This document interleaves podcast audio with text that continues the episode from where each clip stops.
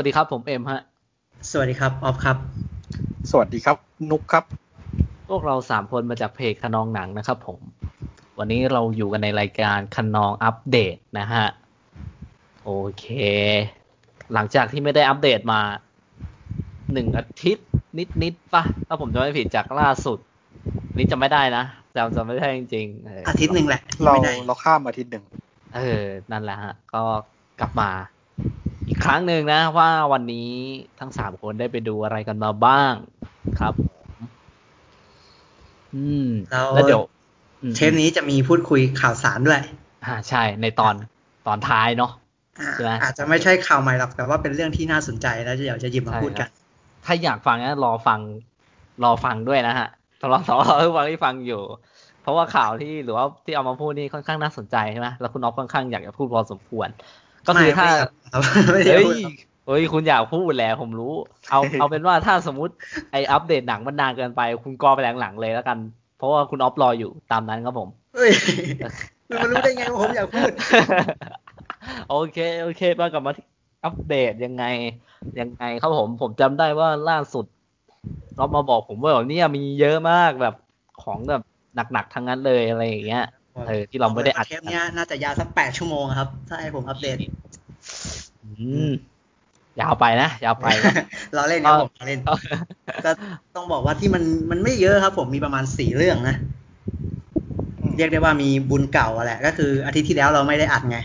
อ่าฮะก็เลยเก็บเก็บไว้มาอัดอาทิตย์นี้ก็เลยมีสี่เรื่อง อืมอืมโอเค โอเคถ้างั้น อ่าที่ผมก่อนเลยแล้วกัน ผมที่ได้ไปดูมานะฮะ เรื่องนี้ก็ได้มาบอกทั้งสองคนแล้วแหละ ก็คือเป็นเรื่องของคุณอดัมไดเวอร์ มีชื่อเรื่องว่า The Report ครับ อ่า ซึ่งเรื่องนี้ทั้งสองท่านได้ได้ได้ดูยังฮะ ผมยังยังครับครับ อ๋อ ยังเนาะ ก็คือผู้กำกับเขาชื่ออะไรสกอตสกอตแซดเบิร์นส์อะไรสักอย่างเลยอะเขาเป็นเขากำกับหนังน้อยนะฮะ แต่ว่าเขาเขาจะเขียนบท เขียนพวก Contagion นะครับ แล้วก็ Side Effects อะพวกหนังแบบสไตล์นั้นอะถ้าผมถ้าอืมก็คราวนี้มาดูถึงตัวหนังเนาะตัวหนังมันจะเป็นหนังดราม่าระทึกขวัญเนาะผม ก็คือได้ได้ได้คุณอดัมไดรเวอร์มาแสดง เป็นหนังที่ยกมาจากพล็อตเรื่องเหตุการณ์จริงอีกแล้วเฮ้ยทำไมวะทำไมช่วงนี้ดูแต่หนังที่สร้างจากเหตุการณ์จริง เป็นเออเป็นเกี่ยวเหตุการณ์จริงที่เกี่ยวข้องกับปฏิบัติการของ CIA ครับผมหน่วยข่าวกรองสหรัฐ หลังจากที่เกิดเหตุการณ์ก้าหนึ่งก็คือเหตุการณ์เครื่องบินชนตึกหัวเทนั่นเอง ซึ่งหนังเนี่ยก็จะเล่าเรื่องของคุณแดเนียลเจโจนหรือคุณอดัมไดเวอร์เนี่ยฮะเขาเป็นเจ้าหน้าที่วุฒิสภาครับผมที่ได้รับมอบหมายให้ไป สืบหาความจริงเกี่ยวกับปฏิบัติการของ CIA ที่ที่เขาทำการไล่ล่าผู้ต้องสงสัย จากเหตุการณ์ 911เนี่ยแหละเออเมื่อแบบว่า เมื่อเมื่อทาง CIA เขาเขาจับนักโทษได้ไงเขาก็เลยแบบว่าต้องเอาพวกผู้ต้องสงสัยเนี่ย มามาเค้น มาเค้นหาข้อมูลอะไรอย่างเงี้ยครับ แล้วซึ่งวิธีเค้นนั้นอะมันคือการทรมานไงเออซึ่งคุณคุณโจนเนี่ยก็เลยต้องทำหน้าที่แบบว่ารวบรวมหลักฐาน เพื่อที่จะไปแบบว่าตีแผ่ เพื่อที่ไปหยุดยั้งการกระทำพวกนี้ของ CIA ครับผม ซึ่งหนังอะมันเป็นอารมณ์แบบว่าดราม่าทึกขวัญได้ได้เข้มข้นมากเลยนะ ที่ที่สัมผัสได้ แล้วก็มันจะมีเรื่องการเมืองในเรื่องพาร์ทการเมืองค่อนข้างเข้มข้นครับ เพราะเพราะว่ามันจะเป็นการตีกันของ CIA FBI อะไรพวกเนี้ย ซึ่งเหมือนว่าคือยกตัวอย่างง่ายๆครับ คือตัวละครหลักอะมันทำหน้าที่แบบค้นค้นหาค้นหาสิ่งที่มันแย่ก็คือ ผมก็เพิ่งรู้นะว่า คือมันจะมีซีน CIA ที่เขาเลือกวิธีที่จะเค้นผู้ต้องหา คือก่อนหน้านั้นมันยังไม่มีวิธีนี้มั้งหรือยังไงก็ไม่รู้นะครับ คืออยู่ดีก็มีซีนแบบว่า CA แบบว่ามาเปิด powerpoint present ให้เราดูนึกออกนะนึกภาพตามแบบมาเปิด powerpoint แล้วแล้ว powerpoint ที่เปิดอะมันเป็นอารมณ์แบบว่าเป็นท่าคนจับคอรัดคออีกคนนึง แล้วมันก็จะพูดว่าแบบเออเนี่ยวิธีเนี้ยมันคือวิธีที่ผมจะมาเสนอที่จะไปทำกับไอ้พวกนักโทษ ก็คือจับจับจับคอมันติดกำแพงก็คือการทรมานมัน เอาเอาเอาน้ำราดหน้ามันเหมือนว่าเอาเอาผ้าปิดหน้ามันแล้วก็เทน้ำใส่หน้า คือคือคือ CA เอาเอาวิธีพวกเนี้ยมามาพรีเซนต์นะฮะเพื่อที่ให้ได้อนุมัติที่จะทำนึกออกปะอ่าเอออืมเออนั่นแหละแม่งแม่งก็เลยเป็นแบบโอ้โหมันขนาดนี้เลยเหรอวะเออแล้วสุดท้ายก็แบบเหมือนทางนั้นก็คงก็ก็แบบไม่มีทางเลือกอะ่ะก็เลยแบบว่าเออต้องอนุมัติแหละว่ามันมันคงจะได้ผลละมั้งอะไรเงี้ยไอ้วิธีทรมานอะไรเงี้ยเออแต่พอ waterboard เออ แต่พอทำไปทำมามันก็แบบว่าเอ้ยมัน มัน work หรือไม่ work อันนี้ผมก็ไม่บอกนะ ใช่ซึ่งมันมันก็เลยเป็นเป็นเรื่องที่มันไร้มนุษยธรรมนิดนึงอะเหมือนแบบว่าเฮ้ยมึงทำวิธีเหมือนแม่งไม่ต่างอะไรกับนาซีเลยนี่หว่าเออมันก็เลยทำให้ตัวเอกเราก็เลยแบบต้องขุดคุ้ยยิ่งคุ้ยก็ยิ่งเจอ ยิ่งคุ้ยก็ยิ่งเจอ แล้วพอจะมาตีแผ่ก็ต้องเจออะไรหลายอย่างก็คือนั่นแหละเป็นสังคมทางการเมืองที่อยู่ในในระดับนั้น หนังหนังค่อนข้างสำหรับผมอะข้อข้อข้อเสียคือเขาเฉลี่ยตัวละครไม่ค่อย work เท่าไหร่ อืม เพราะว่าในนั้นน่ะ จะมีคือจะมีคุณซาร่าโกลด์เบิร์กจากซีรีส์แบรี่ แล้วก็จะมีคุณไมเคิลซีฮอลล์จากเด็กซ์เตอร์ด้วยครับ ก็คือบทค่อนข้างน่าสนใจนะ แต่ว่าเขาเขาค่อนข้างชูให้ตัวคุณอดัมไดรเวอร์ไปไปซะสุดเลย แต่ว่าแบบว่าก็ยังมีนักแสดงอีกคนหนึ่งที่แบบว่าเอ้ยก็มี scene มีบทบาทไอ้นี่เข้ามาก็คือคุณจอห์นเขาชื่อว่าจอห์นแฮมที่ซีรีส์แมดเมนนะ ผมยังไม่เคยดูนะ แต่ว่าผมว่าเขาดังจากเรื่องนั้น คือโดยรวมโดยรวมหนังค่อนข้างสนุกครับผม เพราะว่าประเด็นที่นำเสนอมันคือการแฉความน่ากลัวของที่แบบครั้งหนึงอเมริกาเคยทำอะเออขนาดขนาดผมดูแล้วผมยังรู้สึกว่า ตอนผมรู้สึกว่ามันเป็นหนังที่เป็นชิ้นส่วนของหนังที่มีชื่อเรื่องว่า Zero Dark Thirty อะนึกออกปะเออมันเป็นมันเป็นอีกชิ้นส่วนหนึ่งที่เป็นอีกมุมหนึ่งที่เอามานำเสนอครับผมผมว่าเฮ้ยมัน เออมันมันค่อนข้างเจ๋งมากคือโหการการทรมานอะไรแบบนั้น มันมันดีแล้วเหรออะไรอย่างเงี้ยแบบว่ามัน มันดีแล้วใช่ไหมที่ทำคนแบบนั้นโอ้โหอะไรอย่างเงี้ย อืม ก็ค่อนข้างแนะนำนะครับสำหรับ The The Report ครับผมอ่านี่คือเรื่องแรกของผมครับอืมโอเคเดี๋ยวรีพอร์ตนะหนังตีแผ่ CIA ได้ CIA เลยอดัมไดรเวอร์เลยครับโอเคโอเค มาใครต่อดี น่าสนใจนะ เดี๋ยวเดี๋ยวอยากถามนิดนึงว่าครับที่เอ็มบอกว่ามัน เกี่ยวกับ Zero Dark Thirty คือมันมันคล้ายเฉพาะว่ามันเป็นเกี่ยวกับตะวันออกกลางเหมือนกัน หรือว่ามันมีไทม์ไลน์ที่ในเวลาเดียวกันด้วย คือในเรื่องอะ ในหนังแล้วน่ะมันจะมี scene หนึ่งเลยที่ผมจำไทำลายได้ไม่ได้ครับ แต่ว่ามันจะมี scene หนึ่งที่แบบมีคนดูทีวีอยู่แล้วทีวีนั้นอะแม่งโชว์โฆษณาเรื่องซีโร่ดาร์ d เดอร์ตี้อะนึกออกปะอืมเออ ผมก็ประมาณว่าก็มีความเชื่อมโยงกันอย่างนี้เหรอมันมันเป็นเรื่องจริง แล้วอ่าเรื่องจริงนั้นคนในวงการเนี้ยเขาก็ต้องสนใจในสิ่งที่อ่า Zero Dark Thirty อ่า presentอ่าน่าจะอย่างนั้นใช่ เพราะว่าใน scene แม่งมีอย่างนั้นเลย เออแบบอย่างนั้นเลยฮะ ใช่ผมผมเลยแบบงงมากว่าแบบว่าเฮ้ยไอเรื่องนี้มันมันมาขึ้นเป็นแบบนี้ได้ยังไง ใช่มันจะเป็นประมาณนั้น นั่นแหละ ลองลองน่าสนใจครับผม The Report โอเคโอเคผมเห็นโอเคมานานแล้วแหละ แต่ว่ายังไม่เคยได้ดูสักครั้งเลย ต้องลองครับผมโอ เคมา คุณออฟมาเลยดีกว่า ไม่เป็นผมอะทำไมเอ้ยขอคุณจากเอ็มไม่งมีชื่อผมตลอดเลยเฮ้ยต้องคุยอะแล้งั้วนแหผละมก็ได้ ผมก็ได้ผมอ่าก็ดูโออเคดัมมาเหมือนนี่กันมันต้องแบบนี้เฮ้ยอดัมมาเหมือนกัน เดี๋ยวอะผมมาดูมาอดัมแซนด์เลอร์มาอ๋อโอเคโอเคอ่าอ่าอะไรครับผมเออผมดู Uncut Gems อ๋อเป็นไงครับ เรื่องนี้ผมเห็นคนชมเยอะมากเลย แถมแปะแบรนด์ A24 ด้วย ครับอืมเป็นเป็นเรื่องของชีวิต อันวุ่นวายของพ่อค้าขายเพชรในนิวยอร์กที่ติดพนัน แล้วก็โดนแก๊งทวงหนี้ตามรังควานแล้วเขาแอบไปซื้อไปซื้อหินโอปอลจากประเทศที่ห้ามส่งออก อันนี้ผมไม่ไม่แน่ใจนะ แต่ผมเข้าใจว่ามันมีไดอะล็อกหนึ่งประมาณว่าประเทศนี้ก็ห้ามส่งออกหรือห้ามซื้อขายอะไรทำนองนี้แหละ เออ แล้วเขาเนี่ยชื่นชมในในความงามของมันมาก แบบของหินก้อนนี้เนี่ยคือ คล้ายๆกับว่ามันมีอะไรที่เชื่อมโยงกับเขาอะแล้วเขาจะเอามันไปประมูล แล้วตั้งความหวังกับมันมากว่า มันมันน่าจะทำเงินหรืออะไรทำนองเนี้ย เพราะเขาแบบอภิเชษกับกับตัวหินก้อนนี้มากอ่าแต่ระหว่างนั้นอะคือชีวิตเขาอะวุ่นวายมาก คือทั้งปัญหาที่ร้าน ปัญหาชีวิตครอบครัว แล้วก็โดยเฉพาะเรื่องหนี้ที่มันเยอะแยะอะไรไม่รู้เต็มไปหมดที่แบบซับซ้อนมากเชื่อมโยงกันไปโน่นนี่ นี่คือเรื่องย่อประมาณเนี้ย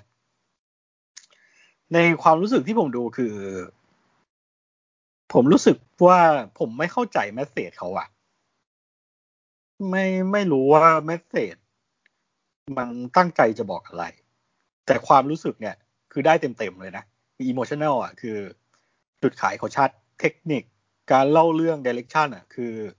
รู้สึกว่าจุดขายไอ้พวกเนี้ย คือเทพมาก คือความรู้สึกหลังดูอะมันประมาณว่าเหมือนดูฟุตบอลชายเดี่ยว คือเหมือนพยายามจะเลี้ยงพยายามจะเลี้ยงฝ่ากองหลังทีมตรงข้ามสามสี่คนอะ เพื่อจะไปยิงประตูเองอะความรู้สึกมันเหมือนอย่างเงี้ยไม่ใช่ว่ามันลุ้นมาก ๆ นะ มันมันก็ลุ้นอยู่ แต่ที่รู้สึกมากๆคือมันอุปสรรคเยอะเหลือเกิน มันดูลำบากตรากตำดูวุ่นวายบอกช้ำสะบักสะบอมอะไรไม่รู้อะคือเยอะอะ อย่างกับดูหนังสงครามอะ ในช่วงแรกเขาพยายามจะสื่อทำนองว่า เป็นเรื่องของคนประเทศ เป็นประมาณว่าความลำบากหรือสปิริตชวลของคนทางประเทศต้นต้นทางของหินก้อนเนี้ย หินอันคัดเจมเนี่ย แล้วแต่ว่าผมก็พยายามจะคิดมากๆว่ามันจะเชื่อมโยงยังไงวะมันมันจะเอาตัวนี้มาเล่นเป็นเป็นเรื่องทางสังคมยังไงวะแต่ว่ามันมันไม่ได้ชัดมากอะ่ะ คือผมรู้สึกว่า พื้นฐานที่เรารู้เกี่ยวกับ culture ของคนกลุ่มนั้นน้อย มันทำให้เรารู้สึกว่า connect connect ยากว่าไอ้ตรงเนี้ยมันมันมันจะถ่ายทอดสปิริชวลของคนนั้นเหล่านี้ยังไง ความเป็นคนคนดำเชื้อสายยิว มันมีอะไรพิเศษหรือว่ามันมี stereotype หรือว่ามีความเชื่ออะไรที่เรารู้สึกว่าเรามีพื้นฐานความรู้กับอันนี้น้อยอะแต่ว่าเรารู้สึกว่าเปิดเรื่องมาเขาวางมาให้มันมี something อะแต่ว่าผ่านไปสักพักอะเราไม่สามารถ connect ได้เพราะว่าเราไม่รู้ว่าเป็นเรื่องพื้นฐานความรู้อะที่ผมว่าเขาเหมือนจะบอกว่ามันมีซัมติงมากๆอะแต่ว่า มันไม่ได้บอกมาชัดในพื้นฐานสำหรับเราอะที่เราไม่ได้รู้ความรู้ ไม่มีความรู้เรื่องนั้นอะมันก็เลยรู้สึกว่าน่าเสียดายอะคือรู้สึกว่ามันมี แต่ว่าทำไมมันรู้สึกไม่ชัดอย่างนี้อะไรเงี้ยไม่รู้ว่ามันมันเกี่ยวกับอะไรบ้าง แต่ถามว่าความบันเทิงในเทคนิคจุดขายการเล่าเรื่องอะไรแบบเนี้ย คือเทพมากผมว่าทั้งสองคนน่าจะได้ดูแล้วรู้สึกยังไงบ้าง ผมมาดูถ้าดูก็เป็นช่วงช่วงเวลานี่แหละมั้งเมื่อปีที่แล้ว ถ้าผมจะดูนะเรื่องเรื่องเนี้ยเพราะมันเข้าปีที่แล้วประมาณนี้มั้ง ถ้าจะไม่ผิดอะ มันเข้าบ้านเราในเน็ตฟิกอะก็จำอะไรไม่ค่อยได้ แต่ผมจำได้ว่าครึ่งชั่วโมงสุดท้ายแม่งมันมากสำหรับผมแม่งโคตรมันอะ มันแบบมันจัดอะ มันเป็นคือผู้กำกับเขาเป็นคนเดียวกับที่ทำกูทามนะถ้าผมจำไม่ผิดใช่ไหมถึงว่าแบบ เขาเป็นคล้ายกันมากคล้ายกันมาก ใช่ใช่เขาทำกูทามมาแล้วเขาก็มาทำอันคัดเจม มันเป็นหนังที่เต็มไปด้วยไดอะล็อกอะไดอะล็อกแบบโอ้โหสุดเวียงอะแล้วก็เต็มไปด้วยแรกๆ เป็นเต็มไปด้วยความน่ารำคาญครับผมไม่รู้ว่ามัน อะไรมันจะวุ่นวายขนาดนี้ชีวิตมันจะ ชีวิตมันจะอะไรขนาดนี้ คือคือเราทั้งเอาใจช่วยอะแต่ว่าในความเอาใจช่วย เราเราเอาใจช่วยมันแล้วไปสักพักมันก็ใช้ชีวิตผ่านผลเหมือนเดิมอะใช่มันใช้ชีวิตว่า เออ ยังไงผมมึงวะ คือผมมีปัญหากับเมสเซจมาก ไม่ใช่ว่า ไม่ใช่ว่าเขาทำไม่ดีนะ แต่ผมรู้สึกว่ามันมีสิ่งที่เราไม่มีพื้นฐานความรู้ในสิ่งที่เขาอยากจะสื่อ แล้วก็ถ้าจะมองเป็นเรื่อง ถ้าไปมองว่าเป็นเรื่องการพนันคนติดพนันหรืออะไรแบบนี้มันมันก็ดูจะดูจะผิวเออตื้นไปหน่อยหรือเปล่าอะไรอย่างเงี้ยทั้งทั้งที่ต้นทางต้นเรื่องอะเขาพยายามจะเชื่อมไปถึงคนเชื้อสายนี้ แล้วก็มีความเชื่อในศาสนานี้ แล้วก็เรื่องความหมายของหิน คือผมไปเซิร์ชชื่อคำว่าโอปอนะ แล้วผมไปเห็นในวิกิพีเดียมันมีความหมายในเรื่องของสัญลักษณ์ของมันเป็นสัญลักษณ์ของอะไร มันมีความหมายอะไรด้วยนะ มันก็เชื่อมโยงกับตัวทั้งชื่อหนังทั้งอ่าทั้งความต้องการของตัวละครหลัก คือมันมันเชื่อมโยงกันเยอะอยู่นะ เพียงแต่ว่าผมรู้สึกว่า เรื่องความเชื่อของเขาอะเราเราไม่มีพื้นฐานมากพอ อืม ผมก็จำอะไรไม่ค่อยได้ รู้แค่ว่ามันเป็นหนังที่มัน มันในด้านของเดลล็อกแหละ แล้วก็โชว์เทคนิคโชว์คืออันนั้นอะอันนั้นอะได้เต็มๆเห็นชัดๆว่าเป็นจุดขายแล้วเป็นจุดเด่นมากๆ ใช่เฟี้ยวอยู่นะ ผมว่ามันมันจะมีช่วงมันของมันอะแล้วก็แล้วก็รู้สึกว่ามันมันจบได้แบบ รุนแรงอะสำหรับผมอะแบบขึ้นขึ้นอย่างนี้แล้วก็ลงอย่างเงี้ยแบบรู้สึกว่าแบบโหมันขึ้นอย่างนี้แล้วมึงลงอย่างนี้เลยเหรอวะอะไรแบบเนี้ยแล้วก็เหมือนกับตามติดชีวิตฟักอัพของอดัมเซเลอร์คือถ้าถ้าจะเอาแค่แบบความรู้สึกที่ดูอะผมว่ายังไงก็ได้ ก็คือถ้าใครดู Good Time แล้วก็เรียกว่าคล้ายกันเยอะเลยแต่ว่า แต่ว่าแรปเต็มเต็มอะ dialogue dialogue เยอะมากพูดแทบจะไม่หยุดเลย แต่ผมว่าเรื่องเนี้ย ถ้าเอาความมันอะมันกว่า Good Time นะ ผมรู้สึกว่าผมพลาดที่ดูซับไทยไปอะมันมันจะรู้สึกว่าถ้าอะไรที่บทสนทนาหลายคนพูดพร้อมกันอะผมรู้สึกว่าซับไทยมันจะเข้าใจได้ยากกว่าซับอิง เพราะว่าเราต้องแยกทั้งฟังเสียงทั้งอ่านแล้วเรา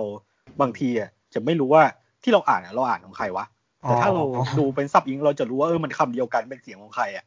เออ แต่ถ้าดูซับไทยมันจะแบบ มันดูเป็นคนละคำแล้วบางทีรู้สึกว่าแยกยากคัดเจมนะ แต่ก็โดยรวมก็ trailer นะ trailer จัด trailer รถพ่วง trailer ใช่ มันเคย มันเคย ตอนมันปล่อยตัวอย่างใช่ไหมที่มันมัน Netflix มันลง YouTube แล้วมันแปลมาว่ารถพ่วงทางการ ใช่ official trailerใช่อะใช่เรื่องนี้แหละ เรื่องนี้ที่มันพาที่เขาเอามาล้อกันเรื่องนี้แหละก็ไอเจรนายอัญมณีรถพ่วงทางการอะใช่เราจำได้เลยตอนที่มันปล่อยมาแรกๆของอันคันเจมออฟฟิเชียลไทเลอร์อะไรวะนี่เคลียจัดอะที่คนเอามาล้อกันอะเยอะแยะมากมายผมจำได้เลย แต่ว่าโดยรวมเป็นไงนุ๊กโอเวอร์ออโอเวอร์อออิโมชั่นอลได้เต็มเต็มแมสเซจ ถ้าระดับผิวอะได้เต็มเต็มอยู่แล้ว แต่ว่ารู้สึกว่าอยากรู้ไว้ที่ลึกกว่านั้นนะอืมต้องต้องไปตามหานะสิบคนหรือไม่ก็ซัดอีกสักรอบไม่ มัน มัน มันอยู่ที่พื้นฐานความรู้ของเราอะว่าเราไม่ได้ไม่ได้รู้เรื่อง culture ของคนกลุ่มนี้เท่าไหร่ ถ้าเรารู้ถ้าเรารู้มันมันจะอันนี้มากกว่า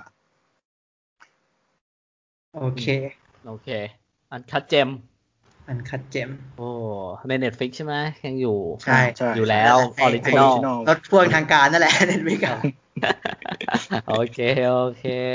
มาออกมาคุณออฟเลย ของผม ผมผมปล่อยบอสผมก่อนเลยแล้วกันเฮ้ยผมมีบอสมา ก็เรื่องที่ผมได้ดูมาในช่วงสองสัปดาห์ที่ผ่านมา ก็เป็นเรื่องที่แบบอยากดูมาก แล้วก็ ตามหาครับ ไปตามหามา จนได้ดู ก็ต้องไปตามหากันถึงลีโดเลยทีเดียวเชียวอืมก็ไปซื้อดีวีดีมาดูครับ ก็คือยียีครับผม A One and a Two โอ้โหภาพยนตร์ของ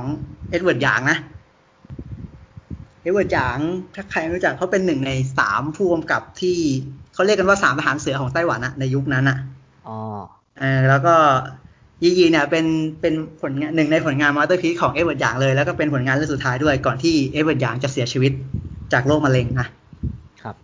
ครับผมคือที่อยากดูเนี่ยคือได้ยินชื่อเสียงมานานแล้วครับ แต่ว่าหาดูไม่ได้แล้วก็พอหาดูไม่ได้ก็เลยไม่อยากไม่ได้อยากดูขนาดนั้นแล้วอะไรเงี้ย แต่ว่า แต่ว่าเหมือนเคยไปอ่านสัมภาษณ์ของผู้กำกับคิมโบรามาผู้กำกับคิมโบราเป็นผู้กำกับจาก House of Hummingbird โอเค โอเคเขาบอกความเชื่อมโยงโอเค เข้าใจตรงกันครับ เขาก็เหมือนกับว่าเขาเขาก็เล็บมาจากเอ็ดเวิร์ดหยางนี่แหละ หนังเขาจะมีวายเหมือนกันอะไรแบบเนี้ย อ่า อ่า ผมก็เลยแบบโหผมสนใจมากก็แบบยียีมันตำนานอยู่แล้วอะเราก็เลยแบบอยากรู้ว่าแบบเออเล็บมายังไง ถ้าเป็นหนังทรงนี้เราก็คงเราก็คงชอบแหละอะไรแบบเนี้ย ก็เลยไปไปลีโดเลยครับ ไปลีโดเพราะว่าเชื่อมั่นว่ามันจะมีก็มีจริง ๆ ก็เลยได้ดูมา ก็เลยไปซื้อดีวีดีมาดูมา ก็ ก็สมกับคำว่า masterpiece ของเอ็ดเวิร์ดหยางนะ แล้วก็เป็นหนังที่ทำให้หยางเนี่ยได้พ่วงกับจากคานด้วย รางวัลพ่วงกับยอดเยี่ยมจากคานในปีนั้น ก็เป็นเรื่องราวครับเล่าเรื่องราวของเล่าเรื่องราวของครอบครัวตระกูลเจียง มั้งครอบครัวตระกูลเจียง เป็นครอบครัวชนชั้นกลางที่อาศัยอยู่ในไทเปครับผมเล่าเรื่องราวของครอบครัวตระกูลเนี้ยครับ ครับเรื่องย่อแค่นี้ครับอ่าอ่าโอเคโอเคใช่ก็คือ ตระกูลเจียงเนี่ย เจียงว่าวะเอาเป็นเอาง่ายคือครอบครัวเนี่ยเขาก็มีเขาก็จะมีคุณยาย คุณพ่อ คุณแม่ ลูกสาวแล้วก็ลูกชายใช่ไหมเขาก็จะเล่าเรื่องราวของของครอบครัวนี้แหละอะไรแบบเนี้ยร้อยเรียงก็แบบเล่าเล่าแบ่งแบ่งเป็น part ๆเล่าไป ส่วนใหญ่ที่เด่นๆเลยก็จะก็จะมีคนที่เป็นพ่อ คนที่เป็นลูกสาวแล้วก็คนที่เป็นลูกชายนะอะไรเงี้ย แต่แต่สำหรับผมอะคือคือเขาก็เล่า เล่าเครือญาติด้วยนะ ไม่ว่าจะเป็นน้องแม่อะไรอย่างเงี้ย หรือครอบครัวของฝั่งน้องแม่ หรือผู้คนรอบตัวเขาก็เล่าด้วย แต่ว่าอาจจะไม่ได้ลงรายละเอียดมาก แต่ผมรู้สึกว่าทุกตัวละครที่เขาเล่าอะถึงละไม่ว่าจะเล่าน้อยหรือเล่ามากอะทุกคนแม่งไม่ใช่ตัวประกอบ ทุกคนเป็นตัวประกอบหลักหมดเลยอะไรประมาณนี้ใช่แล้วก็เป็นหนังหนัง ถ้าดู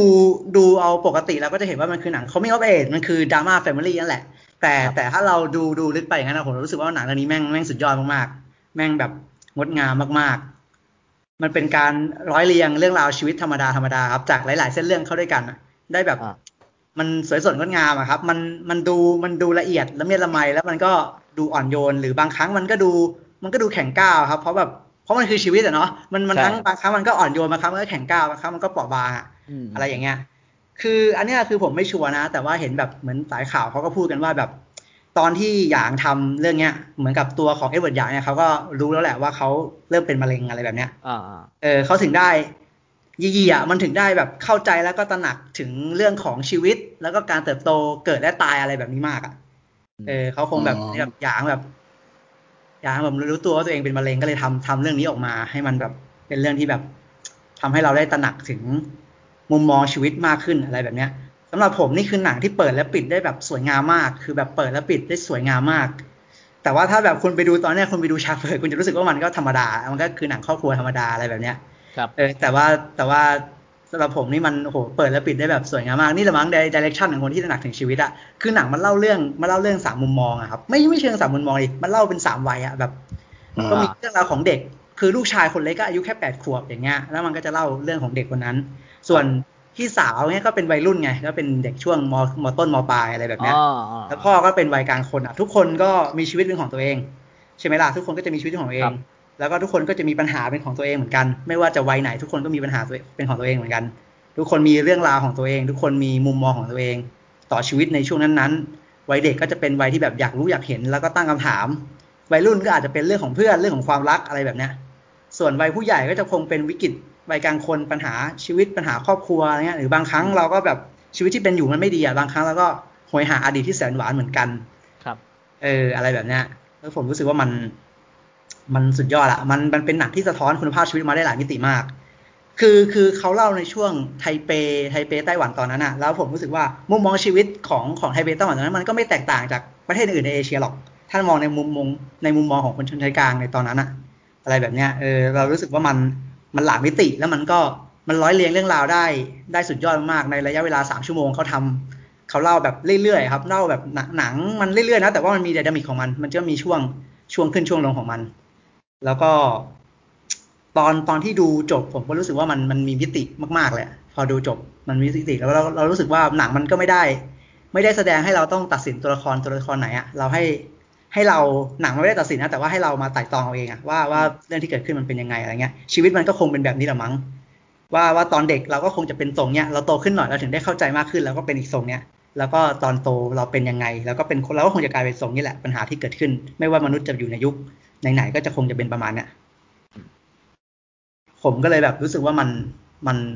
สุดยอดอะคือโมโนโทนสุดท้ายของหนังอะตอนดูจบผมน้ำตาไหลเลยนะหรอ เออแบบน้ำตาไหลเลยคือแบบพอจบมวลคนสุดท้ายแบบปุ๊บแล้วก็ขึ้นเครดิตอะแบบน้ำตาไหลไปข้างหนึ่งแล้วก็แบบโหมันเป็นความรู้สึกที่แปลกอะครับ แปลกแปลกมากคือมันมันก็ไม่ได้ซุกทุกนะ แล้วมันก็ไม่ได้สุขด้วยมันเป็นรู้สึกที่แบบแปลกๆมากอะแล้วก็แบบพอเครดิตขึ้นอารมณ์มันก็แบบแบบขึ้นในใจแบบไอเชียนี่มันอวันแอนทูอะอะไรแบบเนี้ยเออรู้สึกว่ามันมันมันเฟี้ยวตรงที่แบบว่าเขาเล่าเรื่องที่จริงมันก็เป็นหนังที่นานมากแล้วยี่สิบเอ็ดปีได้ถ้ามาคุยถึงตรงนี้ แต่มันยังคงแบบมันยังคงเป็นเรื่องราวที่ผมรู้สึกว่าดูยุคไหนก็ก็ยังเข้าใจมันได้มากขึ้นอะ แล้วก็เป็นหนังที่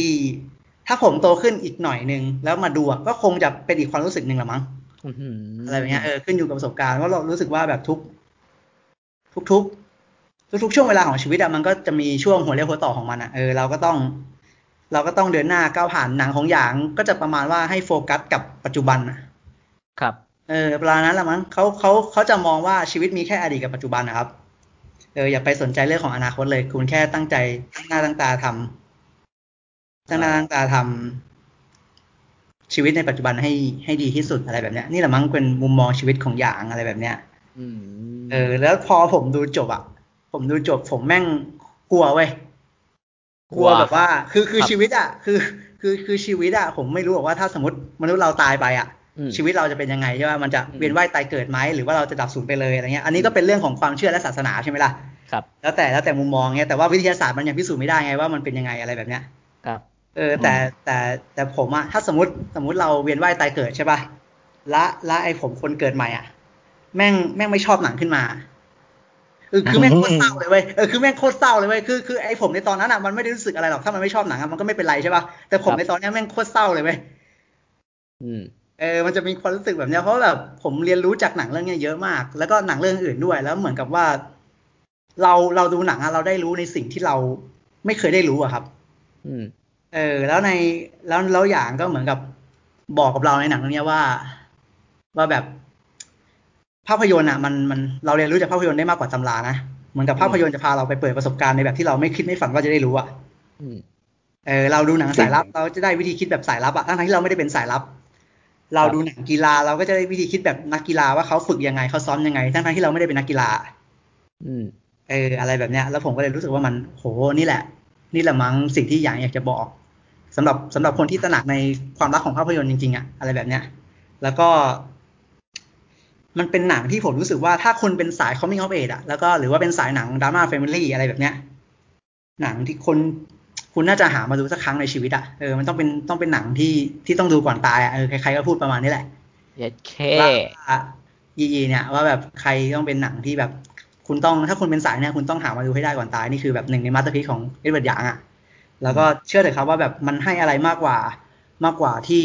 ที่เราเห็นมากแน่นอนในสามชั่วโมงอะผมเชื่อว่าแบบพอคุณหนังดูหนังเรื่องนี้จบอะคุณก็จะเติบโตไปอีกขั้นหนึ่ง อืมอะไรแบบเนี้ยที่ผมรู้สึกว่าผมก็โตอีกขั้นหนึ่งคือผมแบบชอบมันมากๆอะแล้วพอพอดูจบอะเราก็มานั่งนั่งนั่งตระหนักนิดนึงแล้วก็นั่งคิดย้อนตั้งแต่วินาทีแรกของหนังจนมาถึงวินาทีสุดท้ายเนี่ยไอ้หนังเกือบสามชั่วโมงเนี่ยเออแบบโอ้ผมแม่งต้องกดไปดูฉากแรกใหม่แล้วก็มาดูมวย quote สุดท้ายใหม่ ผมถึงกับถ่ายคลิปไว้เลยนะบน quote สุดท้ายอะเด็ดเคเอาอะเออคือแบบแม่งโหแม่งสุดอะโอ้ผมเชื่อถือว่าแม่งแบบ ผมเชื่อเออสมราคา masterpiece ของหยางอะอะไรแบบเนี้ยแล้วก็แบบสมกับที่คิมโบลาเลฟมา เออก็คือเลฟมาเฮาเฮานี่เบิร์ดเลฟมาจากนี้ใช่ใช่ครับผมไม่อยากบอกคืออันนี้แหละ คือคือมันมีวายแบบเดียวกันครับ แต่ว่าแต่ว่ามันเล่าคนละประเด็นแหละ มันมีวายแบบเดียวกันมันถึงบรรยากาศของหนังลักษณะของหนังอะไรเงี้ยแต่ว่ามันเล่าคนละประเด็นแล้วก็แบบชอบมาก ถ้ามีคนมาถามว่าผมชอบหนังแบบไหน ผมก็คงชอบหนังแบบเนี้ย ชอบแบบนี้เอาอะก็ลองลองได้ ก็สมราคามาตอร์พีของหยานะ ผมรู้สึกว่ามันคุ้มค่าที่ได้ดูหนังความยาวสามชั่วโมง หนังก็ยีๆนะไม่รู้สะกดถูกหรือเปล่า y i y i ครับอันแอนอาทูอืมอืมครับผมเอาเรื่องไงมาสไตล์นี้คุณออฟชัดเจนขายได้แบบน่าดูมากเลยว่ะ ลองดูครับในในยูทูบมันมีแบบซับ Eng ให้ดูนะ นุกเราไปหาดูแบบเป็นหนังไต้หวันที่ผมชอบมาก แล้วผมรู้สึกว่านักแสดงเขา casting มาก็โอ้นักแสดงก็เก่งทุกคนแล้วเหมือนกับคนที่เล่นเป็นพ่ออะเขาเขาไม่ใช่นักแสดงมืออาชีพมั้งเขาเป็นคนเขียนบทอะครับแต่หยางก็เอาเขามาเล่นอะเออแล้วผมรู้สึกว่าเขาก็แสดงเก่งมากก็ผมว่าสมราคาสมราคา ก็คุ้มค่าที่จะดูนะสามชั่วโมง คุ้มค่าแนะนำ เอ้ยเอาเรื่องเอาเรื่อง นะยีจีเอาวันแอนอะทูใช่ไหมฮะ ครับ ดูจบคุณจะร้องแบบผมเชี่ยเอาวันแอร์ทูอะ เฮ้ย เอาดี เอาดีโอเค โอเค ได้เลยครับผม ก็อย่าลืมไปดูแล้วก็ร้องไอ้เชี่ยแบบคุณน้องนะครับ โอเค มา เออ คุณน้องว่าเอาหนังแบบคุณออฟคุณออฟจริง ๆ อะนะ น่าสนแบบ คือฟังคุณออฟทุกเราก็จะแบบว่าประมาณนี้แล้วแบบว่า เออทำให้ผมเชื่อนะ ผมบอกตรงว่าจริง ๆ อย่างที่บอกว่าแนวทางอะไรพวกนั้นบันอาจจะแบบว่าผมไม่ค่อยได้ก้าวไปทางนั้นเท่าไหร่แต่แบบว่าฟังทุกทีผมก็เชื่อนะว่าสิ่งที่เราพูดมันเออว่าหนังเรื่องนั้นมันน่าจะเจ๋งจริง ๆ ถึงแม้ว่าผมจะยังไม่ได้ดูนะครับเออก็ลองไปสัมผัสกันดูนะครับผมสำหรับดีโอเค มาทางวนมาฝั่งผมละ เรื่องที่สองนะ ผมดูไปเมื่อวันที่เจ็ดของเดือนนี้แหละ เออต่อจาก The Report ก็คือ มีวันที่บอกด้วย ใช่ผมเปิดไอ้นั่นไว้ไงแบบว่าลงแกลลี่ไว้เออมันคือวันที่เจ็ดก็โอเค เรื่องนี้ก็คือหลายๆคนก็น่าจะเห็นกับผมของทาง Netflix ก็คือ Malcolm and Marie ฮะ อ่า ที่ได้คุณ จอห์นเดวิดวอชิงตันกับเซนดายามารับบทนักแสดงนำของทั้งคู่ ก็คือเรื่องนี้ผู้กำกับเขาชื่อว่าแซมเลวินสันนะ จากซีรีส์ Euphoria กับหนัง อะไรหนัง Assassination อะไรสักอย่างแหละ ผมไม่เคยดูหรอก เออ แต่ว่าไอไอซีรีส์เรื่องนั้นนะ Euphoria ผมก็ไม่เคยดูเหมือนกันนะ ผมไม่เคยแตะงานเขาเลย แต่ที่เลือกดูเพราะว่าเคยดู เออออฟเคยดูปะออฟเคยดูใช่ไหมที่ออฟบอกเคยดูครับเลยดูไม่จบนะ ยังยังดูไม่จบไม่จบเออแล้วก็ทิ้งทิ้งเรื่องนี้เพื่อไปดูแล้วค้าอะโอ้ยโอเคเอทเวนตี้โฟร์อะไรออฟโอเคโอเค ก็ กลับมาที่คือที่ผมดูผมบอกเลยว่าผมดูเพราะว่าผมชอบนักทั้งนักแสดงทั้งสองคนอยู่แล้วและอยากเห็น แต่ว่าก่อนที่จะดูอะเราก็ได้มีการคุยกันแล้วใช่ไหมทั้งสามคนที่แบบว่าเฮ้ยเรื่องนี้มันเราเราได้มีการพูดถึงประเด็นที่ว่าแบบเอ้ยมันแลไม่น่าเป็นคู่รักกันได้เลยใช่ไหมที่เราที่เราพูดกันว่าแบบว่าคือผมอะผมไม่เคยดูตัวอย่างเลยนะ ไม่เคยดูอะไรกับหนังเลยเห็นภาพนิ่งอะผมก็มาบอกว่าเอ้ยนี่มัน นี่มันอากับหลานป่าวะอะไรแบบเนี้ยดูคือผมไม่เชื่อว่าเป็นคู่รักกันอะเออผมผมเห็นแค่ภาพนิ่งนะตอนที่เขาปล่อยออกมาก่อนปล่อยตัวอย่าง หรือปล่อยไปปิดอะไรแบบนี้คือ ผมก็ผมก็แบบนี่มันอากับหลานป่าวะอะไรแบบเนี้ยเออผมไม่ได้เชื่อว่าเป็นคู่รักกัน แล้วตอนมาผมก็ผมก็ยังไม่ได้ดูนับปัจจุบันผมก็ยังไม่ได้ดูอะไรเงี้ยอืม โอเค คือหนังเรื่องเนี้ย ที่ผมอ่านมาเขาใช้เวลาแค่หกวันนะครับผมในการเขียนบทแล้วก็ถ่ายหนังเพียงแค่สองสัปดาห์ เออ คือเขาจะถ่ายใน ซึ่งในในในเรื่องอะ มันจะเป็นเป็นหนัง single set แหละ เพราะว่าถ่ายในบ้านหลังเดียวยาวเลย เออไม่ไม่มีไปที่ไหนเลยครับ คือเรื่องย่อของหนัง Malcolm and Marie เนี่ย มันจะเป็นเรื่องราวของกับของตัวละครตามชื่อเรื่องนะของคู่รักที่เป็นอ่าที่ชื่อ Malcolm and Marie ซึ่งตัว Malcolm เนี่ยเขาเป็นเหมือนอารมณ์เป็นโปรดิวเซอร์หนังหรือผู้กำกับนั่นแหละ ผมไม่มั่นใจ แล้วก็ Marie ก็คือเป็นเป็นคนรักของเขาแล้วทั้งคู่อะเพิ่งเดินทางกลับมาจากจาก เขาเรียกว่าอะไรอะรอบปฐมทัศน์ของหนังที่ที่คุณ Malcolm สร้างอะอืม ซึ่งพอเขากลับมา เขาก็มีปากเสียงกัน แล้วก็มีเรื่องราวมากเลย เรื่องราวอันมากมาย แค่นั้นเลยหนังไม่มีแค่นั้นคือกลับมาทะเลาะกันแล้วก็ดูว่ามันมีอะไรบ้างแค่นั้นเองก็สำหรับผมนะ เรื่องเนี้ย ผมขอพูดถึงสิ่งที่ชอบก่อน ไอไอพูดถึงอ่าขอพูดถึงไอประเด็น อย่างที่คุณน้องพูดแล้วแบบว่าเออมันแลไม่ค่อยเหมาะกันสำหรับผมผมไปดูในเรื่องก็ก็แอบรู้สึกนะฮะ ผมผมก็แอบแอบรู้สึกไม่เชื่อเหมือนกัน เพราะตัวคุณเซนนายาเนี่ยค่อนข้างแบบวัยรุ่นมากสำหรับผมคือวัยรุ่นจริง ๆ แบบเฮ้ยมันมันมันมันแลไม่ไม่ค่อยน่าเชื่อถือเท่าไหร่ แต่ว่าถ้าพูดถึงการแสดงของทั้งคู่อะผมว่าแม่งดูเดือดมาก ผมว่ารู้สึกว่าหนังเรื่องเนี้ยเหมือน มันทำให้ผมเหมือนดูละครเวที เพราะว่าแดร์ล็อก ทุกอย่างที่คือแบบว่าผมทึ่งมากก็แบบว่าเฮ้ย คือเราไม่เคยเป็นนักแสดงนะแค่จำอะไรบางอย่าง เราแป๊บเดียวเราก็ลืมแล้วเราแบบว่าโห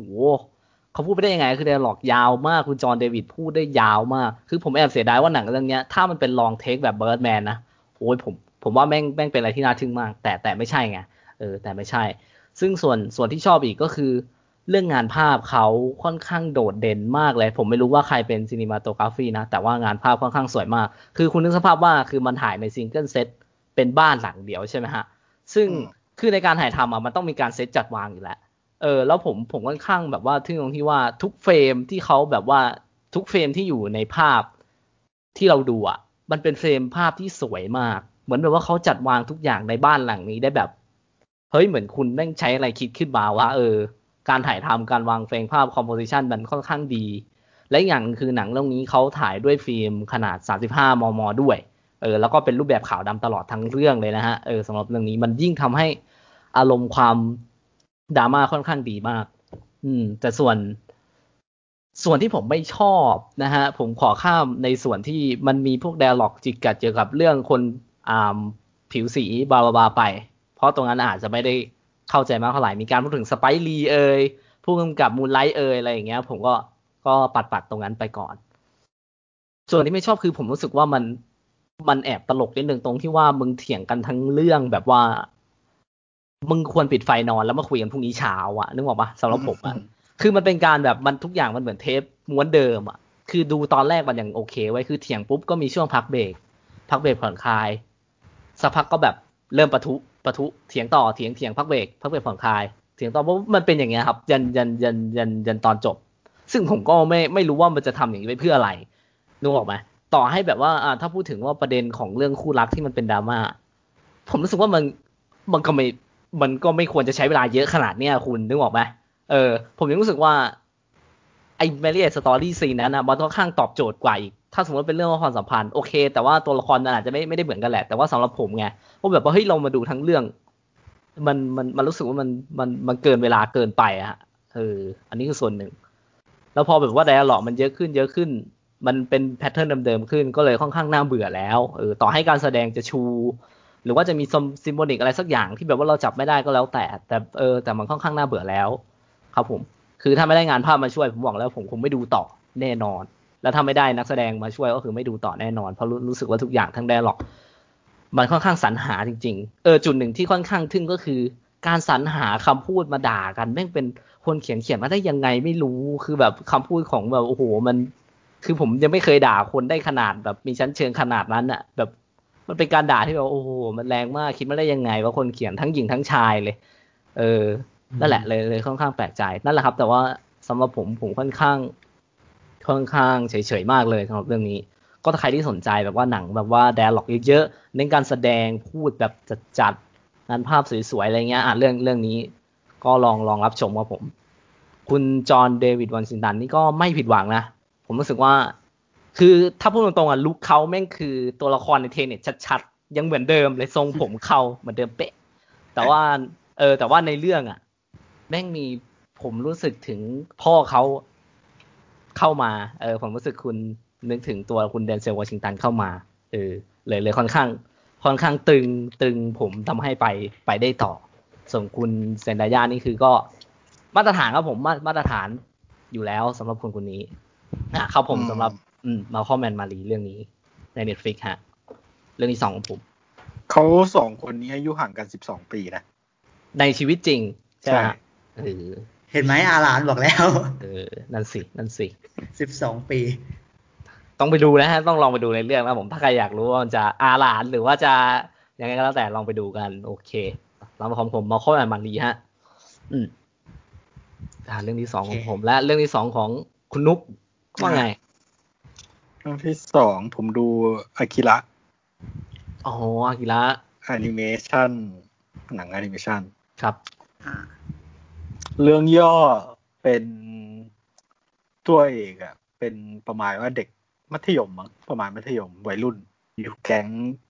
เด็กแว้นซิ่งมอไซค์ปวนเมืองกลางคืนอืมอืมแล้วก็ไป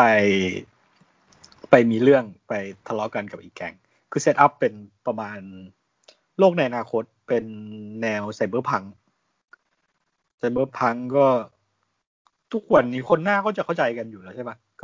ไซเบอร์พังสองศูนย์เจ็ดเจ็ดอะไรรองเนี้ยเออ แล้วปรากฏว่าไปมันมีอุบัติเหตุ ตอนนั้นอะ มันคล้าย ๆ กับว่ามีมนุษย์ จะเรียกว่ามนุษย์ เรียกว่ามนุษย์แหละ มนุษย์ที่แบบว่ารู้สึกว่าคนนี้ไม่ปกติ อืมแล้วกำลังมีคนพาหนีมีคนพาอ่ามนุษย์ที่ไม่ปกติเนี่ยหนีแล้วปรากฏว่าซึ่งอยู่คนละส่วนกับพระเอกนะแล้วพระเอกเนี่ย มามีอยู่มามีอุบัติเหตุต้องมาเจอกับ ไอ้มนุษย์ที่รู้สึกว่าไม่ไม่เหมือนคนปกติเนี่ย แล้วกลายเป็นว่าเพื่อนพระเอกอะประสบอุบัติเหตุแล้ว คล้ายๆกับว่า ไอ้คนที่ไม่ปกติเนี่ย หนีออกมาจากคล้าย ๆ กับเป็นการทดลองหรือแลบอะไรสักอย่างของรัฐบาลหรือหน่วยงานผู้ร้ายหรืออะไรไม่รู้แหละ ประมาณเนี้ยก็ก็พาไอ้คนมนุษย์ปกติเนี่ย กลับไปหนีไปได้ แล้วก็เอาเพื่อนพระเอกไปด้วยเพราะคิดว่าเพื่อนพระเอกเนี่ย ต้องมีส่วนหรือได้รับรู้เห็นถึง เห็นถึงความไม่ปกติของมนุษย์ปกไม่ปกติ ซึ่งผมไม่รู้ว่าจะคิดคำว่าอะไรกันละไปด้วย แล้วพวกพระเอกเนี่ย ก็ต้องหาทาง ไปเอาเพื่อนกลับมา อ่าอืม ใช่ความใช่เรื่องประมาณเนี้ยครับครับ ความรู้สึกที่ได้ดูคืองงครับอ๋อผมไม่คิดว่ามันจะดูยากขนาดนี้อืม ผมดูในใน LINE TV นะมีใน LINE TV อ๋อโอเคโอเคครับ ผมอ่านคอมเมนต์ในนั้น แล้วก็ มีแต่คนบอกว่าไม่ไม่เข้าใจ อะ อืม คือมันมันรู้สึกว่าดูยากกว่าที่คิด แล้วก็เปิดเรื่องมานี่ feel feel แบบ Blade Runner feel cyberpunk มาเต็มเลยนะ มาแบบ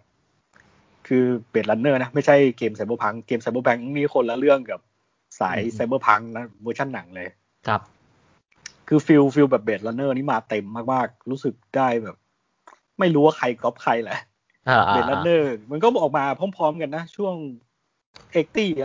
เออ ครับ แล้วบรรยากาศเนี่ย รู้สึกว่ามันมันก็ถือว่าล้ำมากนะ ถ้าถ้าที่ในอนิเมะที่เราเห็นอะคือรู้สึกว่ามันล้ำจริง แต่ที่แบบเกินคาดคือผมไม่คิดว่ามันจะงงขนาดนี้ ในความงงอะคือไม่เชิงว่า ไม่เชิงว่ามันถามว่าซับซ้อนไหม ผมมองว่าไม่นะ แต่เป็นประมาณว่าเขาจะเล่นเล่นสิ่งที่สิ่งที่ เหนือความเข้าใจของมนุษย์อะ อืม อืมอืมทำนองประมาณ Space Odyssey ทำนองเนี้ย อ่า ประมาณว่าบียอนบียอนองค์ความรู้ของมนุษย์อะ ก็คือเกินเกินความเข้าใจของมนุษย์ที่ที่ก้าวไปไกลกว่า ก็คือทำนองว่ามนุษย์ในอีกหลายสิ่งทรงภูมิปัญญาที่เหนือกว่ามนุษย์ อ่าสิ่งทรงภูมิปัญญาที่เหนือกว่ามนุษย์ เขาก็เล่นอะไร ประมาณนี้แหละ แล้วเขาสิ่งที่เขาจะ ผมรู้สึกว่าสิ่งที่เขาจะบอกคือ เราไม่มีทางเข้าใจอะไรทำนองเนี้ยแต่ว่ามันก็มีแต่เขาก็พยายามจะบอกนะ ซึ่งผมดูไปถึงตอนที่เฉลยแล้วผมรู้สึกว่าวัดคือผมรู้สึกว่ามันไม่รู้ว่าเป็นที่ซับด้วยหรือเปล่าแต่ผมรู้สึกว่ามันมันไม่น่าไปด้วยกันได้หรือมัน มันอธิบายออกมาแล้ว ผมรู้สึกว่ามันไม่ไม่ค่อย ไม่ค่อยคอนวินอะไม่ไม่ค่อยโน้มน้าวเท่าไหร่ครับ ในในจังหวะที่มันเปิดเผยออกมา จังหวะที่เผยเผยสิ่งที่ซ่อนอยู่ออกมา อืม แต่โดยรวมอะผมว่าความความเจ๋งมันอะถ้าผมดูตอนนี้ผมก็อาจจะรู้สึกเฉยๆนะในสำหรับคนที่แบบผ่าน Ghost in the Shell ผ่าน Blade Runner มาแล้วอะหรือรวม Altered Carbon ด้วยก็ได้ อ๋อโอเค อืมอาจจะรู้สึกเฉยๆแต่ ถามว่าผิดหวังไหมก็ก็ยอมรับว่าผิดหวัง เพราะว่ารู้สึกว่าผมผ่านอะไรแบบนี้มาเยอะแล้ว แต่ที่รู้สึกว่ามัน มันเกินคาดคือไม่คิดว่าเขาจะ เขาจะลงลงไอ้เรื่องความเป็นปรัชญาที่ลึกที่ลึกในระดับที่ไม่ไม่ค่อย ไม่ค่อยให้ไกลเท่าไหร่ ทำนองว่าผมรู้สึกว่ามันไม่รู้ว่ามันปลายเปิดหรือว่าอะไรกันแน่ จะบอกว่าไม่ make sense ก็ได้ จะบอกว่าปลายเปิดก็ได้ แต่ผมรู้สึกว่าความไม่ make sense มันรู้สึกว่ามาผสมเยอะทีเดียวอะ อืม แล้วก็จริง ๆ อะ มันมีเขาก็จะพูดถึงแหละว่า เออในความเด็กความผู้ใหญ่การถือพลังอะไรทำนองเนี้ยจริงๆอะเขาก็พูดมันก็มันก็ให้ครู มาพอสมควรหรอกแต่ว่าผมรู้สึกว่ามันโน้มน้าวน้อยอะ่ะ แต่ว่าถ้าถ้าดูตอน ถ้ายังไม่ผ่านอะไรที่อะไรพวกนี้มาเยอะๆผมว่าอาจจะอาจจะว้าวกว่านี้หรืออาจจะรู้สึกว่ามันน่าสนใจกว่านี้แต่ด้วยความที่มันเป็นมันเป็นโชเนนมาด้วย ก็เลยรู้สึกว่ามองลบไป คือเกินคาดนะเลย character พระเอก ผมนึกว่ามันจะมาแบบสายสาย cyberpunk ทั่ว ๆ ประมาณว่า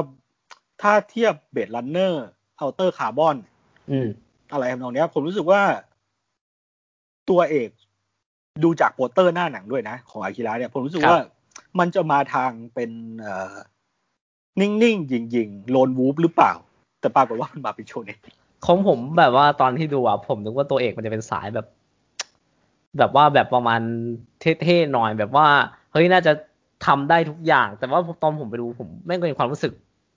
แปลกมากกับตัวเอก ผมรู้สึกว่าตัวเอกมันมันไม่มีอะไรเลย มันไม่ไม่มีอะไรที่นี้คือมันแค่ต้องการช่วยเพื่อน และช่วยเพื่อนช่วยเพื่อนช่วยเพื่อนช่วยเพื่อนช่วยเพื่อน กูจะช่วยเพื่อนใครจะทำอะไรกูจะช่วยเพื่อนอย่างเงี้ยเออผมก็บอกเออแปลกอยู่เหมือนกันเว้ยอะไรอย่างเงี้ยแบบ เออ ผมว่าแปลกผมรู้สึกแปลกกับตัวนี้ ผมรู้สึกว่าจังหวะปล่อย จังหวะปล่อยสิ่งที่สิ่งที่วางมาให้เราค้นหาในหนังอะครับ มันรู้สึกมีความไม่เมคเซนเข้ามาในจังหวะการอธิบายอะ อืม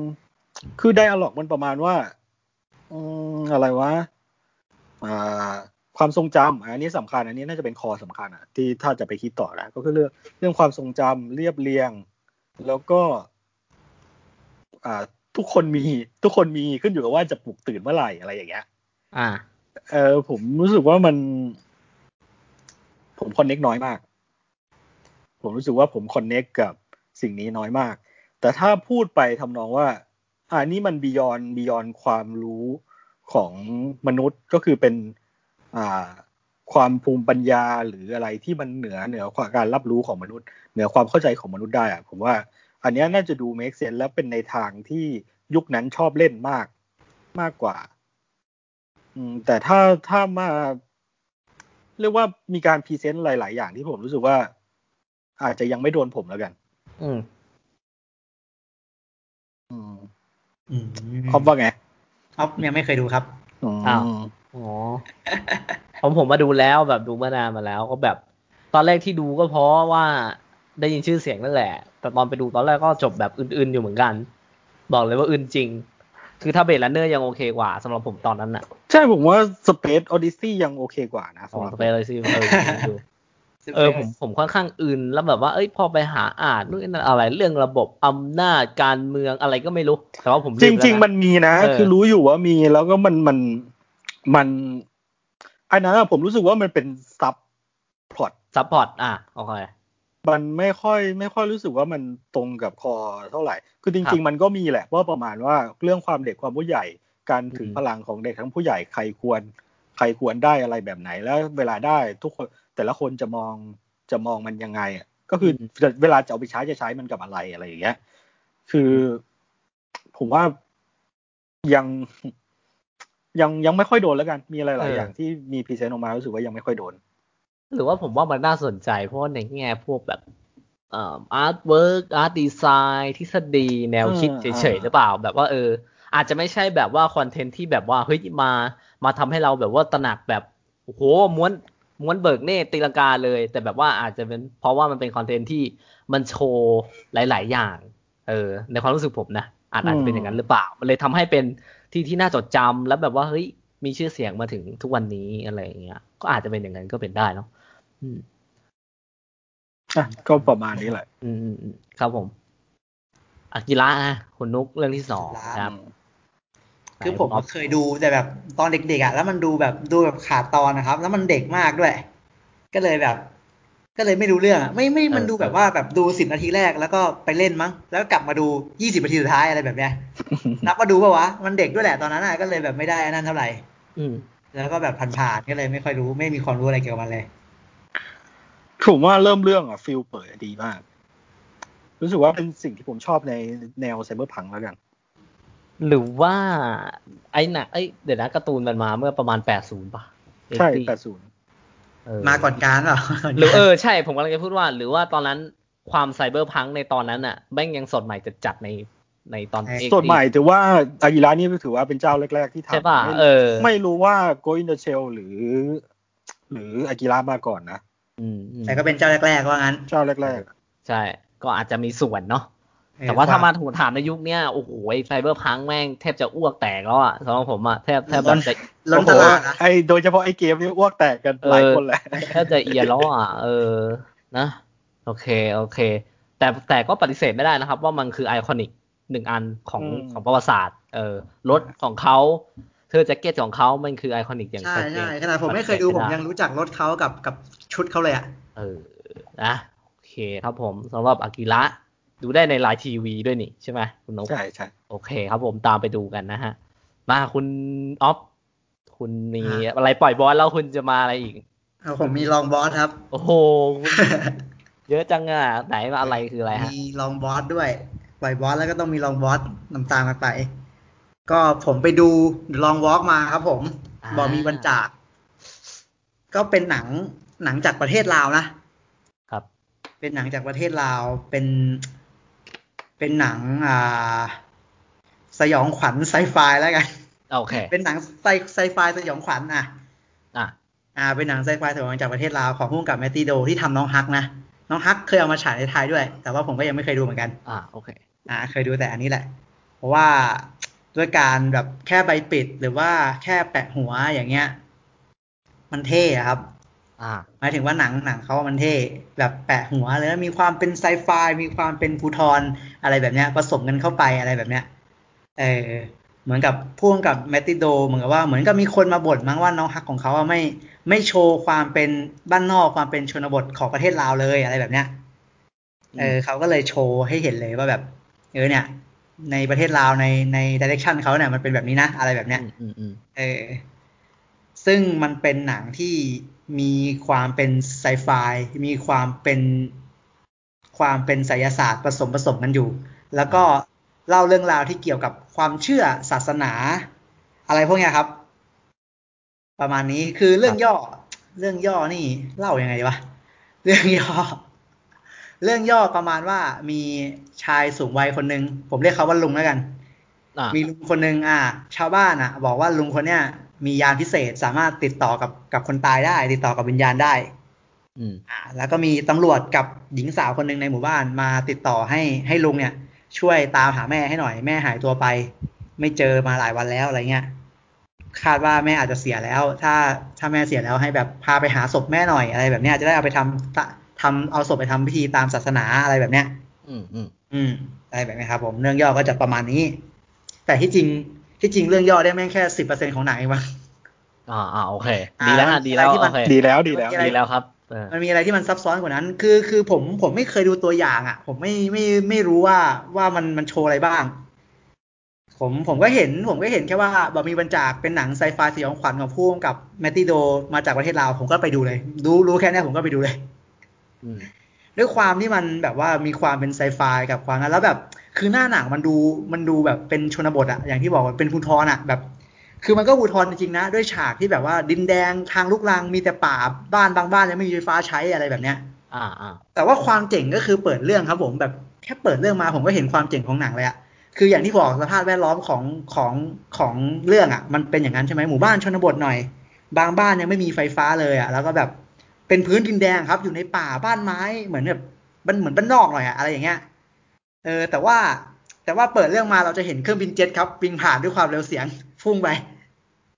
เราจะเห็นเครื่องบินเจ็ต เราจะเห็นผู้คนใช้ชิปอะ ใช้ชิปแบบอินทามอะนึกภาพออกไหมเฮ้ย เออ แบบนั้นเลยโคตรเท่เลย เออ คืออันนี้คือเปิดเรื่องมาเราเห็นอย่างนี้เลยนะ คือแบบแม่งเฟี้ยวมากอะ มันเป็นการผสมผสานที่แบบ โอ้โห นี่มันอะไรวะเนี่ย คือผมรู้สึกว่าไม่ไม่ไม่คิดว่าเขาจะทำแบบนี้ คือ ถ้าเราเห็นชิปแบบอินทามอะ ประเทศมันต้องเจริญ มันต้องต้องเจ๋งใช่ป่ะ ครับ อันนี้ก็เป็นประเทศธรรมดาครับ เดินดินแดง ขี่มอไซค์ บางบ้านไม่มีฟ้าใช้อะไรอย่างเงี้ยแต่แต่ก็แบบ แต่ก็แบบเขาเรียกว่าอะไรอะแบบบางครั้งบางครั้งไม่มีฟ้าใช้ แต่ว่าเขามีนั่นนุกเขามีแท่งไฟแสงแบบแบบดาร์กอะรูปรูปแล้วไฟขึ้น เอออย่างนั้นแหละไอ้แท่งไฟแสงแบบดาร์กอะเออเขามีอย่างนั้นอะโคตรเท่อะแล้วเขาก็ใช้ชิปแบบเขามีมีแบบไอไอชิปที่ฝั่งเนี้ยดูเวลาได้โอนเงินได้ทำอะไรได้เหมือนแบงกิ้งส่วนตัวแบบออนไลน์แบบแบบอินทามอะเท่ๆอะเออคือคือแค่เปิดเรื่องมาห้านาทีก็เห็นความเท่ของหนังแล้วอะ ว่าแบบโหอะไรวะเนี่ยนี่มันนี่มันโลกไหนเนี่ยอะไรแบบเนี้ยเออคือคือบ้านเขาก็เป็นแบบแบบสังกะสีนะ บ้านไม้สังกะสีร้านอาหารก็เป็นอย่างนั้นเลยอะแบบแบบโบราณโบราณพูทรพูทรหน่อยอะแต่ว่าแต่ว่าโลกเขาอยู่กันอย่างนั้นอะ อยู่แบบชิปอะเออโคตรเท่อะผมบอกเลยว่าแค่เปิดมาตรงนี้ก็เท่แล้ว แต่ว่าหนังมันมีอะไรมากกว่านั้น มันเล่ามัน คือคือหนังมันค่อยๆ ปล่อยให้ให้เราคนดูอะเก็บ คุณต้องคุณต้องโฟกัสมากๆนะหนังเรื่องเนี้ยคุณต้องแบบตั้งใจดูโฟกัส คุณต้องโฟกัสมันจะค่อยๆปล่อยให้คุณเก็บไปเรื่อยๆ มาถึงสิบนาทีแรกคุณดูอาจจะงงหน่อยนึงว่าแบบอะไรวะเนี่ยอ่าอยู่ดีไอ้นี่คือใครอะไรมาจากไหนแดร์ล็อกแปลกๆ แต่ถ้าคุณเก็บได้เรื่อยครับ เพราะว่าหนังมันจะปล่อยให้คุณได้รับรู้เรื่อยๆ ประมาณครึ่งชั่วโมงคุณจะต่อกับหนังติด พอต่อกับหนังติดแม่งมันละแม่งเต็มไปด้วยความสงสัยเต็มไปด้วยความอยากรู้ แล้วก็เต็มไปด้วยปริศนาผมว่าหนังเรื่องนี้มีมีหลายสิ่งหลายอย่างที่ที่หนังเอเชียเราไม่ไม่ค่อยได้ดูนักอะเอ้ยอยากดูเออเออเพราะว่า เหมือนกับมีเอ็มเคยบอกใช่ไหมว่ามีผู้กำกับไทยท่านหนึ่งเคยกล่าวไว้ว่า แบบว่าหนังไทยเราอะทำได้แต่แบบทำได้แต่แบบมันทำไซไฟไม่ได้เออมันมีไซศาสตร์มาทำได้เราคือไสยศาสตร์เออมันทำไซไฟไม่ได้ แต่ว่าเราทำแล้วอะเราทำได้อะอืมอืมอืมเออเราทำได้มีความเป็นไสยศาสตร์ มีความเป็นเป็นไซไฟเป็นวิทยาศาสตร์เข้ามาอะไรเงี้ยแต่ว่ามันแต่ว่าตรงนั้นมันก็ไม่ใช่ประเด็นสำคัญของเราเขาไม่ได้ตั้งใจเล่นประเด็นนั้นหรอกเออเขาก็จะไปเล่นประเด็นของเรื่องของเรื่องศาสนาความเชื่อแล้วก็สิ่ง สิ่งที่สิ่งที่พุ่งกับแล้วก็คือความไซไฟความไสยศาสตร์เนี่ยพอเอามารวมกันแล้วแล้วเขาเล่าแบบเนี้ยเออแล้วคนอื่นเน่ยเขาคิดแบบเนี้ยแล้วคนอื่นคิดยังไงอะไรแบบเนี้ยเออมันจะมีความงั้นมันมีความ ผมว่ามันมีความแปลกใหม่อะ แล้วมันแบบคือคือผมคิดว่ามันเจ๋งอะไอที่ผมเล่าตอนแรกที่ว่าแบบเห็นบ้านสังกะสีเก่าๆแต่ว่ามีชิปอะไรแบบเนี้ยครับรู้สึกว่ามันว่ามันมันเป็นการผสมผสานที่แบบโอ้แม่งแม่งแปลกใหม่มาก แล้วแม่งผมรู้สึกว่ามัน work อะ work มากแล้วผมว่ามันทำให้ผมได้เห็นแนวทางใหม่ๆในการทำหนังอะว่าเอ้ยเราทำแบบนี้ก็ได้เหรอวะแบบนี้ก็ได้ปะ นี่แม่ง Cyberpunk สองศูนย์เจ็ดเจ็ดนี่แหละแม่ง Cyberpunk ใช่ feel ผมตอนนี้คือ Cyberpunk มากเออเนี่ยมันมีความแบบนี่แหละแม่ง Cyberpunk อะไรเงี้ยแบบโอ้โห คือแบบมอเตอร์ไซค์อีแตนกากๆเดินมาแลกชิปเฉยเลยแบบสแกนชิปกันเฉยเลยอะคือแบบโอ้โหโคตรเฟี้ยวอะผมดูแบบชิปแม่งโคตรเฟี้ยวอะเปิดเรื่องมาแบบอย่างเฟี้ยวอะคือผมมีเครื่องบินเจ็ตนะเครื่องบินเจ็ตบินผ่านไปผ่านมา ผมไม่อยากฟังแล้วอะผมอยากผมอยากดูแล้วอะใช่อยากฟังคือผมกายจะไปดูตั้งแต่วันแรกที่มันเข้าแล้วนะผมผมไปดูวันวันเสาร์ที่ผ่านมา คือผมอยากดูตั้งแต่แรกแล้วแหละ แล้วก็อยากดูมาคือ คือผมบอกเลยว่าหลังเรื่องนี้ต้องต้องมีความโฟกัส เยอะอยู่ โฟกัสมากๆ ผมบอกเลยว่ามัน มันมันดูซับซ้อนกว่า Tenet อีกนะ ถ้าคุณดู Tenet แล้วงงอะคุณคูณเรื่องนี้เข้าไป คุณเป็นสักสิบก็ได้ คุณต้องคือมันไม่ได้ดูยากขนาดนั้นหรอก มันมีเส้นเรื่องชัดเจน แล้วมันก็มันก็มีประเด็นที่เราชัดเจน แต่ว่า แต่ว่าอย่าหลุดโฟกัสแล้วกัน อย่าหลุดโฟกัสแล้วจะเข้าใจมันเอง คือผมนึกนึกถึงไอ้นี่เลยอะไอ Be Right Back ของ Black Mirror มันมันจะมีเรื่องว่าความเป็น ความเป็นอ่าชนบท แต่ในยุคที่เทคโนโลยีไปไกลแล้ว เราก็จะเห็นอะไรที่มัน มันจะสะท้อนอะไรบางอย่าง ใช่ มันจะเห็นแบบเราก็ยังอยู่บรรยากาศที่ยังดูเหมือนปัจจุบัน แต่ว่ามันจะมีเทคโนโลยีที่ล้ำๆอะไรอย่างเงี้ย อ่า นั่นแหละ ขึ้นมาอะไรอย่างเงี้ย เออ แล้วก็ฟิลอะไรอีกวะ อืม โลกอนาคตอะ มันจะเชิงว่า จริง ๆ มันก็ไม่ได้จะ มันก็ไม่ได้จะเป็นเมืองเป็นไซเบอร์พังเสมอไปอะไรเงี้ยเพียงแค่มันมีเทคโนโลยีอะไรที่ที่ล้ำขึ้นมา แล้วก็เราก็ยังอยู่ในอะไรเหมือนเดิมอะไรอย่างเงี้ยมันก็เหมือนเดิมแค่อาจจะมีอะไรที่มันขึ้นมาเหมือนอย่างที่วันนี้เราสามารถดูดูทุกอย่างผ่านโทรศัพท์ได้อะไรประมาณนั้นใช่เหมือนใช่เหมือนที่เราไปต่างจังหวัดแบบนี้เราก็เห็นเขาดู youtube กันปกติเขาโอนแบงกิ้งกันอย่างเงี้ยใช่โลกมันก็พัฒนาก็อย่างนั้นแหละ อันนี้ก็เป็นแบบแบบสิ่งที่พุ่งกับเขามองเห็นอะไรแบบเนี้ยขึ้นมา แล้วก็เป็นเรื่องเรื่องราวก็ก็เป็นเรื่องราวแบบเรื่องศาสนาความเชื่อ วิทยาศาสตร์และศิลศาสตร์แหละเขาก็เอามาผสมกันแล้วก็เล่าออกมา ครับ เต็มไปด้วยแบบ ความน่าสงสัยและความตื่นเต้น ผมรู้สึกว่ามันมันดูดูดูน่าสนใจตลอดเวลาเลยสำหรับผมนะดูน่าสนใจตลอดทั้งเรื่อง อืมเออแล้วเรื่องซีจีเป็นไง ก็คือไม่ได้ใช้หรือว่าใช้ ใช้แค่ไอชิปนั่นแหละซีจีก็โอเค โอเคเลย ชิปกับไอยานบินไปบินมาสองสาครั้งอะ ก็โอเคครับ ไม่ไม่ค่อยได้ใช้อะไรอย่างนั้นเยอะ แต่ว่าแต่ว่าโอเคนะ รู้สึกว่ามันมันเจ๋งมากกว่าที่จะไม่ใช่เจ๋งแบบอ่าไม่ใช่แบบแย่จนรู้สึกว่าดีที่มันแย่ขนาดนี้ใช่ไหมในในความรู้สึกอะ ก็คือมันดีในแบบว้าวไปเลย ดีในแบบว่าก็คือตอนเห็นครั้งแรกก็ตกใจว่า เอ้ย มีอย่างนี้ด้วยเหรอวะอะไรแบบนี้ในเรื่องอะ คือคือตอนที่เขาใช้ซีจีไอไอที่ผมบอกชิปอะไรอย่างเงี้ย ผมว่ามันโอเคนะ มันไม่ได้ดูแย่เลยนะ ดูโอเคในในระดับนั้นนะเออดูโอเค แล้วก็ แล้วก็มูแต่ตกใจด้วยแหละว่าแบบเอ้ยมีอย่างนี้ด้วยเหรอวะอะไรแบบเนี้ยเออมันเป็นมันเจ๋งเบอร์นั้นแหละ แล้วเขาเอามันไปผสานกับในเรื่องความเชื่อและจิตวิญญาณได้ดีไหมในความล้ำตัวเนี้ยไอชิปนั้นอะ ไม่ค่อยผสานเท่าไหร่ ไม่ค่อยเอามาใช้มากเท่าไหร่เขาไปใช้เขาไปเอาเรื่องของของเวลามาเล่นมากกว่าแต่ที่จริงผมไม่อยากให้โฟกัสเรื่องความเป็นไซไฟแต่ศิลศาสตร์มากหรอก ผมอยากให้โฟกัสกับสิ่งที่เขาจะเล่าแล้วก็อันนั้นมากกว่า อะไร เดี๋ยวไว้ไปดูดีกว่าให้นุ๊กไปดูดีกว่าเอออย่าไปคาดหวังกับความเป็นไซไฟอะไรมากมันอาจจะเป็นแค่กิมมิกนั้นเขาอยากเขาอยากจะเล่าเขามีสิ่งที่เขาอยากจะเล่าอยู่ แล้วมันน่าสนใจนะแล้วสิ่งที่เขาจะเล่ามันก็น่าสนใจอะไรเงี้ยแล้วบอกว่า casting อะ casting อะดี ใช้นักแสดงไม่เยอะแต่ว่าตัวละครหลักอะเท่ไอ้ลุงอะเท่ลุงอะเท่ casting ดีลุงอะเท่เดี๋ยวจะไปดู โอ้โหผมว่าเฟี้ยวอยู่เฟี้ยวอยู่ ว่ามันก็เฟี้ยวอยู่ เดี๋ยวลองวอล์กนะใช่ไหมก็ใช่ก็แบบมันก็มันก็เต็มไปด้วยความแปลกใหม่นั่นแหละ ครับ มันเต็มไปด้วยความแปลกใหม่และความน่าสนใจ ก็อยากอยากให้ไปดูครับ ผมไปไปซึมซับบรรยากาศแบบอย่างที่ภูมิกับเขาบอกว่าเนี่ยเนี่ยเนี่ยคือบรรยากาศบ้านนอกบ้านนอกของประเทศลาวนะแล้วก็เขาก็ใส่ใส่สิ่งนี้เข้าไปอะไรเงี้ยเพิ่มความตื่นตาตื่นใจให้หนังของเขาอะไรเงี้ยก็ลองลองไปดู เพราะว่าหนังก็ชัดเจน ชัดเจนว่ามีสิ่งที่จะเล่าอย่างนี้อย่างนี้แล้วก็เพิ่มความซับซ้อนในแบบของเขาอะเออเล่าเล่าสิ่งที่ในแบบของเขาอะถ้าเราเชื่อในกฎในกฎของของหนังอะ เราจะเอนจอยโอเคนี่ก็ตามนั้นเนาะก็หาดูได้ตอนนี้ก็ยังเข้าโรงอยู่เพิ่งเข้าเพิ่งเข้าเพิ่งเข้าเมื่อวันพฤหัสที่ผ่านมาก็อยากให้รีบไปดูนะมันผมคิดว่ามันอาจจะอยู่ไม่นานครับผมชาวกรุงเทพแล้วก็เห็นมีเพิ่มลงบ้างนิดหน่อยนะ แต่ว่าชลบุรียังผมก็อดดูนะครับผมอ๋อ ฝากฝากประชาสัมพันธ์ด้วยนะ ไม่รู้เศร้าเศร้าผมอยากดูมากเลย โอเค ใกล้สุดก็ไม่กับบางนาบันเดิมครับผม โอเค จะลองวอครับผม ใช่บอมีวันจากนะโอเคบอมีวันจากโอเคคำเปยในใบปิดเขาก็เท่นะเราไปหาอ่านเอาดี ผมไม่อยากไม่อยากอ่านเลยแบบ ก็เฟี้ยวดีครับเฟี้ยวดี เฟี้ยวในแบบที่แบบหนังไทยดูแล้วหนังไทย ถ้าไปเทียบกับหนังหนังไทยหนังหนังสายศาสตร์ไทยในยุคหลังอะผมว่ามีล้มอะ อ่าถ้ามาเทียบกันได้เงี้ยโอเค อ่า ก็ไปไปตามเทียบกับ Homestay ว่าไง Homestay ว่าไง Homestay มันไม่ใช่ original content อะดิเออเออ Homestay มันไม่ใช่ original content อะเราโอเคเราเราไม่ต้องไปเทียบดีกว่านะเออไว้ไปดูเทียบเลยมันไปเทียบไม่ได้หรอกมันเป็นภาพยนตร์แต่มันแค่เปรียบเปยเพิ่มเพิ่มความน่าดูให้หนังเฉยขายขายหนังเฉย เออว่าแบบว่าผมบอกเลยว่ามันเต็มไปด้วยแบบพอเราดูหนังเรื่องนี้จบเราจะเห็นว่าแบบที่จริงเราสามารถผสมผสานนู่นนี่นั่นให้มันเป็นแนวทางใหม่ของหนังได้นี่หว่าแม่งไร้ขีดจำกัดจริง ๆด้วยอะไรแบบเนี้ยโอเคโอเคครับผมเดี๋ยวลองวอลครับ อืมใช่ดูในโรงภาพยนตร์นะตอนนี้ก็แนะนำแนะนำโอเคมาที่ผมเรื่องที่สามโอ้จริง ๆ แล้ว อาจจะแบบว่าอาจจะมีการรวบๆนิดนึงละเพราะว่าเฮ้ยเราใช้เวลาไปเยอะพอสมควรจะไม่มีพื้นที่เวลาให้ข่าวเนาะ เออเดี๋ยวมันจะเยอะโอเค เอาของผมเรื่องต่อมาคือสุดยอดหนัง อันนี้คือสุดยอดหนังจริง ๆ ที่ได้ที่คุณอ๊อฟไอ้นี่มาไอ้นี่มาคืออะไรวะ คือ ก็คืออ่าบอกชื่อเรื่องแล้วเดี๋ยวจะเล่าให้ฟังเลยก็คือ Where We Belong ครับผมที่ได้ไปดูมาแล้วเออเดี๋ยวเอ็มเอ็มเคยมาให้ผมเล่าตั้งแต่ต้นจนจบให้ฟังก็ใช่ไง ใช่ครับก็นั่นแหละก็นั่นแหละทีที่ผมกำลังจะพูดต่อว่า อันนี้คือสุดยอดหนังของคุณอ๊อฟจริง ๆ คือ คือผมจำได้วันนั้นไปเซ็นทรัลด้วยกัน แล้วก็คุยกันเรื่องนี้ ผมก็เลยบอกเอ้ยไหนออฟมันเป็นยังไงเล่ามาดิ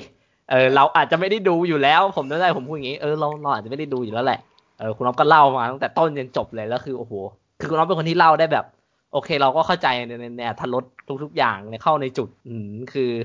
คือคือณตอนนั้นที่เรานั่งฟังคุณออฟสปอยอะมันเป็นอะไรที่เราก็แค่ก็รู้สึกทึ่งแล้วในในหนังไทยนะ เออแล้วคราวนี้ก็ได้ได้มีโอกาสไปดูก็ สิ่งสิ่งหนึ่งที่ไปดูด้วยก็เพราะว่าช่วงนี้มันกำลังมีกระแสข่าวเรื่องสุพรรณหงส์ด้วยถูกไหมเออเราก็เลยแบบว่า เอ้ยลองกดดูซะหน่อยละกันอะไรอย่างเงี้ยก็ได้ดูตั้งแต่ต้นจนจบนั่นแหละ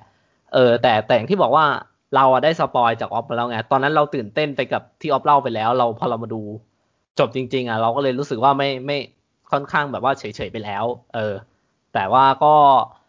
สิ่งหนึ่งเอ้ยเรื่องเรื่องย่อมันคือยังไงออฟออฟเรื่องย่อสำหรับแบบวีบีลองให้ฟังดูไปยังย่อ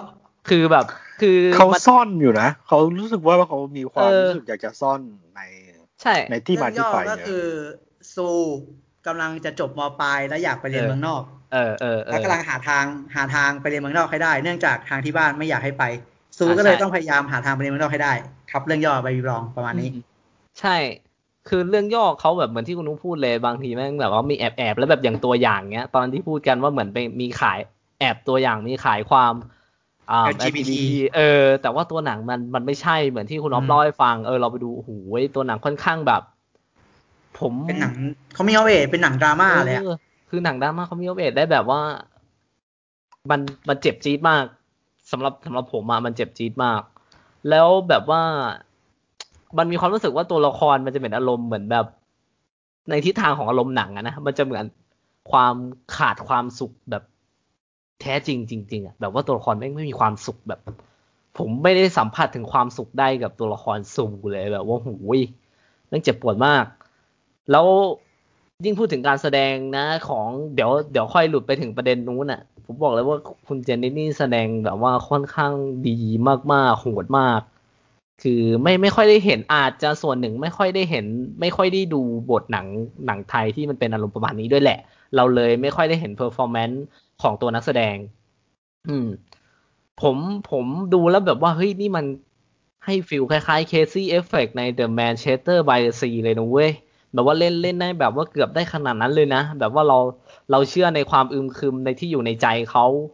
นึกออกปะเออ เล่นเล่นเล่นได้โหดมาก แต่แต่แต่ว่าตัวละครของฝั่งอีกคนหนึ่งที่มันชื่ออะไรนะอีกคนหนึ่งเพื่อนมัน ผมสั้นๆเออผมชื่อเบลชื่อเบลเออชื่อตัวละครเบลผมค่อนข้างปล่อยปล่อยปละละเลยไปเลยเว้ยตัวนั้นผมผมแบบว่าแทบไม่ค่อยได้สนใจ คือตัวหนังอะมันมีความเป็นคือความศิลปะของตัวหนังอะมันค่อนข้างทำออกมาได้ดีมาก ในงานภาพแล้วก็แบบว่าในงานเสียงอะมันมีในยะนะ แล้วแบบว่าอย่างอย่างเช่นไดอะล็อกหลายๆไดอะล็อกกับผมเชื่อได้เลยว่า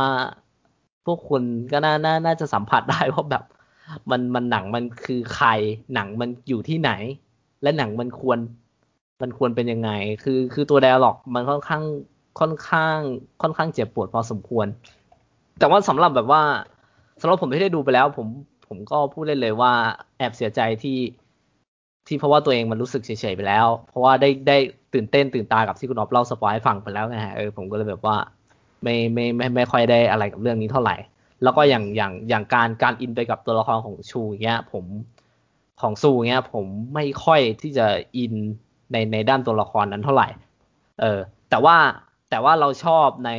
ในแนวคิดในแนวทัศนคติ แนวการตั้งคำถามของเขาเนอะปะเออ แต่ว่าในในด้านตัวตัวละครอะผมผมผมเฉยๆมากกับแทบทุกตัวเลยเออผมค่อนข้างเฉยๆ อืมอืมโดยรวมคือหนังแวร์วีวีลองเนี่ยค่อนข้างค่อนข้างอยากให้คน อยากให้คนดูแหละ เอออยากอยากยิ่งยิ่งยิ่งเป็นคนไทยแล้วเราอยู่ในที่นี่ในตอนเนี้ย ก็ผมรู้สึกว่าก็น่าจะควรได้ดูนะน่าน่าน่าจะควรได้ดูหนังอะไรแบบนี้ ค่อนข้างค่อนข้างน่าสนใจเลยนั่นแหละครับสำหรับ Where We Belong คือเรื่องเรื่องเรื่องที่สามของผม อะ ก็นับก็ใน Netflix ก็ยังรับรับชมได้ฮะสำหรับเรื่องนี้ โอเค ท่านเดี๋ยวผมขอต่ออีกเรื่องนึงเลย แบบว่าสั้นๆแป๊บเดียว เรื่องสุดท้ายของผมที่เพิ่งได้ดูจบเมื่อไม่นานนี้ก็คือ เป็นสารคดีใน Netflix ครับผม มีชื่อเรื่องว่า American Factory เรื่องนี้ก็เป็นดีกีรางวัลออสการ์เมื่อปีที่แล้วนะ ถ้าผมจะไม่ผิดน่าจะปีที่แล้วแหละ ได้ได้ได้รางวัลสารคดียอดเยี่ยมไป มันเป็นซีรีส์ที่สนุกมากครับ อันนี้บอกก่อนเลย คือเรื่องตัวตัวสารคดีซีรีส์เนี้ยมันเป็นประมาณว่าอ่า มันในในปี 2008อะ มันจะมีวิกฤตเศรษฐกิจอเมริกาตกต่ำอยู่ในตอนนั้น ก็มันจะมีโรงงานผลิตรถยนต์ที่มีตัวย่อว่า GM อะก็ปิดตัวลง เออ แล้วคราวนี้มันส่งผลให้แบบว่าคนงานหลายพันคนอะ ที่อยู่ในนั้นน่ะตกงานด้วยเออ แล้วทำให้หมู่บ้านละแวกนั้นน่ะ ก็แบบว่าแทบจะเป็นเมืองร้างแล้วอะ แล้วต่อมาอีกแปดปีประมาณประมาณปีสองพันสิบหกครับ ก็มีบริษัทผลิตกระจกรถยนต์ กระจกใหญ่อะกระจกหน้าหน้ากระจกรถยนต์นะครับ เออ ที่เป็นสัญชาติจีนอะเขามีชื่อว่าฟูเหยาหรือฟู่เหยาเนี่ยแหละเออผมอาจจะออกเสียงไม่ถูก เออเขามาเข้ามาซื้อพื้นที่ตรงเนี้ยของโรงงาน GM เก่า แล้วก็เปลี่ยนให้เป็นโรงงานผลิต กระจกรถยนต์ของเขาเพื่อส่งออกประมาณนั้นนี่คือเรื่องราวของสารคดีเรื่องนี้ อะ ซึ่งสิ่งที่มันน่าสนใจสำหรับสารคดีสารคดีเรื่องนี้ผมมองว่ามันเป็นเรื่องที่การที่เราได้เห็นมุมมองของคนที่เป็น culture ของคนจีนที่เข้ามาอยู่ในวัฒนธรรมอเมริกา เออซึ่งซึ่งในช่วงพาร์ทแรก ๆ ของตัวซีรีส์อะค่อนข้างทำได้สนุกมาก เพราะว่ามันมันเหมือนเราดูหนังแล้วเว้ยเหมือนแบบว่า คือมันเปิดมามันคือคอนฟ lict อยู่แล้วมันคือความขัดแย้งอยู่แล้วใช่ไหมก็คือที่เป็น culture มันขัดแย้งกัน เราก็จะได้เห็นว่า เอ้ย คนนู้นฝั่งจีนเขาคิดยังไงกับ อเมริกาอเมริกามีความคิดยังไงบ้าง เออ อย่างแบบว่าตัวตัวเจ้าของบริษัทผู้เหยาเงี้ย เออเขาเขาลงมาดูพื้นที่เขาก็แบบว่า เอ้ย เนี่ยเขาไม่ชอบตรงนี้เลย ไอ้มันเป็นเหมือนตัวอะลามเตือนภัยมั้งถ้าผมจะไม่ผิดนะ มันติดอยู่ตรงเนี้ยเขาบอกว่าเฮ้ยทำไมมันต้องติดตรงนี้ ผมอยากให้มันติดอยู่ตรงนี้ไม่ได้เหรออะไรอย่างเงี้ย เออ แต่ว่าเขาก็พูดผ่านล่ามอะเนาะล่ามก็แปลให้ให้ฝั่ง คนอเมริกาฟังเขาก็บอกว่าเฮ้ยแต่ว่ามันเป็นกฎหมายของทางบ้านเราอะนึกออกปะเออทางอเมริกาเขาเขามีกฎหมายให้ทำอย่างนี้อย่างนี้ เออมัน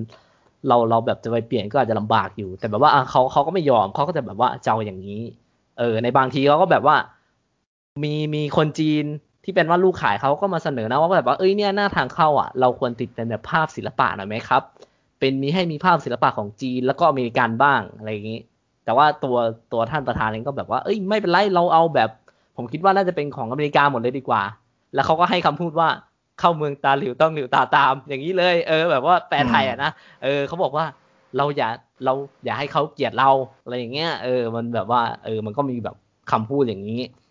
ใช่ ซึ่งซึ่งใน part ของตัวซีรีส์อะ มันมันน่าสนุกน่าติดตามก็เพราะเราได้ดูการเดินทางของตัวบริษัทนี้แหละ เออ พอไป part หลังๆปุ๊บคราวนี้มันก็จะเริ่มมีการเมืองในในนั้นขึ้นมาแล้ว เออ ให้ feel เหมือน Sorry to Bother Bother You เลย มีการแบบว่า สหภาพมีการประท้วงกัน blah blah ยันยันตอนสุดท้าย ผมบอกเลยนะว่าตอนสุดท้ายตัวร้ายจริง ๆ ของซีรีส์นี้ คือตอนสุดท้าย อ่า แต่ผมไม่บอกว่ามันคืออะไรเอออย่างมีมีมีบางซีนที่แบบว่าให้เห็นความ culture แบบชัดเจนเลยอะคือมันเป็นซีนที่แบบว่าคนชาวอเมริกันไปดูงานที่ประเทศจีนใช่ไหมเป็นโรงงานเดียวกันนี่แหละ แล้วแล้วคราวนี้เหมือนว่าที่นั่นอะเขาก็แบบว่าพอมีคนมาดูงานก็ต้องแบบนิดนึงอะเนาะเขาเขาก็เรียก เขาก็เรียกว่านายช่าง หรือว่าอะไรพวกนี้มารวมมาต่อแถวแล้วก็นับหนึ่งสองสามแบบว่านับคนอะนึกออกปะหนึ่งสองสามเออคนอเมริกาก็ยืนมองอยู่ แล้วทุกคน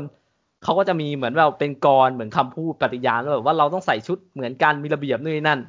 เออแล้วคือผู้ชาวอเมริกันก็ยืนมองเว้ยเขาก็นับหนึ่งสองสามพวกเรามาสิบเก้าคนครบครับนู่นนั่นแล้วคือภาพมันก็ตัดไปเออภาพภาพมันก็ตัดไปที่หน้าของคนอเมริกันที่มามองว่าเออ what what the fuck อะไรอย่างเงี้ยรู้ป่ะแบบเฮ้ยคือ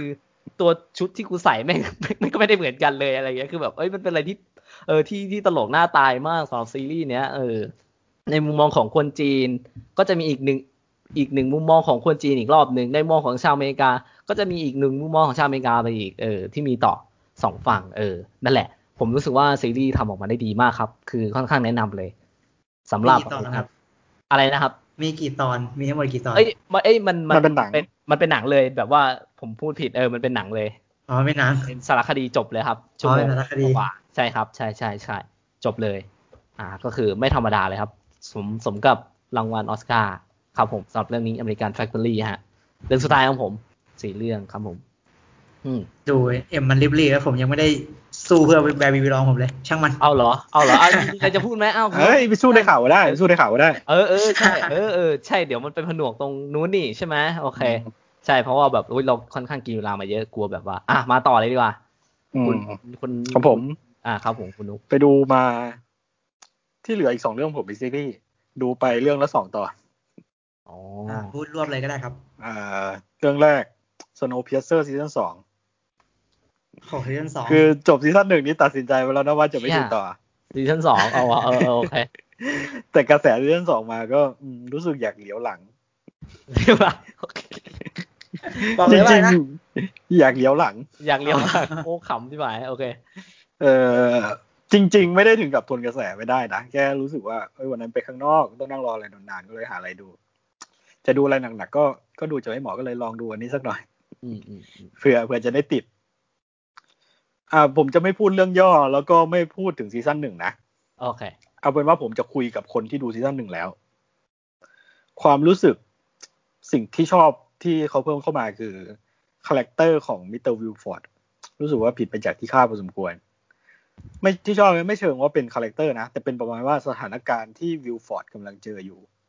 สิ่งที่เขาอยากจะทำสิ่งที่เขาอยากจะได้ สิ่งที่เขาอยากจะมีอะไรทำนองเนี้ยแล้วก็แต่ว่าโดยสิ่งที่เขามีอะมัน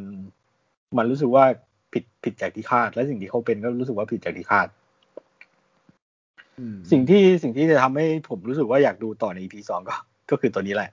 ที่เขาเปิดเปิดจุดอ่อนของวิลฟอร์ดขึ้นมา รู้สึกว่าทำได้น่าสนใจ มันคล้ายกับตอนที่ดู EP หนึ่ง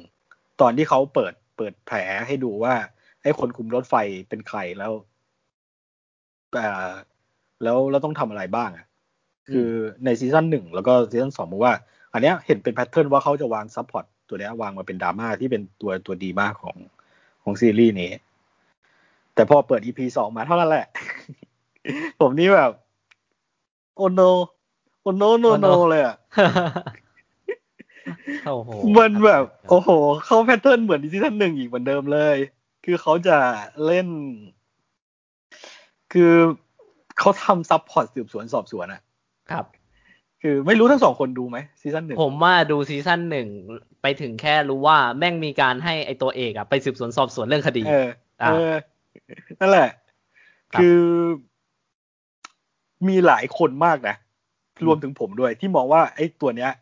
สืบสวนเนี่ย เป็นเป็นดิวเบเกอร์อะคือนี่คือสิ่งที่ทำให้ไม่อยากดูอะ อ่า เออ รู้สึกว่ามันเป็นพอด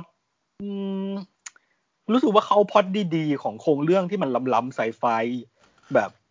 วองจุนโฮอย่างดีอะไรอย่างเงี้ยมาทำเสียของอะอ๋อคือมันกลายเป็นแบบซีรีส์สืบสวนแบบที่มันมีเยอะมากในอเมริกา โอเคเยอะแบบช่องทีวีอเมริกาทำทำเยอะเยอะแบบนึกถึงเซียไดอะไรทำนองเนี้ยโอ้โหซีไอนี่หนักเลยนะคุณนุกคือทุกวันนี้คือ เออ มันให้ความรู้สึกว่ามันจะเป็นอย่างนั้นอะ อืม ถ้าคนเพิ่งดูซีรีส์ฝรั่ง ผมว่าเขาคงไม่มีปัญหาหรอก อาจจะชอบด้วยซ้ำนะผมว่ามันอาจจะใช่มันถ้าเทียบกับละครบ้านเราอะแถวแถวบ้านเราอะผมว่าซีรีส์แบบนี้มันยังดู real กว่า ดูมีมิติกว่า โอเคครับ เข้าใจ คือดูมีมิติกว่าหนังบล็อกบัตเตอร์ด้วยซ้ำอะคือแต่สำหรับคนถ้าได้ลิ้มรสดราม่าเบอร์ใหญ่ๆมา ผมว่าน่าน่าจะไม่ น่าจะรู้สึกว่าถ้าใส่มาไม่ไม่น่าดูต่อถ้าใส่แบบนี้มา อืม แต่ผมเข้าใจนะว่าเขาใส่มาทำไมคือทำนองว่าเขาจะมาเล่นเป็นคล้ายๆเขาเป็นดีเทลเป็นเหตุการณ์ ประมาณว่าจากเหตุการณ์ที่ยิ่งใหญ่ มันก็มีเรื่องเล็กน้อยอะไร พวกนี้อยู่เสมออะไรทำนองเนี้ยแล้วก็เป็นตัวที่นำพายเราไปเห็นเบื้องลึกเบื้องหลังสิ่งใต้พรมอะไรทำนองนั้นอะ อืมเอามามามุมบวกบ้างมุมบวกคือ รู้สึกว่า เขามาเริ่มเปิด มาเปิดความเป็นไปได้ของการออกไปนอกนอกรถไฟ แล้วก็มุมนางเอกก็ยังยังดีอยู่เหมือนเดิม เพราะว่ามุมนางเอกอะดี สิ่งที่ไม่อยากดูต่ออีกเหมือนกันก็คือ มุมพระเอกยังเหมือนเดิมฝั่งพระเอกนี่คือ ถ้าคุณไม่ชอบมุมในพระเอกในซีซั่นหนึ่งอะซีซั่นสองก็เหมือนเดิมนะผมว่ายังเหมือนเดิมเลย หลายคนแบบพูดเป็นเสียงเดียวกันนะว่าไอ้จุดด้อยมากๆของเรื่องนี้คือพระเอก แล้วทำมุมมองชนชั้นล่างได้แย่ ไม่ค่อยพูดถึงเหตุผลดีๆอะว่าเขาทำไปทำไมเขาเอ่อมันไม่ค่อยรู้สึกว่า นี่นี่เป็นผลจากการจัดสรรทรัพยากรและอำนาจอย่างไม่มีประสิทธิภาพอะ คือเราไม่ได้รู้สึกในสิ่งนั้นอะว่าเหตุผลที่เขาทำสิ่งนี้คือมันไม่สามไม่รู้สึกว่าการจัดสรรทรัพยากรและอำนาจเนี่ยมันมันเป็นที่พอใจของทุกฝ่ายไม่ได้ คือเหตุผลอะไรแบบนี้มันไม่ค่อยมีอะ คือเขาไม่ค่อยพูดถึงว่าศักดิ์ศรีความเป็นมนุษย์ของคนชนชั้นล่างก็ สำคัญไม่น้อยไปกว่าชนชั้นสูงนะอะไรแบบนี้คือรู้สึกว่าคำเขาทำเหตุผลแบบนี้ไม่ไม่ไม่ค่อยมีโผล่ออกมา หรือแบบเขาสามารถเป็นพลเมืองที่มีหน้าที่สำคัญในโลกได้นะ อะไรแบบเนี้ย คืออะไรเป็นแบบนี้เป็นสิ่งที่ต้องมีแล้วเขาต้องพูดแต่ปรากฏว่า อืมเพิ่งซีซั่นนี้เพิ่งจะได้ยินคำว่าประชาธิปไตยอะโอ้โหคืออืมจนบางทีก็รู้สึกว่า เขาตั้งใจให้เรา ให้เราเอ่อทำให้เราไม่เข้าใจชนชั้นล่างหรือเปล่าวะเขาตั้งใจให้เสียงชนชั้นล่างไม่น่าฟังเปล่าวะให้เรามาแบบตระหนักรู้เอาเองบอกว่าเฮ้ยเราละเลยเสียงชนชั้นล่างเพราะเขาไม่น่าฟังหรือเปล่าวะอะไรแบบนี้บอกคือแต่ซีรีส์ก็ไม่น่าทำมันลึกขนาดนั้นนะก็รู้สึกว่ารู้สึกว่ายังยังเหมือนเดิมอยู่ แต่ว่าคาแรคเตอร์วิลฟอร์ดยังน่าดูเอ่อยังน่าสนใจอะน่าสนใจ เปิดโลก เริ่มเปิดโลกนอกรถไฟก็น่าสนใจ แล้วก็มุมมุมนางเอกยังน่าสนใจและทำได้ดีอยู่เหมือนเดิมแต่สิ่งที่ไม่ดีเหมือนเดิมก็ยังมีอยู่เหมือนเดิม ครับผม เหมือนเดิม เหมือนเดิม เอางี้เอางี้คำถามปิดท้ายไอซีรีส์นี้ เท่าซีซั่นหน้ามาดูไหมฮะ คิดว่าตอนนี้จะพักยาวๆเลย โอเคจะพักไปที่ไม่จบซีซั่นสองด้วยใช่ไหมยังเพิ่งมาลายพีอ๋อลายสัปดาห์อ๋อคือจะเบรกก่อนแล้วแบบพักก่อนเลย เบรกเลยครับผม ไม่จ่าแล้วเบรกเลย ยัดเลย ยัดเลย โอเค โอเค อีกเรื่องหนึ่งคืออะไรครับนกต่อเลยเรื่องดูไปสองตอนเหมือนกัน The Cloud ซีซั่นหนึ่งอ๋อโอเคของดีของดีอืมความรู้สึกเลยนะ คือ ไม่ไม่ไม่พูดเรื่องย่อนะ ก็คือความรู้สึกคือ รู้สึกว่าโลกสวยกว่าที่คิด โลกสวยกว่าที่คิด แล้วก็เกินคาดคือรู้สึกว่า production ใหญ่กว่าที่คิดมากผมรู้สึกว่าน่าจะใหญ่ที่สุดแล้วมั้งอืม แต่ถ้าเทียบเรื่องความเนียนผมว่า Stranger Things ยังยังดูเนียนกว่า แต่เรื่องรสนิยมนี่ก็คือ The Cloud กินขาดอยู่แล้ว แต่ว่าผมรู้สึกว่ามันมันดูโลกสวยแล้วก็ผมว่ามันอาจจะขัดกับความรู้สึกส่วนตัวผมนะแบบประมาณว่า คือผมมาติดตามข่าวเรื่องเทคโนโลยีบ่อยอะไรอย่างเงี้ยก็อาจจะแบบคุยกับเพื่อนก็อาจจะได้ไปแบบรู้เขาก็จะ ในวงเขาอาจจะไปคิดเป็นเรื่องของตัวพิเนอร์ชิพเราจะทำอ่าเราจะทำอ่าอ่าสตาร์ทอัพอะไรที่มันจะมาจัดสรรทรัพยากรแล้วให้ชีวิตความเป็นอยู่ผู้คนดูดีขึ้นอะไรอย่างเงี้ย ถ้าคนมีพื้นฐานความคิดอะไรแบบเนี้ย ไปเจอกับความอลังการงานสร้างพิธีใหญ่โต แล้วถ้าเป็นคนที่ไม่ค่อยอินกับเรื่องพิธีกรรมด้วยอะผมจะรู้สึกเลยว่ามันอืมทำไม ทำไมมันดูใช้ทรัพยากรสิ้นเปลืองกันดูจังเลยวะอะไรรองเนี้ยแล้วก็ อืม อาจจะเป็นเรื่องของยุคสมัยด้วยแหละ ว่าเออเดี๋ยวซีซั่นหลังๆก็คงจะมีเล่นเรื่องนี้ แต่โดยรวมอะถือว่าเวลาวางดราม่าดีมากผมว่าเวลาเล่นดราม่าดี แต่ว่าติดโลกสวยไปนิดนึงสำหรับผม แต่โดยรวมผมว่ายังยังน่าดูต่อ เพราะว่าซีซั่นหลังๆเห็น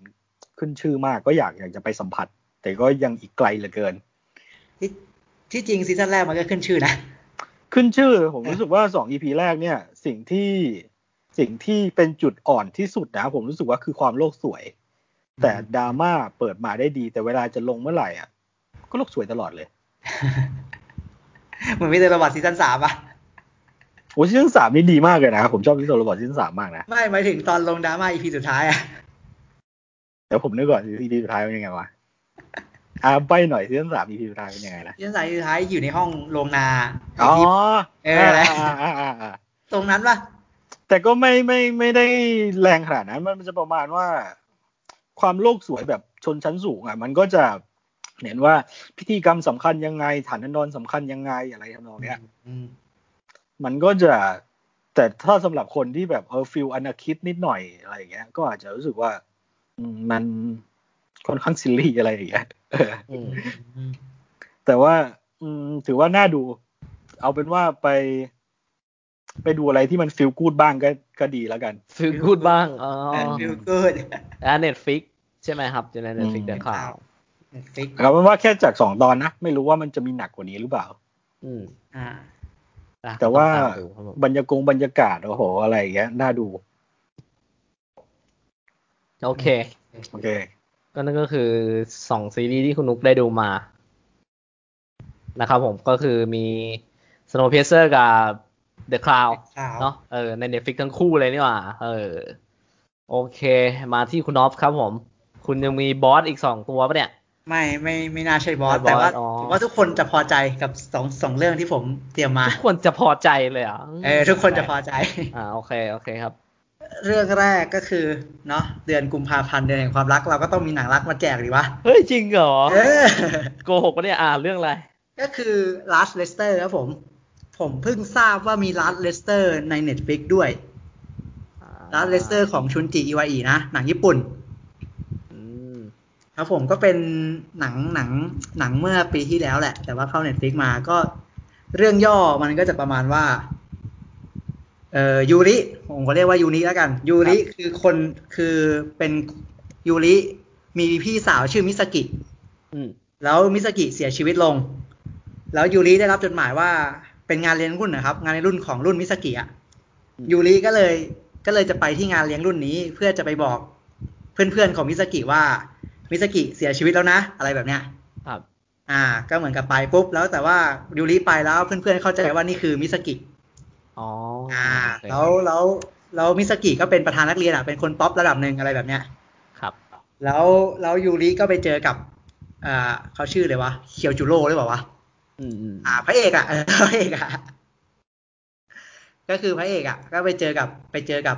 ไปเจอกับอ่าเขาชื่อเคียวจูโร่มั้งเคียวชิโร่เออ ครับเขาเขาเป็นเขาเป็นรักแรกของยูริ อ่า คนนี้เป็นเป็นรุ่นเดียวกับพี่เป็นรุ่นเดียวกับมิซากิแล้วเขาเป็นรักแรกของยูริใช่ไหม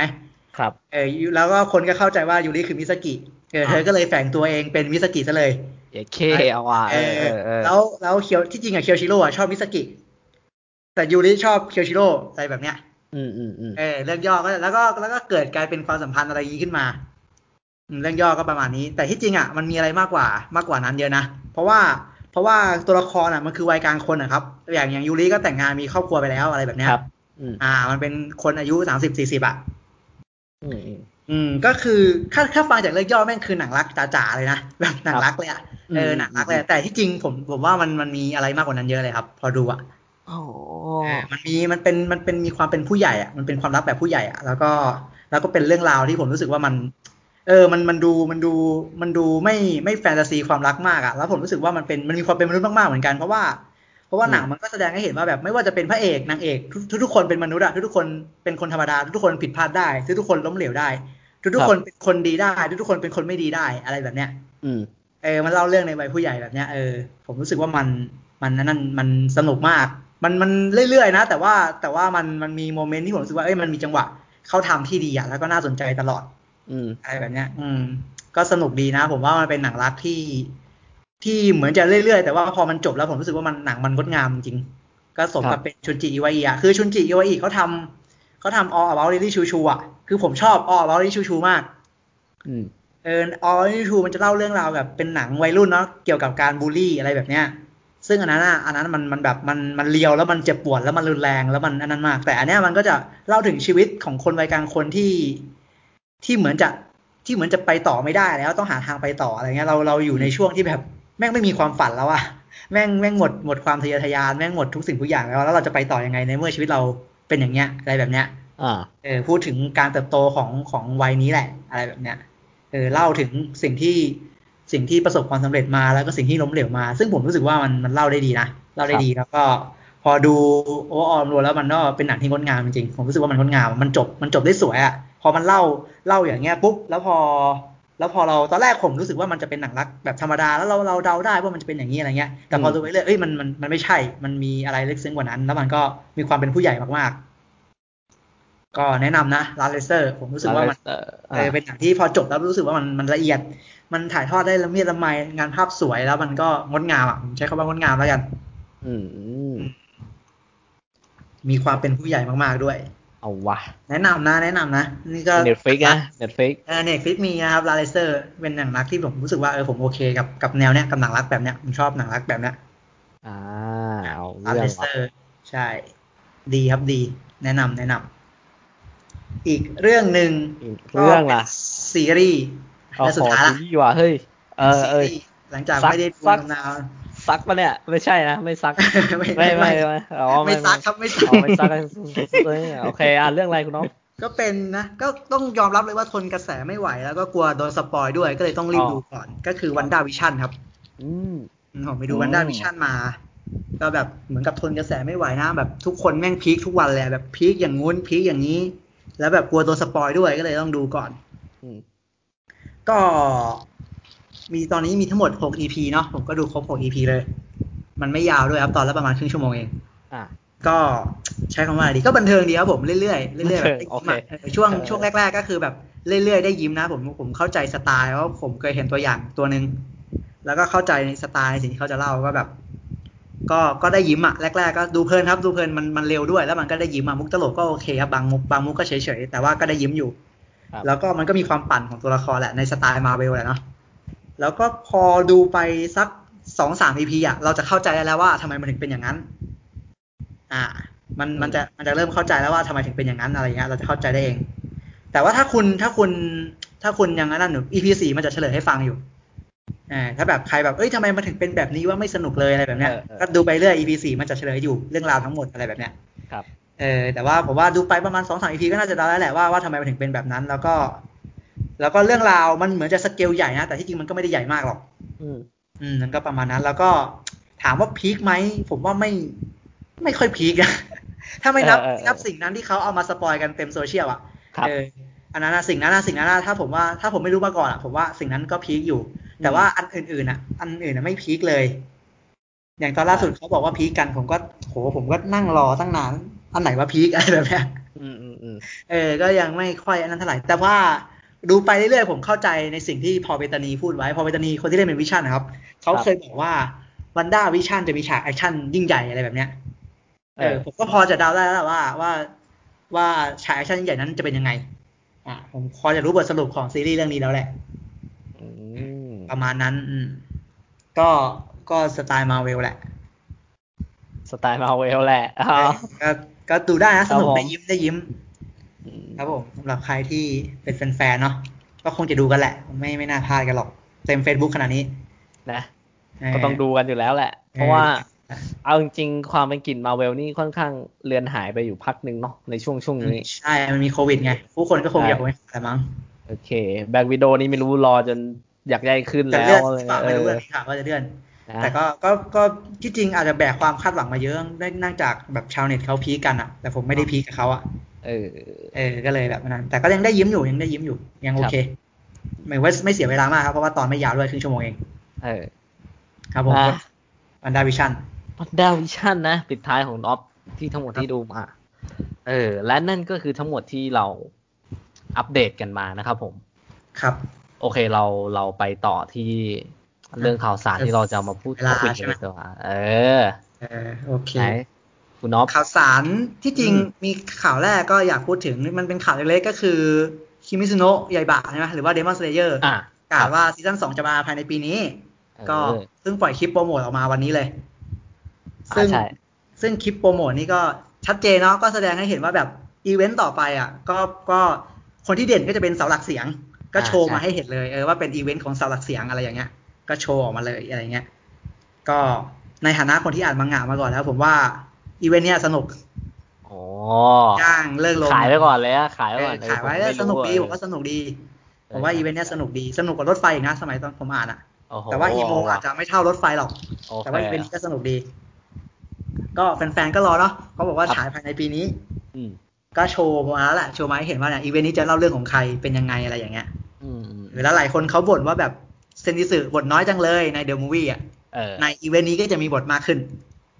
แต่ก็อยากคาดหวังว่ามันจะเยอะนะ มันก็ยังไม่เยอะเท่าไหร่ อ๋อ ครับ แต่ว่ามีบทมากขึ้น ได้โชว์เยอะขึ้น ได้สู้เยอะขึ้น อ่า ก็สำหรับ Demon Slayer ซีซั่นสองเนาะ ครับ แล้วก็มีอะไรอยากพูดไหมจัตติกลีกเพิ่งปล่อยตัวอย่าง อ๋อ อันนั้นก็มีใครใครดูบ้างผมดูพังๆแล้วเมื่อกี้ผมดูพังๆอะดิมันจะเออเอาไว้ว่ากันทีหลังก็ได้ ใช่คนคนดูแล้ว แต่ว่าดูแล้วผมก็เห็น ไม่ค่อยไม่ค่อยแตกต่างเท่าไหร่มีไม่ค่อยแตกต่างแค่มีโจ๊กเกอร์ผมมาในตัวอย่างให้เห็น อ่าอ่าแค่นั้นใช่เอาไว้แล้วกันเพราะยังไงมันก็จะฉายเดือนมีนาแล้วนี่ใช่ครับอืมผมก็ไม่ได้นั่นอยู่แล้วไม่ได้ไม่ได้สนใจเท่าไหร่อยู่แล้วรอก่อนรอมันมาแล้วค่อยว่ากัน โอเคเออเรามาเข้าข่าวของเราที่เราอยากพูดดีกว่าเออก่อนจะไปข่าวพวกสุพรรณหงส์หรือ Golden Globe ผมมีข่าวหนึ่งที่ที่อยากพูดถึงเหมือนกัน นั่นก็คือ มันเป็นข่าวข่าวเมื่อประมาณข่าวนานแหละประมาณสองสัปดาห์ที่แล้ว ข่าวประมาณสิ้นสิ้นเดือน สิ้นเดือนที่แล้วอะครับ เป็นข่าวที่ผมเห็นหัวข้อแล้วผมถึงกับแบบอะไรวะเนี่ยอะไรแบบเนี้ยก็คือ Millie Bobby Brown ครับน้องอีเลเว่นใน Stranger Things อะลบบัญชี TikTok ออกที่มีติดตามกว่า 16 ล้านคนอะเออเพราะว่ามีชาวเน็ตไปวิจารณ์ว่าใช้ Android เออคือผมเห็นเห็นเห็นหัวข้อข่าวแล้วคือผมตกใจมากตอนแรกอะผมงงว่าอะไรวะเนี่ย มันเป็นมันเกิดอะไรแบบนี้ได้ยังไงแล้ว ก็เหมือนกับเข้าไปอ่านดู เข้าไปอ่านดูก็แบบ ก็ทำไมก็รู้สึกว่าทำไมทำไมโลกนี้มันโหดร้ายแบบนี้อะไรทำไมทำไมมันทุนนิยมขนาดนี้วะเอ็นดอยในมือผมนี่สั่นเลยบอกเลยคือคือผมงงว่าทำไมมันเกิดเหตุการณ์แบบนี้ได้ยังไง คือคือสิ่งที่น้องทำก็ไม่ใช่สิ่งที่ผิดด้วยนะเออเออทำไมผมรู้สึกว่าทำไมว่ามีคนไปบูลลี่เขาอะไรเงี้ยเหมือนกับเหมือนกับชาวเน็ตเขาไปแบบไปคอมเมนต์ประมาณว่าแบบเป็นดาราดังขนาดนี้ทำไมใช้ Android อย่างงู้นอย่างนี้อย่างนั้นอะไรอย่างเงี้ย เออแล้วซึ่งน้องเขาก็ไม่ได้ออกมาตอบโต้หรอก แต่น้องเขาก็ลบลบ account TikTok ไป มียอด follow ตั้งสิบหกล้านเนี่ยเออเออเหมือนกับว่าบางสื่อก็บอกว่าน้องเขาลบ เพราะว่าน้องเขาเป็นพรีเซนเตอร์ให้กับให้กับแบรนด์เนี้ยแล้วเขาไม่อยากให้แบรนด์อะได้กระแสด้านลบเขาก็เลยต้องลบไปอะไรแบบเนี้ย ซึ่งผมรู้สึกว่าทำไมโลกมันทุนนิยมมันมันโหดร้ายขนาดนี้ มันเกิดอะไรขึ้น สิ่งที่น้องเขาทาไม่ใช่สิ่งที่ผิดเลย มันเป็นเรื่องปกติด้วยแล้วแล้วใช้ Android มันผิดตรงไหนอะใช่ครับ เออผมรู้สึกว่ามันโหมันทำไมมันมันโหดร้ายขนาดนี้นะ อะไรแบบเนี้ยทำไมพวกคนขาดเอมพัตตีกันเนี่ยอะไรแบบเนี้ย อย่างที่บอกเลยว่าโลกเราปัจจุบันไม่ไม่มีไอไม่มี LQ ต่อกันเลยอะแล้วผมว่าน้องเขาก็เป็นคนน่ารักนะ แล้วแบบผู้คนน่าจะรักเขามากเหมือนมียอดติดตามได้ถึงล้านทำไมถึงไปโจมตีอะไรแบบนั้นทำไมไม่สนใจในคอนเทนต์ที่น้องเขาทำอะไรแบบนี้แต่ว่าก่อนก่อนทิ้งก่อนที่จะลบน้องเขาทิ้งท้ายได้ ผมว่าน่ารักนะครับเขาทิ้งท้ายไว้ใน story IG เขาประมาณว่า เขาตระหนักถึงการพาตัวเองไปอยู่ในสิ่งแวดล้อมที่ดี เพราะนั่นเป็นสิ่งที่ทำให้เขามีความสุขและอย่าลืมที่จะเป็นคนใจดีเออน้องเขาบอกผมว่าแบบเออน้องเขาก็ทิ้งท้ายได้แบบดูนั่นดีแล้วแบบ คือคือผมมันทำให้ผมนึกถึง Wonder ครับ Wonderหนังเขามีเวทของครับของพ่วงกับเดอะเพิร์ดอะจำได้ไหมวันเดอร์เด็กเด็กที่เออที่ที่เขาบอกว่าถ้าถ้าสมมติต้องเลือกอะให้เลือกเป็นคนใจดีไว้ก่อนอะให้เป็นเลือกเป็นคนมีเมตตาเออเพราะมนุษย์เรามนุษย์เรามันต้องอยู่ด้วยกัน ด้วยเอมพัตตี้ต่อกันอะเราเราเป็นสัตว์สังคมอะทำไมเราต้องเราต้องทำร้ายกันค่าแค่ค่านิยมเลยมันต้องโหดร้ายกับคนคนหนึ่งแบบนี้เลยเหรออะไรแบบเนี้ยเออเราเราให้ค่ากับทุนนิยมค่านิยมกันขนาดนี้เลยเหรอ ซึ่งผมผมงงมากกับสิ่งที่เกิดขึ้น ไม่น่าเชื่อว่าจะว่าจะเกิดขึ้นนะ แบบงงมากเลยว่าทำไมมันมันยังมีประเด็นแบบนี้อยู่ด้วยหรออะไรแบบเนี้ยก็เลยแบบเออเห็นหัวข่าวตอนแรกไม่อยากจะเชื่อว่ามันมีเรื่องแบบนี้ขึ้น เออ แบบพอเข้าไปอ่านแล้วมันก็แบบ เออทำไมมันมันโหดร้ายจังเลย โลกมันโหดร้ายอะอย่างเงี้ยผู้คนมันโหดร้ายโลกมันก็เลยโหดร้ายไปด้วยเนาะเออมันเป็นอย่างนี้แหละครับ เราก็ต้องดิวกับโลกอะคุณต้องไปดูเขาพังเบิร์ดอะอะเดี๋ยวเออดิวกับโลกไง เราต้องดิวกับโลก เราต้องเข้าใจว่าโลกมันทำงานแบบเนี้ยอ๋อต้องต้องอย่างเงี้ยคือขนาดแบบขนาดน้องมิลลี่ที่ผมรู้สึกว่าดูจะเป็นมิตรกับทุกคนมากยังยังโดนแบบนี้ได้เลยอะโหดร้ายจริงครับงงงงกับสิ่งที่เกิดขึ้นมากแล้วก็เอาใจช่วยน้องเขานะ ใช่ครับก็แบบเออทำไมแบบเราขาด LQ เราไม่มีเอมพัตตีต่อกันขนาดนี้ เอาเป็นว่าก็รอดูคองเวอร์ซูกอซิล่าติดตามของงานน้องเขาด้วยนะครับคุณอ๊อฟอย่าลืม โอ้โหปวดใจเลยพอพูดถึงนี้คุณบอกจะติดตามเฮ้ยผมจะไปดู ผมสัญญาเลยไปดูแน่นอน โอเคครับผมอ่าตามนั้น ครับผมอันนี้ก็เป็นข่าวที่แบบผมเห็นหัวข้อแล้วแบบเอามาเล่าสู่กันฟังว่าแบบ เออมันโลกเรามันโหดร้ายขนาดนี้เลยนะอะไรแบบเนี้ยเล่าให้ฟังเฉยๆนะเรามาเข้า ข่าวที่เราจะพูดถึงกันเร็วนี้เออกำลังเป็นกระแสดีกว่า ยังไงคุณน็อปข่าวนี้ ประกาศชื่อสุพรรณหงษ์นะ ประกาศมาละรายชื่อผู้เข้าชิงสุพรรณหงษ์ใช่ไหมครับครับผมเรามาไล่ก่อนไหมไล่ไปเรื่อยๆ เอาเฉพาะอันสำคัญสำคัญก็ได้เพราะผมรู้สึกว่าสุพรรณใช่ไหมผมผมดูเยอะนะ โอเค อ่า สักครู่นะ เราจะไล่จากใหญ่ไปใหญ่ไปก่อนไหมหรือว่าเอาไล่จากล่างขึ้นบน ล่างขึ้นบนก็ได้ครับ เพราะว่าบางอันผมก็ไม่ไม่รู้หรอก แต่ว่าไม่ไม่ได้ดูครบอะไม่ใช่ว่าไม่รู้ไม่ได้ดูครบเราเอาแค่อันสำคัญสำคัญมันก็ได้มั้งอ่าสำคัญสำคัญก็ได้เนาะเพราะส่วนใหญ่มันก็นั่นแหละเอาเริ่มจาก เริ่มจากสุพรรณหงษ์ประกาศชื่อมาเนาะก็เริ่มจากรางวัลรางวัลนี้ก่อนแล้วกัน สาขาสารคดียอดเยี่ยม ซึ่งมีทั้งหมดสามเรื่องนะมีติดถ้ำมีดินไลแดนแล้วก็สกูทาวคิงอ่า ผมเคยดูสองเรื่องนะก็คือดินไลแดนกับสกูทาวคิง ผมค่อนข้างมั่นใจว่าสกูทาวคิงจะได้ อืม คือดินไลแดนอะ มันคือพอมันเป็นสารคดีผมรู้สึกว่าสารคดีมันต้องเจาะลึกใช่ป่ะมันต้องเจาะลึกแล้วมันต้องพูดความจริง แล้วมันต้องเล่าในสิ่งที่คนคนทั่วไปไม่รู้อะอืม แต่ดินไลแดนมัน คุณเป็นสารคดีแล้วแต่คุณไม่ปีปากอะเอางี้ดีกว่าคุณไม่คุณไม่กล้าพูดในสิ่งนั้นเท่าไหร่อะผมรู้สึกว่าเขากลัวในการที่จะเขากักมากในการที่จะพูดสิ่งนั้นอะ คือแบบพอดูสารคดีก็ยังก็ยังไม่ชัดอะ ก็ต้องไปมันเกี่ยวกับอะไรครับ ดินไรแดน มันเกี่ยวกับเรื่องของส่วนกรรมทหารในอะไรอย่างเงี้ยเออเรื่องเรื่องของอย่างนั้นอะครับโอเคโอเคเข้าใจครับอืมอย่างนั้นอะผมว่าผมว่าตอนผมดูจบอะผมว่าผมไปเอาหาอ่านเอาอะผมได้เยอะกว่าที่ผมดูอีกในดีไรแดนนะเออค่อนข้างค่อนข้างแบบว่าค่อนข้างไม่ ไม่รู้ว่าไม่ผ่านเซนเซอร์หรือเปล่า ถ้าจะถ้าจะปล่อยเยอะอะเออแบบว่าแบบ เป็นเป็นด็อกเมนแล้วเนาะน่าจะน่าจะพูดดัง ๆ ออกมาเลยอะไรแบบเนี้ยแต่อันนี้ก็แบบคุณไม่ไม่ปีปากเท่าไหร่อะไรแบบเนี้ยน่าเสียดายเพราะทั้งที่ประเด็นน่าสนใจมาก ลองไปหาอ่านดูนะผมก็ไม่อยากพูดถึงเท่าไหร่ โอเค แต่ว่าสกูทาวคิงอะชัดเจนแจ่มแจ้ง ตบหน้าบอกเลยค่ายมประสบสิบสองประการตบหน้า เออ เอออันเนี้ยผมว่าค่อนข้าง ผมค่อนข้างเชียร์ School Town King นะ แต่ว่าติดถ้ำผมยังไม่เคยดู ผมคิดว่ารางวัลเนี้ย School Town King น่าจะน่าจะได้ไป น่าเชียร์ด้วยเนาะ School Town King เราจะไปกันแบบเร่งๆเนาะเนื่องจากมันน่าจะมามาเร็วละอืมอืมแล้วก็สาขาเทคนิคพิเศษยอดเยี่ยม อันนี้พูดยากมากเลยว่าจะให้เรื่องไหน มี Mother Gamer มีขุนแผนฟ้าฟื้น มีจอมขมังเวท มีเรียมซิ่งแล้วก็แสงกระสือ คือรอบดูหมดเลย ผมไม่เคยดูเลียมซิงเรื่องเดียว อ๋อโอเค ใช่ แต่ว่าถ้าจะเอาแบบซีจีจริง ๆ อะ ผมว่า ผมอาจจะให้ฟ้าฟื้นนะไม่รู้เหมือนกันแล้วว่าคุณล็อกน่าจะให้ฟ้าฟื้นเออเออผมน่าจะให้ฟ้าฟื้นนุกนุกดูกี่เรื่องอะนุกดูเกมเมอร์เรื่องเดียว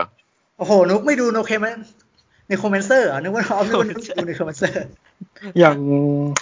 ยังไม่ได้เอามาใส่รายชื่อหนังอยากดูเลยอะอ๋อ ก็คือส่วนแสงกระสือผมว่าเขาแบบ เขายังไงอะเขาเขาก็โชว์ ผมว่าก็เฟี้ยวอยู่นะ แต่ว่าฉากสำคัญเขาทำแบบว่าตัดตัดรัวๆไม่ให้เห็นไม่ให้เห็นสัดส่วนครบชัดเจนอะตัดแบบเออไม่ชัดก็เลยแบบ น่าจะให้ฟ้าเฟินผมคิดว่าผมน่าจะฟ้าเฟินน่าจะได้ แต่ว่าแสงกระสือหรือฟ้าฟื้นได้ผมว่าไม่แย่นะใครก็ได้ อันนี้อันนี้ไม่ชัวร์เท่าไหร่ครับ ไม่เคยดูเรียมซิ่งเรียมซิ่งนี่คือ CGI นี่คือไอเข้ตัวเดียวเหรอฉากเดียวเหรอหรือว่ามีมีมีมีฉากอื่นอยู่อ๋อ มีเอฟเฟกด้วยใช่ไหมแต่ถ้าถ้าสองเรื่องที่ผมดูอะผมว่า Mother Gamer ผมชอบมากกว่า อ๋อ Mother Gamer ชอบมากกว่าโอเคผมอาจจะเลือกอะนุกพูดต่อกันถ้าเดี๋ยวเดี๋ยวผมขอถามหน่อยว่า อันนี้เขารวมสองปีหรือว่ายังไง ใช่เขารวมสองปี เพราะว่าปีที่แล้วติดโควิดไม่ได้ไม่ได้ ไม่ได้ประกาศก็เลยรวมรวมมาโอเค ผมจะเลือกเฉพาะอันที่มันน่าสนใจเนาะบางอันอาจจะอาจจะข้ามไปด้วยเวลาด้วยอะไรด้วย ก็ไปที่สกอร์ยอดเยี่ยมแล้วกันอ่าถ้าสกอร์ยอดเยี่ยมผมดูครบนะ มี How to ทิ้งมีแสงกระสือ มี Friend Zone มี Where We Belong แล้วก็มี Manta Ray ผมให้ Where We Belong อ่า อ่า นี่คือสกอร์นะ ผมให้ Where We Belong ผมบอกผมพูดได้เลยว่า ผมจำ score Friend Zone ไม่ได้ ผมจำสกอร์แสงกระสือไม่ได้ ผมจำสกอร์ How to ทิ้งไม่ได้ ผมจำได้แค่ Manta Ray กับ Where We Belong แล้วผมชอบ Where We Belong มากกว่าแค่นั้นแหละ เออ มีมีเรื่องหนึ่งที่ผม อ่าไม่ใช่สาขานี้แล้วกันอ้าวอ้าวอ่ามันเป็นเพลงมันเป็นเพลงเป็นเพลงแบบอ๋อนี่ไงต่อไปต่อไปเพลง เพลงนำภาพยนตร์ยอดเยี่ยมมี How to ทิ้ง ทิ้งแต่เก็บ มีรุ้งดิวไปด้วยกันนะ มีโดดอะไรเนี่ย ไทยบ้านอะเออโดดีโดงไทยบ้านอะไรสักอย่างเออ แล้วก็มีแวร์บีบีลอง แล้วก็มีไอ้คนหล่อดวง อ่าแวร์บีบีลองคือเพลง Let's You Go ส่วนไอ้คนหล่อลวงก็คือพี่ไม่หล่อลวงครับผมฟังทุกเพลงละผมบอกเลยสุดจัดแต่ผมถ้าให้เลือกนะ ผมไม่รู้หรอกว่าอันนี้อะไรจะได้ผมแบบนะแต่ถ้าถามผมว่าว่าผมชอบอันไหน ผมชอบทิ้งแต่เก็บอะ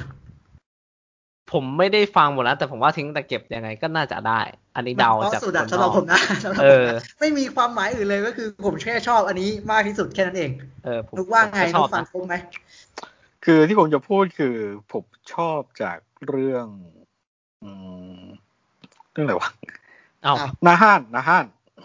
อ๋อที่ไม่ได้เข้าในนี้อ๋อไม่ได้เข้าใช่ไหมแต่ผมไม่รู้ว่ามันผิดปีหรือว่ามันไม่ได้เข้าเฉยๆหน้าห้าน่าจะคนละปีนะนุกน่าจะสองพันสิบเจ็ดสองพันสิบแปดมั้งหน้าห้าอะอาจจะคิดว่าคิดว่าน่าจะคนละปีนะหรือว่าหรือว่าปีเดียวกันวะน่าจะคนละปีมั้งน่าจะคนละปีเออผมไม่มั่นใจเหมือนกัน พอมันรวมปีอะ แต่อันเนี้ยผมชอบทิ้งตะเกียบที่สุด อันนี้ไม่มีไม่มีอะไรเลย แค่แค่รู้สึกว่าเพลงนี้เพราะสุดก็เลย ก็เลยคิดว่าเพลงนี้จะได้ แค่นั้นเอง ครับ ต่อไปก็เป็น sound mix นะบันทึกเสียงและผสมเสียงยอดเยี่ยม ก็เดิมๆเลยครับ How to ทิ้ง Friend Zone แสงกระสือ Where We Belong แล้วก็ Manta Ray อืม Manta Ray คือกระเบนราหูนะเผื่อใครไม่ทราบ เรื่องนี้ผมให้ Manta Ray ครับ อ๋อ เมนตาเลเสียงของป่าเสียงของน้ำนี่เฟี้ยวมาก เพราะว่าเขาใช้พวกนี้เยอะ เออ อะผมก็เลยให้เมนตาเลน่ะลำดับภาพใช่ไหมต่อมาใช่เอาไม่มีใครออกความเห็นเลยอะหรือว่าผมไม่เคยดูนะและดูน้อยด้วย คุณดูคนเดียวอะคุณน้องคุณโหดจัดเลยลำดับภาพยอดเยี่ยม มี How to ทิ้งแสงกระสือเมนตาเลWhere We Belong แล้วก็ Friend Zone ถ้า อันนี้เลือกยากผมรู้สึกว่าผู้ชนะมีโอกาสได้เป็นได้ทั้ง How to ทิ้งแล้วก็ We Belong ถ้าถ้ามองจากมุมผมอะผมว่า How to ทิ้งก็มีการตัดต่อที่แบบ ผมรู้สึกว่ามันเฟี้ยวอยู่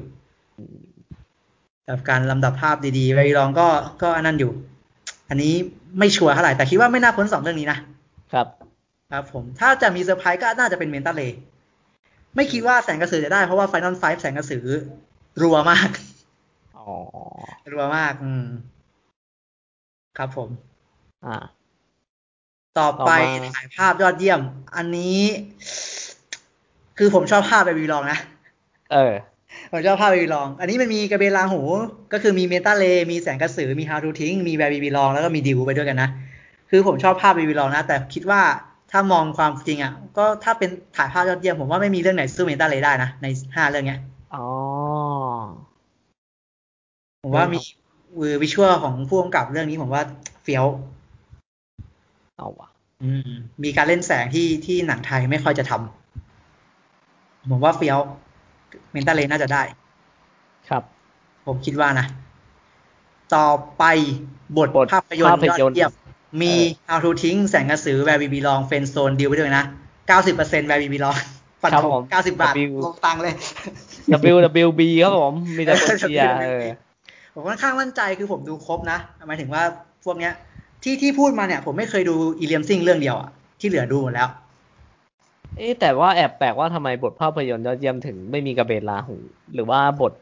ตรงนั้นกำลังจะพูดเลยว่าทำไมเออผมว่าบทเออคือพอดพอดเรื่องอะดูน่าจะน่าจะบทแข็งทีเดียวนะคือแบบว่าคือคัดเข้ามามาแบบงงงงงงงอะผมบอกผมบอกแล้วคัดเข้ามาแบบงงงว่าแบบ ผมว่าเฟนโซนไม่น่าอยู่ตรงนี้หรือเปล่า อันนี้อันนี้อันนี้ผมกำลังจะพูดเลยว่าทำไมทำไมถึงมีเฟนโซนมาอยู่ตรงนี้ เออ เออ แบบทำไมกันนะทำไมกันนะ อันนี้ไม่รู้ไงผมยังไม่ได้ดูด้วยแต่ว่าแค่เดาเดาอะดูจากพอดเรื่องคือผมรู้สึกว่าเมนตาเลมันมันเฟี้ยวกว่านะ แต่ว่าแต่ว่ามันมันขายคนไทยไม่ได้ครับ ถ้าว่ากันตามตรงนะเมนตาเลขายไม่ได้แน่นอน แล้วมันเฟนโซน่าจะเป็นที่รักมากกว่า ถ้าว่ากันตามตรง หมายถึงหมายถึงถ้ามองในมุมสุพรรณหงษ์นะครับครับงงเหมือนกันว่าเมนตาเลเข้าชิงมาในหลาย ๆ สาขา แต่ว่าทำไมไม่ได้บทอะไรแบบเนี้ยแต่ว่าถ้ามองกราฟนี้ผมก็ให้แบบบีบีลองที่สุดด้วยความด้วยความแบบว่าด้วยความการซ่อนประเด็นการพูดถึงเรื่องของเรื่องเรื่องในหนังที่มันพูดเรื่องของสังคมเรื่องของชีวิตเรื่องของความฝันเรื่องของค่านิยม เรื่องของสิทธิอะไรแบบเนี้ย มันมันลึกซึ้งกว่าทุกเรื่องอะที่ที่ที่อยู่ในเนี้ยที่อยู่ในคู่ท้าชิงเนี่ยใช่ฮะ ครับ อืม ผมก็คิดว่าเฟนแบร์บีลองน่าจะได้ ไม่น่าไม่น่าผิดนะอันเนี้ยเอาจริงบทบทเดือดมากพอนึกถึงตอนที่คุณน้องสปอยให้ฟังผมยังทึ่งเลย เออมันมีฉากมหัศจรรย์เยอะมากเลยนะใช่ใช่ฉากนั้นแม่งโอ้โหแม่งสุดยอดมากอะคือผมแม่งแบบโอ้โหอย่างแบบถ้าเขาบอกว่าแสงกระสืออย่างเงี้ยแสงกระสือได้ไปเป็นตัวแทนชิงออสการ์ใช่ไหมเอออะไรเงี้ยคือคือหรือว่า How to ทิ้งคือแสงกระสือปีหนึ่ง How ทิ้งก็ไปชิงอีกปีหนึ่งอะไรเงี้ย ซึ่งผมก็มองว่ามันไม่ได้ ไม่ได้พิเศษอะไรเท่าไหร่ อย่างแสงกระสือก็เหมือนกับหนังหนังหนังผีธรรมดา แล้วก็มีประเด็นความรักเข้ามาบอกบัสเตอร์บ้านเราบอกบัสเตอร์บ้านเราเออประมาณนั้น ส่วน How to ทิ้งก็ ถ้าเป็นหนังดราม่าเมืองนอกก็ไม่น่า ไม่น่านั่นเท่าไหร่ อันนี้เอ็มที่โฟบ้านเราไปเออ คือมันคือมันมีความมันผมรู้สึกว่ามันมีความอันนั้นอยู่นะ มันความลึกซึ้งในด้านอารมณ์อยู่นะไป How to ทิ้งอะแต่ว่าไม่ ถ้าเทียบกับ Where We Belong ไม่ได้ว่ะ เทียบไม่ได้จริง ไม่ได้เออ ต้องต้องไปวีลองอะถ้าให้ผมฟัน ผมก็ให้ไปวีลองนะบทภาพยนตร์ยอดเยี่ยมนะผมก็เชียร์ฮะเพราะดูเรื่องเดียวครับผม อันเนี้ยอันเนี้ยสนุกเออนี่ผมก็ดูเรื่องเดียวเหมือนกันเออผมก็เชียร์ครับอ๋อนุกดูแบบวีลองเรื่องเดียว เออ อันเนี้ยสนุกสาขาสมทบหญิงยอดเยี่ยมอันเนี้ยสนุก ผมรู้สึกว่าน่าสนใจหลายคน ถ้าถ้าให้มองเต็งหนึ่งผมว่าคุณอุ้มอภาสิริจาก How to ทิ้งโอเค อ่าเต็งหนึ่งนะ เต็งสองก็มีก็มีก็มีมิวสิกมีคุณเปิ้ลอ่า ที่น่าสนใจคุณเปิ้ลจากโบเมอะผมเคยดูหมดเลยทั้งมิวสิกทั้งคุณเปิ้ลทั้งคุณแหม่มทั้งคุณฟ้าทั้งคุณอุ้มอะเคยดูหมดเลยอ๋ออืม ก็แต่ว่าแต่ว่าคิดว่าถ้าแบบน่าจะน่าจะได้นะ ก็คือคุณอุ้มน่าจะได้ด้วยด้วยฉากอารมณ์ของเขาด้วยการเล่นที่แบบตัวละครที่แบบโชว์ศักยภาพเปลี่ยนทิศทางของหนังได้อะไรแบบเนี้ย แล้วเป็นฉากอารมณ์สองฉากที่มีฉากหนึ่งที่มาแต่เสียงอะแต่ผมรู้สึกว่าฉากนั้นแม่งดีมากเลยอะจากฮาวดูทิ้งอะครับ มาแต่เสียงอะเออเป็นมีเป็นฉากที่มาแต่เสียงผมรู้สึกว่าฉากนั้นแม่งดี แล้วก็ฉากปล่อยพลังของเขา อันนี้น่าจะเป็นคนอุ้มน่าจะได้นะคิดว่า ถ้าอุ้มไม่ได้ก็น่าจะเป็นมิวสิกหรือเปล่าไม่แน่ใจ แต่ฟันคนอุ้มไว้ก่อนจาก How to ทิ้งแล้วก็สมทบชายยอดเยี่ยม อันนี้งงชิบหาย บอกเลยว่าอันนี้งงชิบหาย ก็คือมันมีคุณก๊อตจิรายุจากจอมขมังเวท มีพี่หมีจาก How to ทิ้งมีพี่เผือกจากไอ้คนหล่อลวง มีเต๋าสมชายจาก Bikeman แล้วก็มีกาฟิลจากดิวไปด้วยกันนะ คือไม่งงชิบหายคือใครเลือกวะทำอย่างแรกใครเลือกวะเออ คือกาฟิลเนี่ยในฮาในในดิวเนี่ยแม่งแม่งออกไม่เยอะนะ แล้วก็ไม่ได้อิมแพกมาก ผมรู้สึกว่าคนที่เล่นเป็นดิวอะเขาชื่ออะไรไม่รู้อะเออ เออเขาชื่ออะไรผมไม่ทราบเหมือนกัน แต่คนที่เล่นเป็นดิวอะคนที่เล่นเป็นชื่อเรื่องแหละดิวไปด้วยกันนะครับทำไมคนนั้นไม่ติดวะเออผมแม่งคล่องใจมากทำไมถึงเป็นคนนี้เอองงงงมากข้างที่ดิวแแล้วเขาติดดำชายไหมไม่คนที่ติดดำชายจากดิวคือนนคือพระเอกไม่ใช่ดิวอ่าโอเค เออไม่ไม่ใช่ดิวอันนั้นคือไม่ใช่ดิว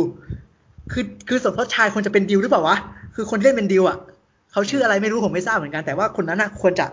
ควรจะได้ติด ถ้าถ้าจะเป็นกาฟิลควรจะเป็นคนที่ควรจะควรจะเป็นดิวบอกว่าไอ้นี่ออกประมาณสามฉาก แล้วผมก็ไม่รู้สึกถึง impact อะไรของหมอนี่เลย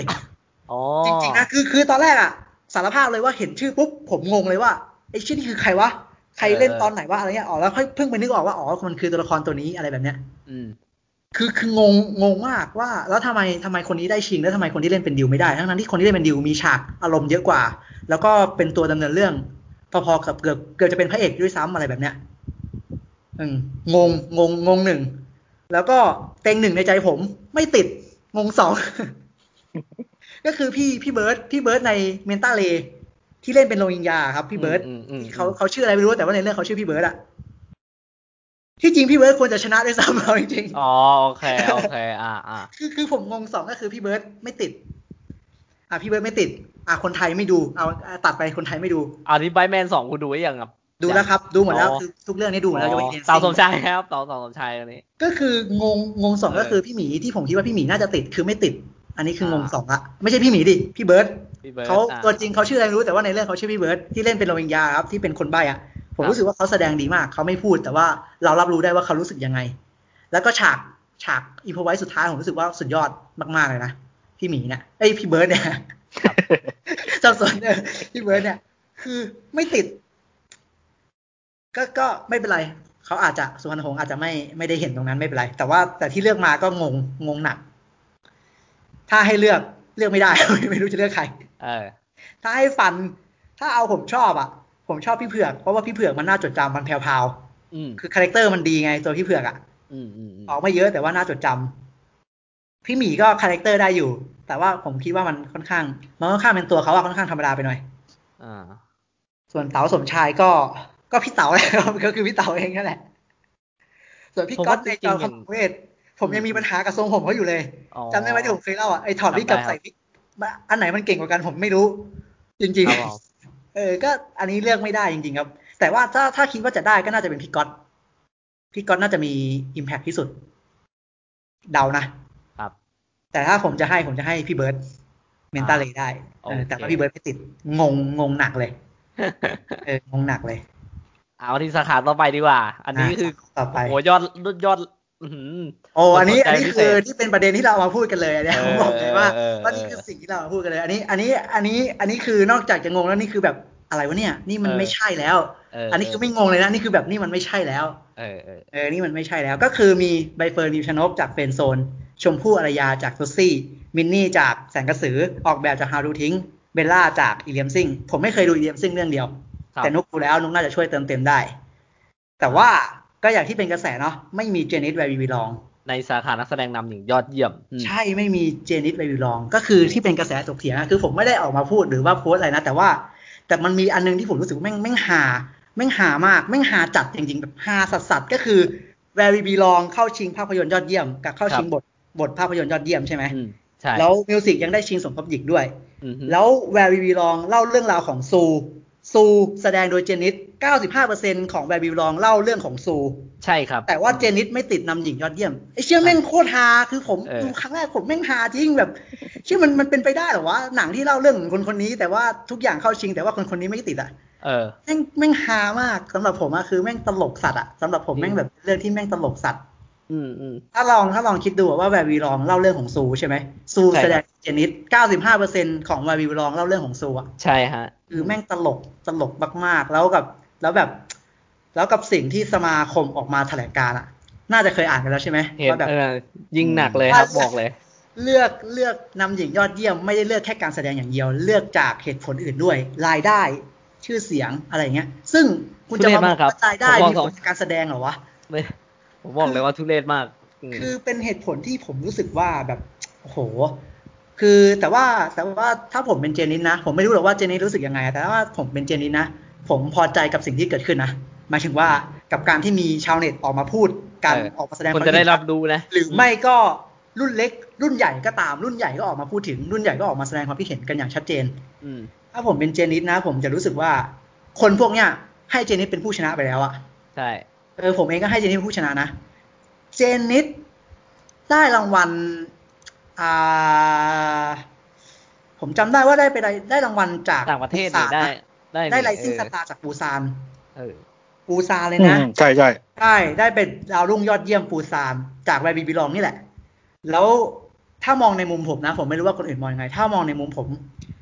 ปูซานเป็นเวทีที่ทรงคุณค่า มีชื่อเสียง แล้วก็แล้วก็เป็นที่เป็นที่ยอมรับของทั่วโลกมากกว่าเวทีแถวเนี้ย อ่า อืมมากกว่าอีกได้ได้เราได้ Rising Star มา ซึ่งซึ่งผมว่าเจนนิษฐ์ถ้าต่อให้ คือไม่ต้องไปเสียใจหรอกที่ไม่ได้เข้าชิงในรางวัลเนี้ยในรางวัลเวทีเนี้ยอืมอืมเขาว่ากับสิ่งที่เกิดขึ้นเนาะกับสิ่งที่เกิดขึ้นที่แบบชาวเน็ตหรือรุ่นเล็กทั้งรุ่นเล็กรุ่นใหญ่ออกมาแสดงความคิดเห็นกันอย่างชัดเจน ครับ หรือกับสิ่งที่สมาคมออกมาแถลงการอะมันทำให้แบบ ผมรู้สึกว่าเจนิสได้ปูซานไปนั้นแล้วอะแล้วก็แบบต่อให้ต่อให้ไม่ได้รางวัลรางวัลเนี้ยก็ไม่เป็นไรอะไม่ได้มีผลอะไรกับชีวิตอะ อืม อืม คือแบบต่อให้ไม่ได้รางวัลอันเนี้ยก็ก็ไม่เป็นไรอะเราได้รางวัลที่เขาพิสูจน์ไปแล้วบูซานเป็นเวทีที่ใหญ่มากนะ น่าจะใหญ่ที่สุดในเอเชียเลยมั้ง ไม่รู้เหมือนกัน แต่ว่าแต่ว่าใหญ่อะทั่วโลกยอมรับ เพราะว่าหนังหนังหลากหลายนะคือไอ้เรื่องเรื่องแถลงการอะเอาจริง ๆ มันมันคือการแสดงความคิดเห็นของ เรียกว่า คนที่ใหญ่มากในเวทีแล้วกัน อืม อืม ก็สมาคมเลยอะ ก็พูด เรียกว่าอ่าเขาอย่างน้อยเออให้ให้ความชอบยุติธรรมกับเขาหน่อยว่าใช่สุดเขาปิดท้ายเขาพูดว่า หวังคิดว่าอาจจะไม่ใช่ อาจจะไม่ใช่เกณฑ์ อาจจะไม่ใช่เกณฑ์นี้ ที่เขาพูดมาไอ้เรื่องรายดงรายได้อะไรนั่นน่ะอืมคิดว่าอาจจะไม่ใช่เกณฑ์นี้แต่ หรือเขาพูดว่าไม่แน่ใจว่าเขาใช้เกณฑ์นี้ หรือว่าอาจจะไม่ใช่เกณฑ์นี้ แต่ผมว่าไม่ไม่ควรไม่ควรพูดไอ้เรื่อง รายได้ออกมา ถ้าใช่ผมว่าพใช่ลาดอะถ้าพลาดถึเลงยพลาดคุณมากถึงคุณ ถึงคุณจะบอกว่าไม่ไม่ใช้หรือไม่ใช้คุณไม่ควรพูดออกมา ถ้า ถ้าพูดออกมาแล้วมันให้รู้สึกได้ว่า เออ หรือว่าคุณจะให้ความสำคัญกับมันจริง ๆ อะไรเงี้ยมันลดคุณค่าการแสดงเยอะไปเลยไปเยอะเลยนะใช่คือมันอืมลดค่ารางวัลลงไปเยอะเลยอะแล้วยิ่งแบบกับสิ่งที่ออกมา ผมก็ไม่รู้หรอกว่าเพราะอะไรของเขาอะด้วยเหตุผลอะไรของเขาก็แล้วแต่แต่แบบนะ คือ กับสิ่งที่เกิดขึ้นแล้วก็แบบ แล้วพอมาดูในผู้ท้าชิงก็ ถ้ามองถ้ามองถ้าผมมองคือผมยังไม่ดูเรียมซิ่งอะผมก็จะคิดว่าออกแบบน่าจะได้ เออเออจริง ๆ อันเนี้ยผมผมก็เดาเดาเล่นๆนะผมว่าออกแบบน่าจะได้ แล้วถ้าอันอันนี้ผมจะขอต่อไปอีกหนึ่งประเด็นเลย ถ้าสมมติออกแบบได้มันจะมี speech แน่นอนมีการพูดผมว่าอาจจะมี something สักอย่าง แล้วคราวนี้ผมขอแตกไปอีกเรื่องหนึ่งก็คือ ผมได้ไปย้อนดูสุพรรณหงส์เมื่อปีก่อนหน้านั้น ผมมีความรู้สึกว่าทำไมเวลาพวกสาขาลำดับภาพเขาไม่เห็นให้พื้นที่สปีดใช่สาขาใช่ผมผมสงสัยมากว่าทำไมต้องเป็นแค่ แค่นักแสดงกับภาพยนตร์ปะใช่ ทั้งทั้งที่ออสการ์คือโอ้โห เห็นทุกคนที่ได้ก็ก็เห็นได้พูดได้มีสปีดทุกอย่างผมมีผมแค่มีใส่มีคนวงในพูดนะว่าว่าเวทีเนี่ยไม่ให้โอกาสคนทำงานจริงๆอะคนเบื้องหลังอะได้ออกมาโชเอว์ อออกมายืนอยู่ใน spot spotlight เลยอะใช่เขาผมงงมากผมงงจริงเขาเหมือนกับไม่ค่อยให้คุณค่ากับสิ่งเนี้ยทั้งที่ภาพยนตร์แม่ง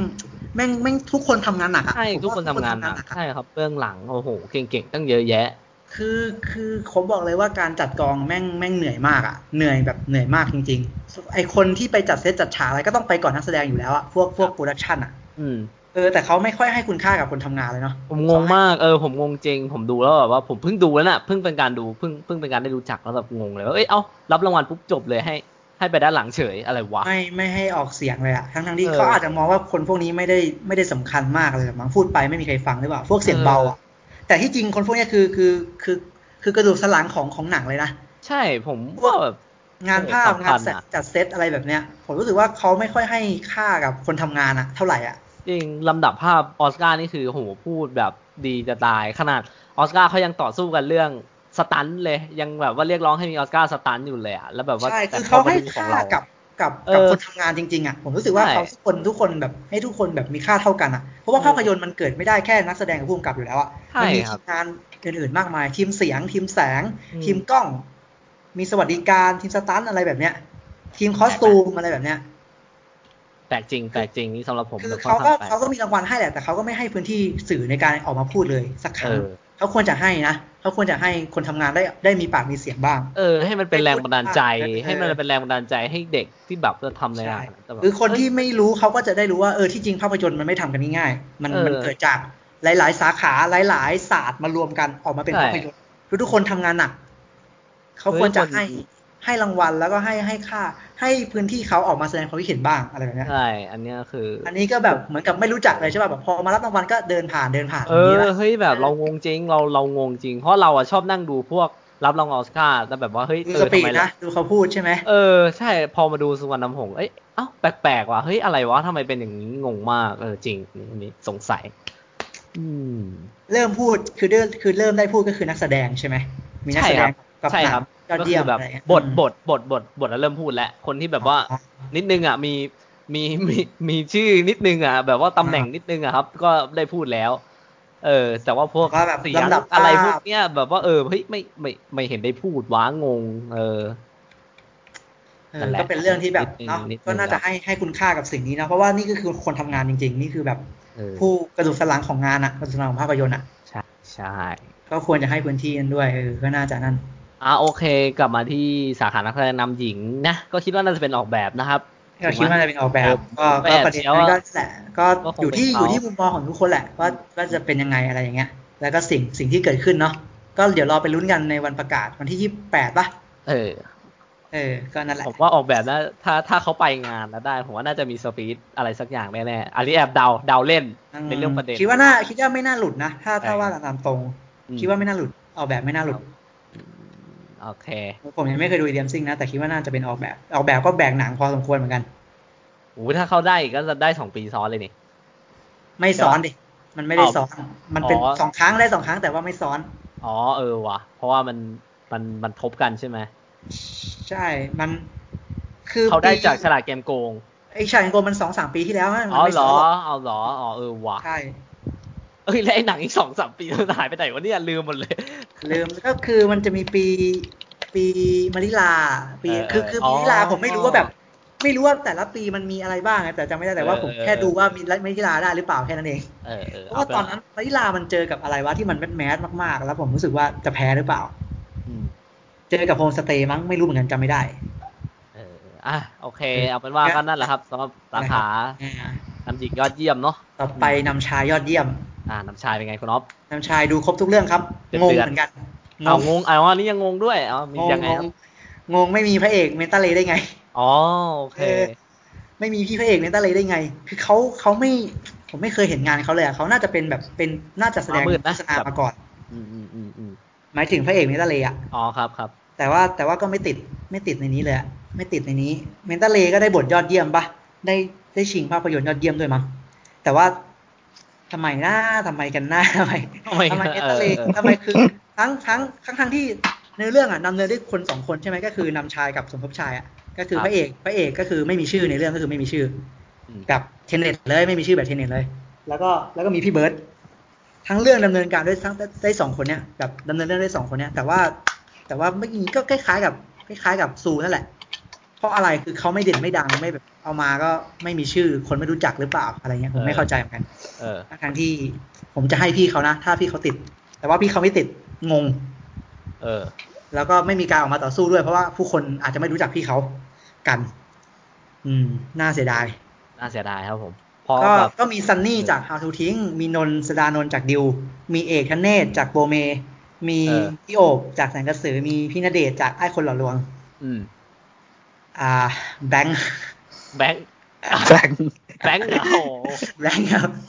คือคือถ้าจะได้ผมรู้สึกว่าเอกเนศอาจจะได้นะ คิดว่าเขาก็เขาก็โชว์ power เยอะเหมือนกันในเรื่องแต่แต่แบบบางคนก็บอกว่าแบบเขา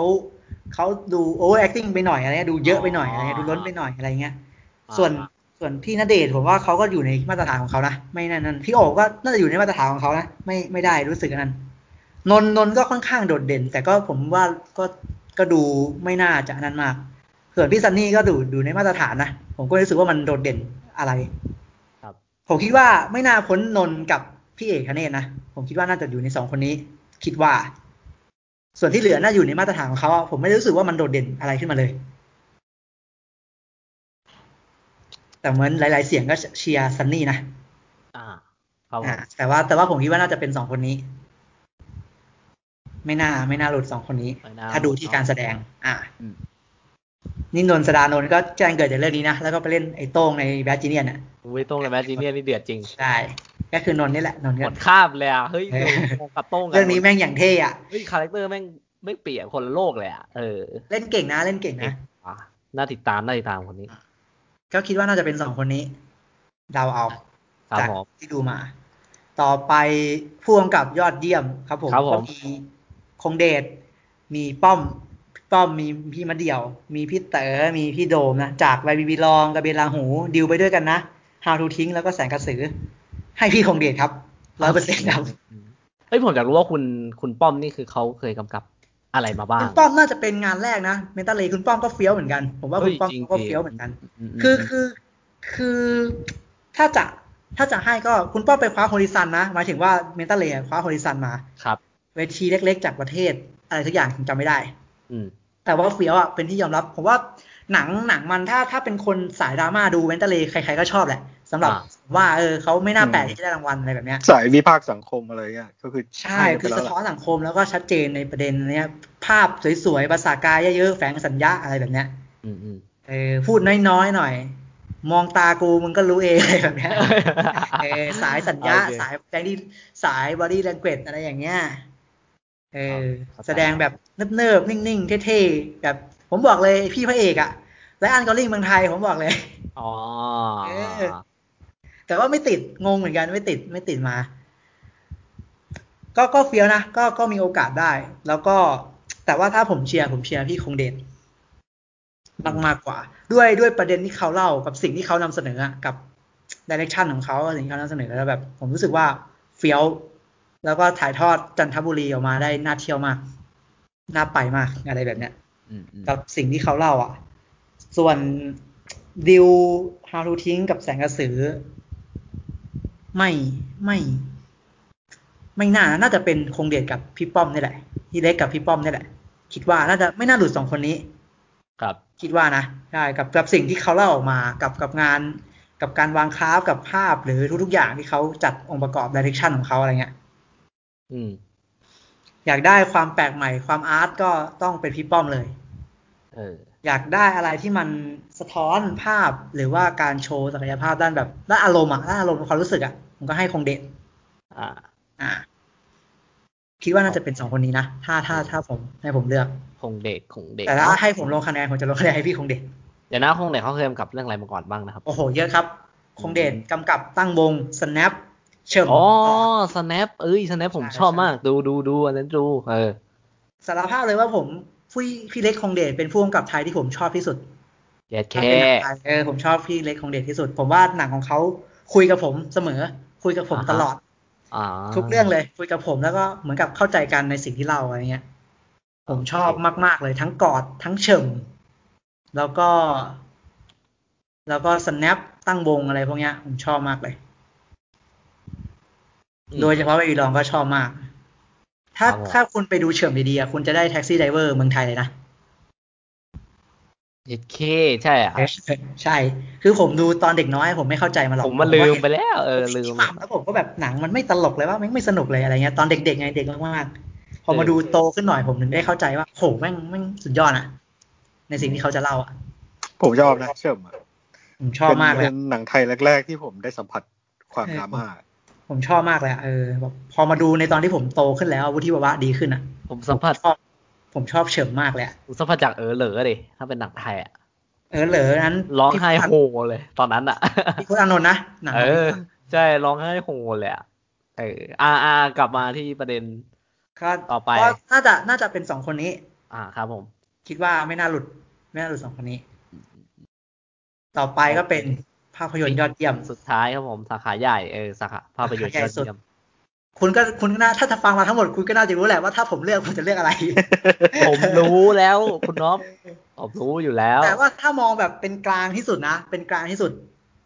ผมก็คิดว่ามีสองเรื่องที่น่าจะได้ ก็คือเมตาเลกับแบบีบีลองว่าแล้วถ้าเป็นถ้าหลุดจากสองเรื่องเนี้ยผมผมจะร้องไห้ ลาก่อนแล้วผมแล้วผมก็รู้สึกว่ามันมีโอกาสหลุดด้วย ถ้าถ้าว่ากันตามตรงมันมีโอกาสหลุดไปอีกเรื่องที่ผมรู้สึกว่า มันมันจะได้ปะวะแบบนี้แต่ว่ามาริลายังได้เลยนี่ใช่ไหมมาริลาเคยได้ใช่ปะครับ มาริลาได้มาริลาได้ ผมว่าอันนี้ก็อาจจะมิริลาเป็นปีที่ผมเปิดดูสดนะ ผมไม่เคยเปิดดูสดเลยอ๋อผมก็เปิดทิ้งไว้แหละรอดูว่ามิริลาได้หรือเปล่าแค่นั้นเอง ไม่ไม่ได้ดูอย่างอื่นเลย แต่ก็แบบ ผมว่าน่าจะเอาใจช่วยไม่ให้หลุดครับผม เออช่วยไม่ให้หลุด แล้วก็ ถ้าแต่ผมว่ายิ่งมีประเด็น ยิ่งมีประเด็นเจนนี้ที่เราพูดกันนะผมไม่รู้ว่าแบบวีรองมันจะได้หรือเปล่า ถ้าแม่งได้แม่งตลกแม่งตอกย้ำว่าแม่งตลกกว่าเดิมอีกว่าแบบเออใช่เออจริงเยี่ยมถ้าสมมติได้บทเยี่ยมหนังเยี่ยมอะแต่ว่าเจนิสไม่ได้เข้าชิงนี่แม่งแม่งแม่งแย่แล้วนะตลกจริงแล้วแบบว่านึกนึกดูดิถ้าได้แล้วแบบว่าทิปต้องคนไปพูด speech บางอย่างแล้วเขาจะพูดยังไงวะ Where We Belong Where We Belong ได้หนังเยี่ยมสมมติ Where We Belong ได้หนังเยี่ยมแต่ว่าคนแบกหนังไม่ติดอะแม้กระทั่งเข้าชิงอะเออ คือแม่งแม่งฮาจัดอะ แล้วจะขึ้นไปพูดบนเวทียังไงวะเนี่ยโอ้โหกำมัดอะแต่ผมว่าพี่คงเดชเขาน่ารักนะ ตอนที่แบบรู้ว่าเจนิสไม่ได้เข้าชิงเขาก็บอกว่าเขาเขาให้รางวัลเจนิสตั้งแต่วันแรกที่ถ่ายทำแล้วอะไรแบบเนี้ยเออแต่แต่ถ้ามองมองศักยภาพที่ผมได้รับอะ Where We Belong โอเคครับให้ Where We Belong แต่ว่าไม่รู้ว่าไม่รู้ว่าจะชนะหรือเปล่า แต่ว่าให้ Where We Belong ผมก็เชียร์ครับเขาดูเรื่องเดียวครับผมเดิมผมก็ดูเรื่องเดียวดูเรื่องเดียวเชียร์ เป็นเสียงที่มีค่าเออหนึ่งเสียงก็ต้องมีค่าดิใช่ไหมเออใช่เป็นเสียงที่มีค่าทุกเสียงมีค่าเท่ากันยอด แต่ที่จริงถ้าถ้าสมมติแวร์บีบีลองจะไม่ได้จริงๆอะเพราะว่ามันมีประเด็นนี้มาใช่ไหมผมก็อยากให้เมนตัลเลได้ แล้วคือคือผมกลัวว่าถ้ามันมีประเด็นนี้มาแล้วแล้วแวร์บีบีลองไม่ได้ใช่ป่ะแล้วเมนตัลเลจะไม่ได้ด้วยไง อ่าโอเคมันจะเป็นเรื่องอื่นไปก็ ถ้าเป็นเรื่องอื่นก็ก็จะเสียใจนิดนึงถึงแม้ผมอาจจะไม่ได้ไม่ได้แบบอะไรกับสุพรรณหงษ์มาก แต่ว่าก็ก็เสียใจอะ ครับ เออ ก็จะเสียใจเหมือนกับตอนที่แบบมาริลาถ้ามาริลาไม่ได้ก็คงจะเสียใจอะไรแบบเนี้ยเนาะเพราะว่าอย่างว่าสุวรรณหงษ์นี่คือ อย่างน้อยมันก็เป็นหนึ่งหนึ่งหนึ่งหมุดหมายสำคัญเหมือนกัน ก็คือเวทีที่ใหญ่ที่สุดของประเทศไทยอะใช่ครับ เพราะการทุกการตัดสินใจทุกการให้รางวัลมีผล ให้เราเห็น ให้คนวงกว้างเห็น ให้คนวงกว้างเห็นคุณค่าของภาพยนตร์อะไรใช่ครับ เพราะฉะนั้นก็ควรจะโฟกัสนิดหนึ่งเนาะอันนี้ก็ใช่ก็เลยแบบ ถ้าสมมติถ้าสมมติ ถ้าสมมติเวลไม่ได้ก็อยากให้เมนต้าเลยได้ ให้คนได้ได้ได้เข้าใจได้ได้แบบได้รู้จัก อ่า ได้รู้จักดีกว่าครับผมเพราะคนส่วนใหญ่ไม่ค่อยรู้จักหนังเรื่องนี้กัน อืม อืม ดูแค่แค่ใบปิดก็เฟี้ยวแล้วอะผมว่าใบปิดก็แค่ก็น่าสนใจแล้วอะเออก็แบบ นะก็แบบ เดี๋ยวเรามารอลุ้นกัน อาจจะไม่ได้ดูสดหรอกแค่รอดูวันประกาศแหละว่าอะไรจะได้เราดูว่ามันจะฮาแตกหรือเปล่าแค่นั้นเองเออก็นะสุพรรณหงษ์ ครั้งที่ยี่สิบเก้าใช่ไหมใช่ฮะครั้งที่ยี่สิบเก้าครั้งที่แบบเป็นกระแสมากที่สุด รวม รวมสองปีเข้าด้วยกันแล้วก็ แล้วก็ฮาด้วยฮาที่สุด ตั้งแต่ที่ผมเห็นตัวหงมาเนาะต้องรอดูกันแล้วกันฮะ ว่าเขาจะทำยังไง อ่าฮักหนังไทยก็เดี๋ยวเรามารอดูสุวรรณหงกัน มันมันประกาศวันที่ยี่แปดป่ะน่าจะใช่นะผมจำไม่ผิดเออผมจะไม่ผิดยี่แปดหรือยี่เก้านะยี่แปดแหละยี่แปดเดือนนี้มันมีแค่ยี่แปดวัน ถ้ายี่แปดอะ มันก็จะตรงกับอีกรายการหนึ่งครับผม นั่นก็คือ Golden Globe โอ้โห Golden Globe ครั้งที่เจ็ดสิบแปดนะ ก็ปกติมันต้องมันต้องประกาศแล้วแหละโกลเด้นโกแต่ว่าปีนี้เลื่อนนะ เลื่อนเพราะโควิด อ่า ก็คือ แต่ว่ารายชื่อทุกอย่างออกมาหมดแล้วใช่ไหมสำหรับโกลเด้นโกโกลเด้นโกรายชื่อออกแล้วก็ เป็นรายการที่เอาจริงคุยยากเพราะว่าหนังที่จะเข้าอะ หนังที่ที่เข้าชิงโกลเด้นโกอะ มันยังไม่เข้าไทย เออ ผมว่าไว้รอดูไอ้เสร็จก่อนแล้วนั่งคุยน่าจะสนุกกว่าสำหรับโกลเด้นโกก็ได้นะ แต่ว่าพูดถึงผู้เข้าชิงก็ได้นะ ผมว่ามันก็มาพูดถึงหน่อยว่ามีอันไหนที่น่าสนใจอย่าพูดคร่าวๆก็ได้ เพราะว่ามีประเด็นที่ที่แบบน่าสนคุยอย่างอย่างแบบ คือคือ Golden Globe อะถ้าแบบเป็นสายผมได้คุยกับวงในสายดราม่ามาเขาก็เหมือนกับว่าเขาไม่ให้ค่ากับรางวัลนี้เท่าไหร่เขาพูดอย่างนี้เลยนะประมาณว่าแบบเขาหมดศรัทธา Golden Globe ไปไปนานแล้วอะอะไรแบบเนี้ยครับ ก็คือแบบอย่างเช่น อะเรามาพูดถึงรางวัลใหญ่สุดก่อนก็ได้ Best Picture Drama ใช่ไหมคือ Golden Globe มันจะแบ่งเป็นหนังดราม่ากับหนัง comedy ออกออกกันเออไม่ให้มาชิงแต่ว่าเวทีใหญ่รางวัลใหญ่สุดจะเป็น Best Picture Dramaเขาบอกว่าเขาหมดหมดศรัทธาตั้งแต่สมัยปีสองสามปีที่แล้วก็คือสมัยปีสองพันสิบเก้าเขาบอกเขาหมดศรัทธามาก เพราะว่า เพราะว่า Bohemian Rhapsody ได้ อืมอืมอืมเออซึ่งซึ่งสองพันสิบเก้าผมก็มองว่าไม่แข็งเท่าไหร่นะเอาจริงคือมันไม่ใช่ปีที่แข็งอะ มันมีโบฮีเมียน มันมีแบ็คแพนเทอร์ มันมีแบ็คแทงแมน มันมีอิสบีสตรีทอิสบีสตรีทคูทอกมันมีอัสตาอิสบอลปีนั้นค่อนข้างฮาอยู่เราคุยกันเดี๋ยวซึ่งซึ่งเรามองว่าไม่ไม่คูทอกก็แบ็คแทงแมนน่าจะได้ อืมแล้วมันมาออกเป็น Bohemian ที่แม่งเกือบจะเน่าใน Rotten เออที่แบบคนก็แบบกังขามากอะไรเงี้ย แล้วปี 2020 ก็ก็ผิดคาดอีกเช่นกันใช่ไหมก็เราก็มองว่าน่าจะเป็น Irishman น่าจะได้แหละอืมเออก็มีไอซ์แมนเข้าชิง โจ๊กเกอร์เข้าชิงMarriage Story The Two Popes แล้วก็มี Nineteen Seventeen ใช่แล้ว Nineteen Seventeen ได้ไป แล้วก็ตอนนั้นชื่อของ Nineteen Seventeen ก็พุ่งมากกราฟพุ่งมาก ครับผม Sam Mendes ไปจนถึงออสการ์เลยอะไรอย่างเงี้ยแต่ก็ แต่พอไปดูแล้ว อันนี้แล้วแต่คนแหละเนาะแต่ว่าแต่ว่าก็คือคือเราคุยกับคนที่แบบคล้ายๆรสนิยมคล้ายๆกันไงเขาก็บอกว่าสองปีที่ผ่านมาเขาผิดหวัง อืมแล้วยิ่งมาปีเนี้ยปีที่แบบ หนังมันต้อง หนังมันขาดตลาดอะต้องต้องว่ากันตามตรงเพราะมีโควิดใช่ไหมล่ะหนังมันขาดตลาดอะมันก็ต้องผสมประสานหนังสตรีมมิ่งหนังอะไรด้วย ก็ปีนี้มี The Father มี Mank มี Nomadland มี Promising Young Woman มี The Trial of the Chicago Seven นะห้าเรื่องที่เขาชิง ซึ่ง ซึ่งผมคิดว่าตอนเนี้ยเราได้ดูสองเรื่องก็คือ Mank กับ The Trial เพราะว่ามีใน Netflix ส่วนอีกสามเรื่องที่เหลือจะเข้าจะเข้าฉายในไทยอยู่นะ อย่าง อย่าง The Father เข้าฉายที่ House เดือนหน้ามีนาคม Promising Young Woman ก็เข้าฉายเดือนหน้าเหมือนกัน ส่วน Nomadland ก็ก็น่าจะเข้าฉายแหละ แต่ว่าไม่รู้เดือนไหน เอออาจจะต้องรอกระแสออสการ์อะไรอย่างเงี้ย ซึ่งถ้ามองตอนเนี้ยก็ก็เดายาก เพราะว่าผมดูแค่สองเรื่อง แต่ว่าถ้าดูจากกระแสจริง ๆ เลยอะผมว่าโนแมดแลนด์ของโคอีเจ้าไม่น่าพลาด เออ อืม น่าจะเป็นแทบจะนอนมากันหมดเลยมีแต่คนพูดแทบจะนอนมาแล้วชื่อเสียงชื่อเสียงพุ่งที่สุดนะก็คิดว่าน่าไม่น่าพลาด ส่วนส่วนสาขา Best Picture Comedy อะ Musician and Comedy อะผิดกับผิดกับดราม่านะมาถึงว่าปีก่อนๆอะปีก่อนๆดราม่ามัน มันไม่แข็งไง แต่ว่าปีเนี้ยไม่ถึงว่าดราม่าปีปีปีก่อนๆมันไม่น่าสนใจ แต่ว่าไอ comedy กับ musician อะปีก่อนๆมันน่าสนใจ แต่ว่าปีเนี้ย comedy กับ musical แม่งแม่งแม่งไม่น่าสนใจเลยอะแม่งแบบแม่งมาแบบแห้งๆเลยอะมี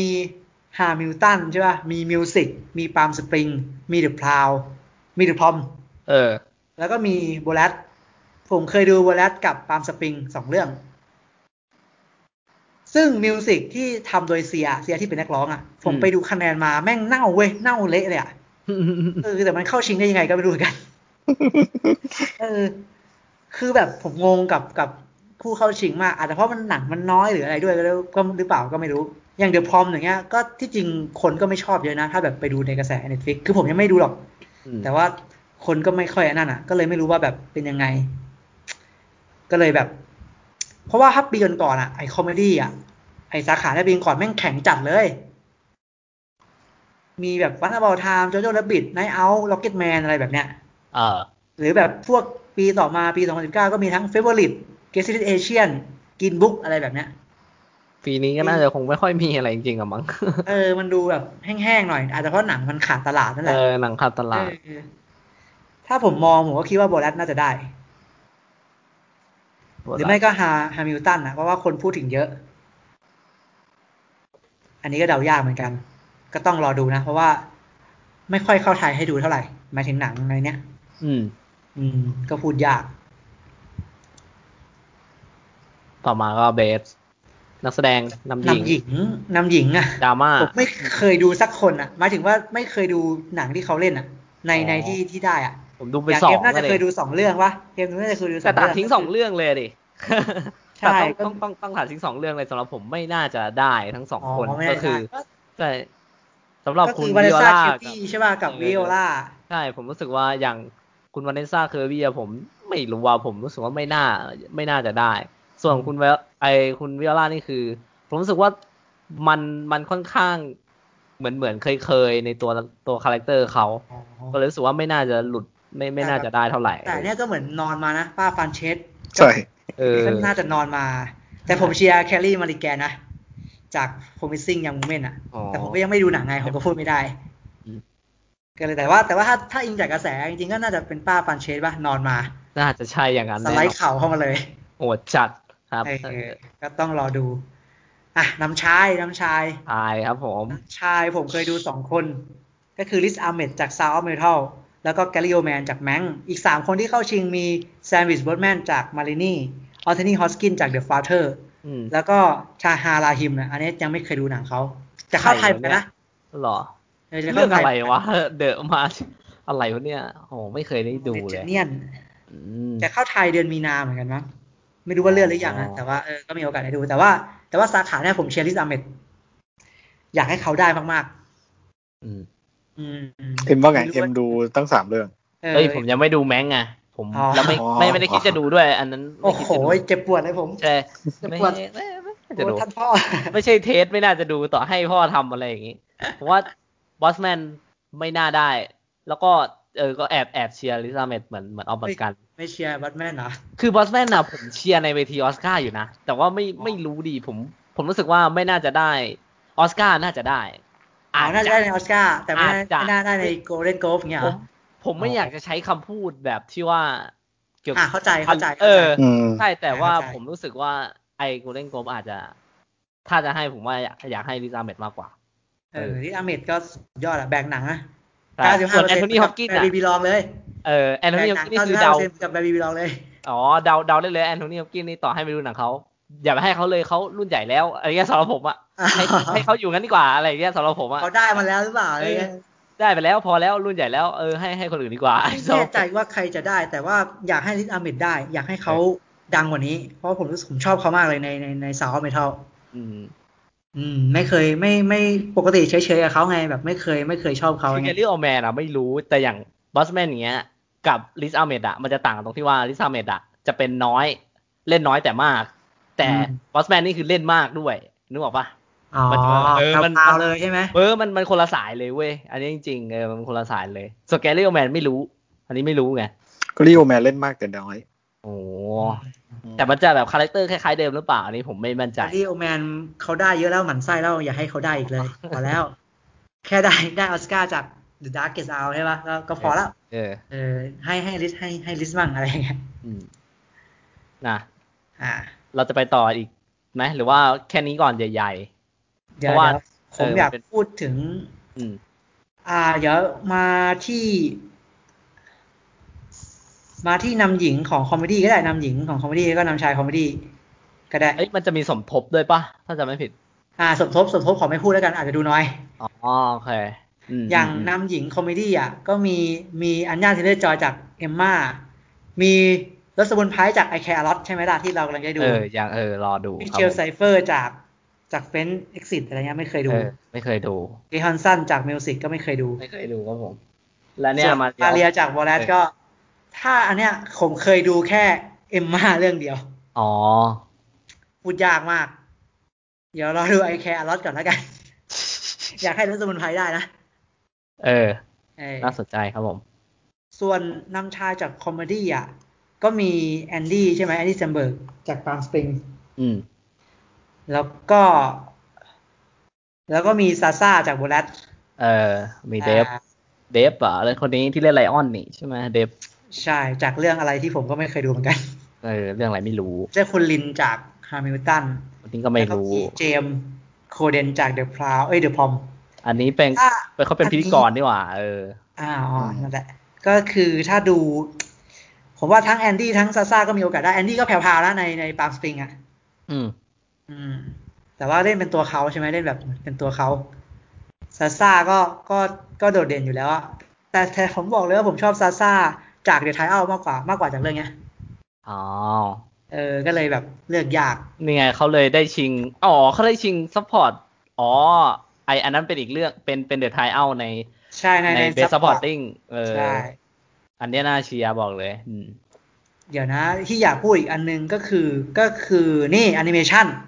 อ๋อ มีแอนิเมชันแอนิเมชันอันนี้ดูดูเกือบหมดครับผม ยังไม่เคยดู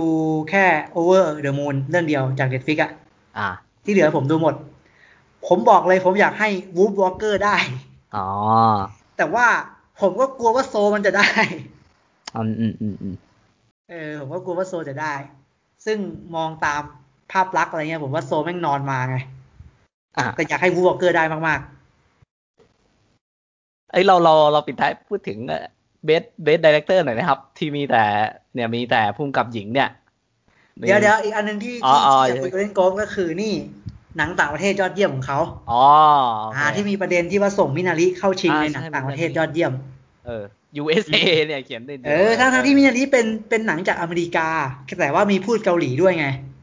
เขาเล่าเรื่องของของชีวิตคนเกาหลีอะซึ่งอันนี้แม่งแม่งมีกระแสวิพากษ์วิจารณ์นะ Golden Globe พูดถึงเยอะว่าแบบทำไมถึงทำกับ Minari แบบนี้อะไรเงี้ย ไม่ให้เข้าชิงในรางวัลใหญ่อย่างอย่าง best picture ดราม่า แต่ส่ง Minari มามาอยู่ในนี้อะไรเงี้ยทั้งที่เป็นหนังจากอเมริกาแค่มีพูดเกาหลีอะไรเงี้ยเออ ก็งงงงมากแล้วแบบคนหมดศรัทธาเยอะมากเลยนะอะไรเงี้ยแบบกับกับสิ่งที่ Golden Globe ทำอะอืมอืมเหมือนกับไม่ให้ไม่ให้ค่ากับสิ่งเนี้ยอะไรเงี้ย เรื่องเรื่องภาษาเรื่องอะไรเงี้ยนะผมเคยดูสองเรื่องนะผมเคยดูแค่เรื่องเดียว ก็คืออนาต t ล r อันนู้จะพูดว่าอะไรนะอ๋อไม่ไม่ไม่เมื่อกี้เมื่อกี้คิดขึ้นมาแบบ มุกโลกสวยไปนิดนึง แต่ว่าเออมันมันถูกหักล้างไปแล้วเอาอ๋ออ๋อโอเคโอเคโอเคแม่เมื่อกี้ก็จะพูดว่าเอ้ยหรือว่าวินารียังไง มันก็ไม่น่าล้มนอร์เมดแลนด์ได้เปล่าแล้ววันนั้นก็มาอยู่ตรงนี้มาอยู่ตรงนี้ให้ไล่รางวัลตรงนี้อาจจะดีกว่าไหมอะไรเงี้ยอ๋อ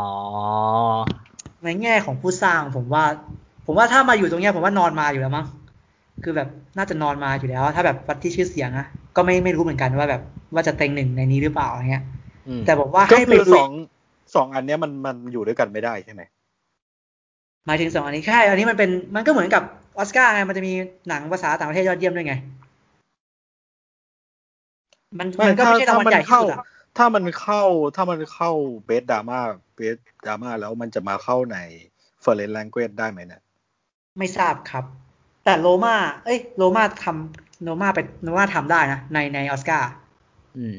คือออสการ์น่ะมันได้เพราะว่าพาราไซมันก็ได้ทั้งมันก็เข้าทั้งคู่ใช่โลมาก็เป็นอย่างนั้นพาราไซก็เป็นอย่างนั้น แต่ว่าในนี้ในนี้ผมไม่ทราบ เพราะว่าเพราะว่าในไม่น่าได้มั้งเพราะขนาดพาราแต่ว่าพาราไซมันเป็นหนังต่างประเทศยอดเยี่ยมอยู่แล้วไงพาราไซมันเป็นหนังจากจากเกาหลีปีที่แล้วพาราไซได้หมายถึงรางวัลนี้นะอืม แต่ว่ามันก็ไม่ได้เข้าชิงเบสพิกใช่ มันไม่ได้เข้าชิงในดราม่าเพราะว่ามันเอาแค่ USA หรือเปล่า ในดราม่าหมายถึงรางวัลเนี้ยมันเอาแค่ USA ไงหรือเปล่านะไม่แน่ใจ พาไซมันเข้าชิงรางวัลเนี้ยรางวัลนี้อยู่แล้วGolden Globe มันเอาหนังจากอเมริกาอย่างเดียวหรือเปล่า ผมไม่มั่นใจเหมือนกันนะหมายถึงว่าหมายถึงว่า best best dramaเดี๋ยวเดี๋ยวกลับกลับไปหน้าถึงฝั่งอ่าในนี้มันก็อเมริกาหมด ใช่ส่วนใหญ่ก็ส่วนใหญ่ก็จะต้องเป็นหนังจากอเมริกาหมดเลยบ้างถึงจะเข้าชิงใน Golden Globe ได้อะอืม หมายถึงใน best picเจอร์ดราม่าใน best picture ดราม่าใช่ไหมเออใช่น่าจะน่าจะอย่างนั้นก็ก็นั่นแหละ ก็มองเป็นมุมบวกแล้วกันว่าเออมาอยู่ตรงนี้ก็อาจจะมีโอกาสได้รางวัลมากกว่าไปอยู่ตรงนู้นน่าจะนอนมาเลยแหละ แต่ว่าแต่ว่าก็โดนเป็นพี่ที่วิพากษ์วิจารณ์นะทั้งที่เป็นหนังจากอเมริกาแท้ๆอะไรเงี้ยแต่ก็คุณก็ส่ง คุณก็ส่งมาเข้าชิงในภาษาต่างประเทศยอดเยี่ยม เพราะว่าหนังมีพูดภาษาเกาหลีด้วยอะไรเงี้ยเออว่า best picture มันมีแต่แบบ Parasite ก็ไม่ได้อยู่นี่ว่า ใช่ มันน่าจะเป็นหนังจากอเมริกาแหละในทีเนี้ยเออโอ้โหมีแต่อเมริกาเลยเนี่ยแล้วทำไมมินารีถึงไม่มีสิทธิ์ไปยืนตรงนั้นล่ะเออเว้ยเฮ้ยทางที่มินารีก็ชื่อเสียงก็กระชอนเหมือนกันอะไรเงี้ยแต่ก็นั่นแหละเขาก็ก็พูดถึงไปแล้วเออแต่ก็คิดว่ามาอยู่ที่นี่ก็น่าจะก็น่าจะได้นะมินาริครับผม เราจะไปพูดรางวัลรางวัลใหญ่ๆแล้วกันเนาะ เอาซีรีส์ก่อนแล้วกันเบสดราม่าซีรีส์ของมันมี The Crown มี Lovecraft Country มี The Mandalorian มี Ozark แล้วก็อะไร Ratched เหรอ Ratchedไม่เคยดูเลยว่ะไม่เคยดูเหมือนกัน ก็คือในเนี้ยผมเคยดูแค่ Lovecraft Country เรื่องเดียว ที่ดูจบอะ เออ อืม ไม่มั่นใจว่าอะไรจะได้นะ แต่ว่าผมอยากให้ The Crown ได้ เขาเต็งกัน The Crown อ่า The Crown น่าจะได้ใช่ไหม ใช่ใช่ Lovecraft ไม่ไม่น่าในนี้ผมดูน่าจะเรื่องเดียวเหมือนกัน Ozark อ๋อ Ozark เป็นไง Ozark มีลุ้นไหมคือ Emmy เขาติดเต็งเต็งสองแต่ก็หลายคนก็บอกสูสีกับ Succession แต่ว่า แต่ว่า The Crown มันมาทีหลังไง ตอนนั้นไม่มี The Crown ด้วย อ๋อ Succession นะแต่เขาก็เต็งเต็ง The Crown กัน โอเค จะไปซีรีส์ comedy โอ้โห ไม่เคยดูสักเรื่องเลยครับผม Emily in Paris เนี่ยโอ้โห ไม่ได้ดูเลย The Flight Attendant The Great The Greta อะไรเนี่ยไม่เคยดูเนาะข้ามแล้วกันเนาะข้ามไปเถอะครับนี้เราประกาศผลแล้วกัน ต่อไปมินิเป็นมินิซีรีส์นะ television ก็มี The Undoing มี Small Act มี Queen Gambit มี Normal People แล้วก็ Unorthodox เออ Unorthodox ซึ่งผมรู้จักหลายเรื่องนะ แต่ว่าเคยดูจริงๆอะแค่ The Queen Gambit เรื่องเดียว แต่ผมคิดว่า Small Act จะได้คิดว่านะ แต่ว่า normal people ก็คนชอบเยอะว่าอินดี้มันเท่อะไรเงี้ย แต่ว่าวัดชื่อเสียงก็ Queen's Gam bit อะดังสุด ใช่ดังสุด ใช่ คือ Queen's Gambit production มันเข้าขั้น perfect เลยนะอืม แล้วผมรู้สึกว่าผู้เวทีใหญ่อะจะให้ จะให้งานสร้างหนักทีเดียว อ๋อ ใช่ครับหนึ่งเก้าหนึ่งเจ็ดการันตี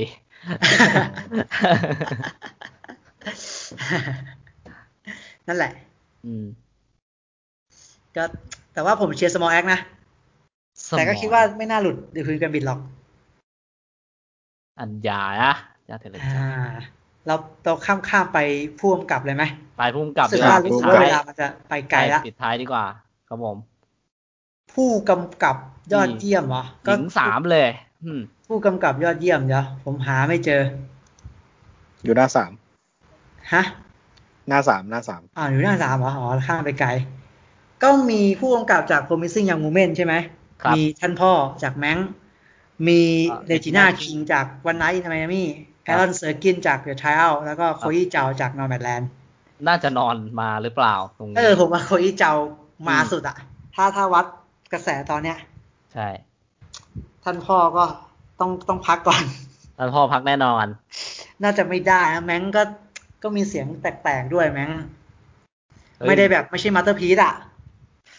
Aaron Sorkin ก็ยังนะก็ยังอยู่เลยเออว่า ความ cinematic Aaron Sorkin ยังยังยังยังอยู่ยังเพราะอืมแล้ว One Night อะ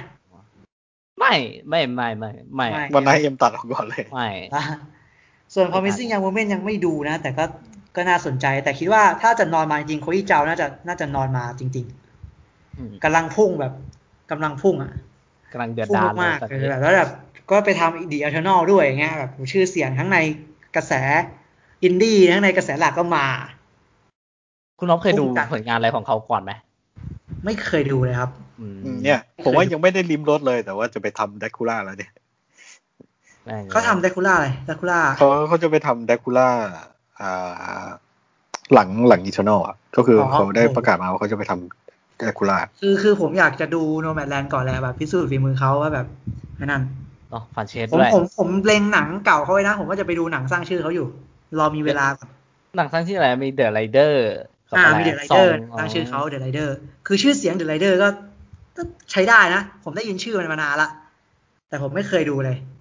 เป็นหนังค่ายไหนวะเนี่ยนักแสดงไม่เคยเห็นหน้าเลยโหก็ต้องเป็นหนังแถบแถบเขาแหละอ๋อเออก็ต้องแบบไปดูไปรอไปดูรอพิสูจน์ครับกันอีกทีนึงต่อไปเขียนบทเนี่ย อันเนี้ยเฟี้ยวนะ แม่งเป็น Jack Fincher นะไหนก็เราเป็นเขียนพ่อบทเออ เออเป็นพ่อของ David Fincher มา ถ้าถ้าเป็นบทยอดเยี่ยมอะ ผมก็เชียร์ Aaron Sorkin นะโอ้ยนั่น Sorkin เดือด เออ แต่แบบ แต่ว่าไม่แน่ใจว่าโนแมดแลนด์จะกินอีกหรือเปล่า ใครเขียนโนแมนแลนด์เขาเขียนก็โคอี้เจาเขียนอีกนั่นแหละอ๋อเขียนบทกำกับ เอาเรื่องว่ะ อืมเฮ้ยคงไม่แต่กินว่าเยอะยังมั้มูงเมนแต่ว่า Promising Young Woman ก็พูดกับเขียนบทและกำกับด้วยเหมือนกันก็ถ้าแบบมีทูหน่อยก็อาจจะเอาเรื่องก็ได้ ยังไม่รู้เหมือนกันยังไม่เคยดู อืม อืมหรือว่าจะให้แจ็คดิ ให้แจ็คฟินเชอร์ป่ะ แมงผมว่าจริง ๆ มันวางมาได้น่าสนใจนะ แต่ผมว่าตัดต่อยัง มันมันเข้าถึว่างมันยายักงไม่เข้าใจยากอะตัดต่อยังเข้าไม่ใจยากเข้มพอที่จะที่จะไปถึงตรงนั้นได้ ผมว่าแม่งอันเหรนี้ออืมอืม แต่ว่าผมผมว่าผมก็ยังชอบมันอยู่นะ ในฐานะภาพยนตร์เรื่องหนึ่งอะแต่แบบ มันไม่ได้มาสเตอร์พีซของท่านพ่ออะ อืมอืมอืมอืมก็น่าจะเป็น Aaron Sorkin ป่ะถ้าเป็นบทยอดเยี่ยมข้อเชียร์ครับผม Aaron Sorkinน่าจะเป็น Aaron Sorkin แหละต่อให้ไม่ได้รางวัลชื่อเสียงเขาก็โด่งดังอยู่แล้วอะหรือถ้าจะให้พุ่งๆผมว่าถ้าสมมติ Chloé Zhao ได้ได้ best ได้ director ไปแล้วอะคงคงไม่ได้ในเขียนบทหรอกมั้งเออจริง เพราะว่า Nomadland ถ้าเนื้อเรื่องย่อก็เหมือนกับออกไปใช้ชีวิตใช่ไหมล่ะออกไปใช้ชีวิตครับเรื่อยๆอะไรเงี้ย อืม อืมก็ต้อง ต้องมารอดูกันแล้วกัน ก็ต้องบอกว่าเอโกอลมาดูโตเนี่ยว่าเราอันนั้นเขาเรียกว่าอะไรเราดูคือมันยังไม่เข้าไทยให้เราดูเยอะอะใช่เอแล้อมันยังวไม่ค่อยเข้าไทยหนังมันมันดีเลย์จากโควิดด้วยจากอะไรด้วย มันไม่ค่อยเข้าไทยก็เลยแบบพูดยากหน่อย แต่ก็แค่อยากออกมาเสนอความคิดเห็นให้ให้ฟังเฉยๆอะไรแบบเนี้ย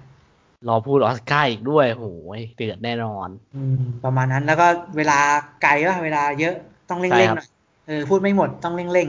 อ่าแต่ว่าอยากให้ Wolfwalkers อะได้ได้ในแอนิเมชันมากๆ อยากอืมได้จริงอืมอืมๆอยากให้ได้จริง ๆ อืม เป็นรางวัลเดียวที่เอ่อได้จริงคิดว่าคิดว่ามีโอกาสหลุดสูงไหม โอกาสหลุดหมายถึงอะไรหลุด Wolfwalkers โอกาสได้เหรอ โอกาสไม่ได้ สูงครับ ถ้าสมมติเต็มร้อยโอกาสไม่ได้เจ็ดสิบอะ โอกาสที่จะเป็นของ Soul อะเจ็ดสิบเปอร์เซ็นต์อะ คือตอนนี้ผมฟังกระแสมาคนเชียร์ Wolfwalkers เยอะมากๆเยอะแบบ แต่ ประมาณว่าเขาอภิเษกในความ weird ในความอินดี้อะ Apple TV มีนะ ลองไปดูนะ Wolfwalkers แต่ว่าเดี๋ยวผมมาพูดให้ฟังแต่เพราะว่าเวทีใหญ่มันมันเน้น production ไง เออ นั่นแหละ แล้วมัน แล้วถ้า production ผมว่า Soul แม่งละเอียดยิบเลยดูกัน production อย่างเดียวอะ Soul แม่งละเอียดยิบเลยชุดไหมพรมอะไรทรงผมคือแบบเป๊ะมากคือแบบ โอ้โห สุดอะสุดเลยอะ production ของพิกซ่า แต่ว่าผมเชียร์ Wolfwalkers นะผมอยากให้เขาได้บ้าง แต่ว่าก็อาจจะมีโอกาสแหละกระแสมา แต่ว่า แต่ว่าน้อย น้อยกว่า Soul สักพักหนึ่ง Over the Moon ได้ฮาเลยฮะผมไม่เคยดูเลยดิดูแค่ Soulเป็นเป็นแค่เรื่องเดียวเลยมั้งในในห้าเรื่องที่ผมยังไม่เคยดูมาถึง Over the Moon นะครับ ผมก็คิดว่าถ้าจะได้ก็น่าจะเป็นสองเรื่องนี้แหละ ที่จะได้ อืม แต่ว่าเชียร์วูอเกอร์ ก็รอดู Golden Globe นี่คือวันไหนนะยี่สิบแปดครับ โอ้โอเค แต่ว่าเวลาบ้านเราน่าจะเป็นวันที่หนึ่งมีนามั้งเช้าวันที่หนึ่งมีนาอะไรเงี้ยประมาณนั้นอะ อืมยี่สิบแปดเขาก็หนึ่งมีนาเราแหละ น่าจะประมาณนั้นก็เหมือนออสการ์แหละเออเอออยากดูออสการ์คืนวันอาทิตย์เขาเช้าวันจันทร์เราอะ อยากดูออสการ์มากตอนนี้ออสการ์ยังไม่ประกาศชื่อใช่ไหมรอประกาศ อืม มี shortlist โอ้ยนั้นยังไม่ทางการอะ รอมันดีกว่าใช่ครับผมรอดีกว่า นะโอเค มีเท่านี้เนาะสำหรับอืมน่าจะน่าจะหลายนาทีแล้วแหละใช่กินกินเวลามาโอ้เทปนี้ค่อนข้างเยอะพอสมควร ไม่รู้ว่าจะมีใครฟังถึงตอนนี้หรือเปล่านะฮะ เออ แต่มีมีมีมันจะมีประมาณสองสามคนแหละมันมีอ๋อโอเคโอเคโอเค เราคงรู้จักกันดีครับผมเออเราคงรู้จักกันดีโอเค อะโอเคโดยรวมก็วันนี้สำหรับขนองอัปเดตเนาะเราก็อัปเดตทั้งหมดที่เราดูมา แล้วก็มีการพูดถึงอ่าประเด็นสุพรรณหงษ์ไปบ้างเล็กๆน้อยๆครับ ผม แล้วก็มีโกลเด้นโกลบแล้วมีข่าวเล็กๆน้อยๆเนาะเออสำหรับวันนี้ ครับผม ประมาณนั้นไม่มีใครเพิ่มเติมอะไรแล้วเนาะอ่าไม่มีแล้วครับ เออ ไว้เจอกันใหม่เทปหน้าละกันนะฮะสำหรับวันนี้ผมเอ็มฮะออฟครับนุกครับ พวกเราสามคนจากเพจขนมต้องขอตัวลาไปแล้วครับ ผมสำหรับวันนี้สวัสดีครับส วัสดีครับ สวัสดีครับ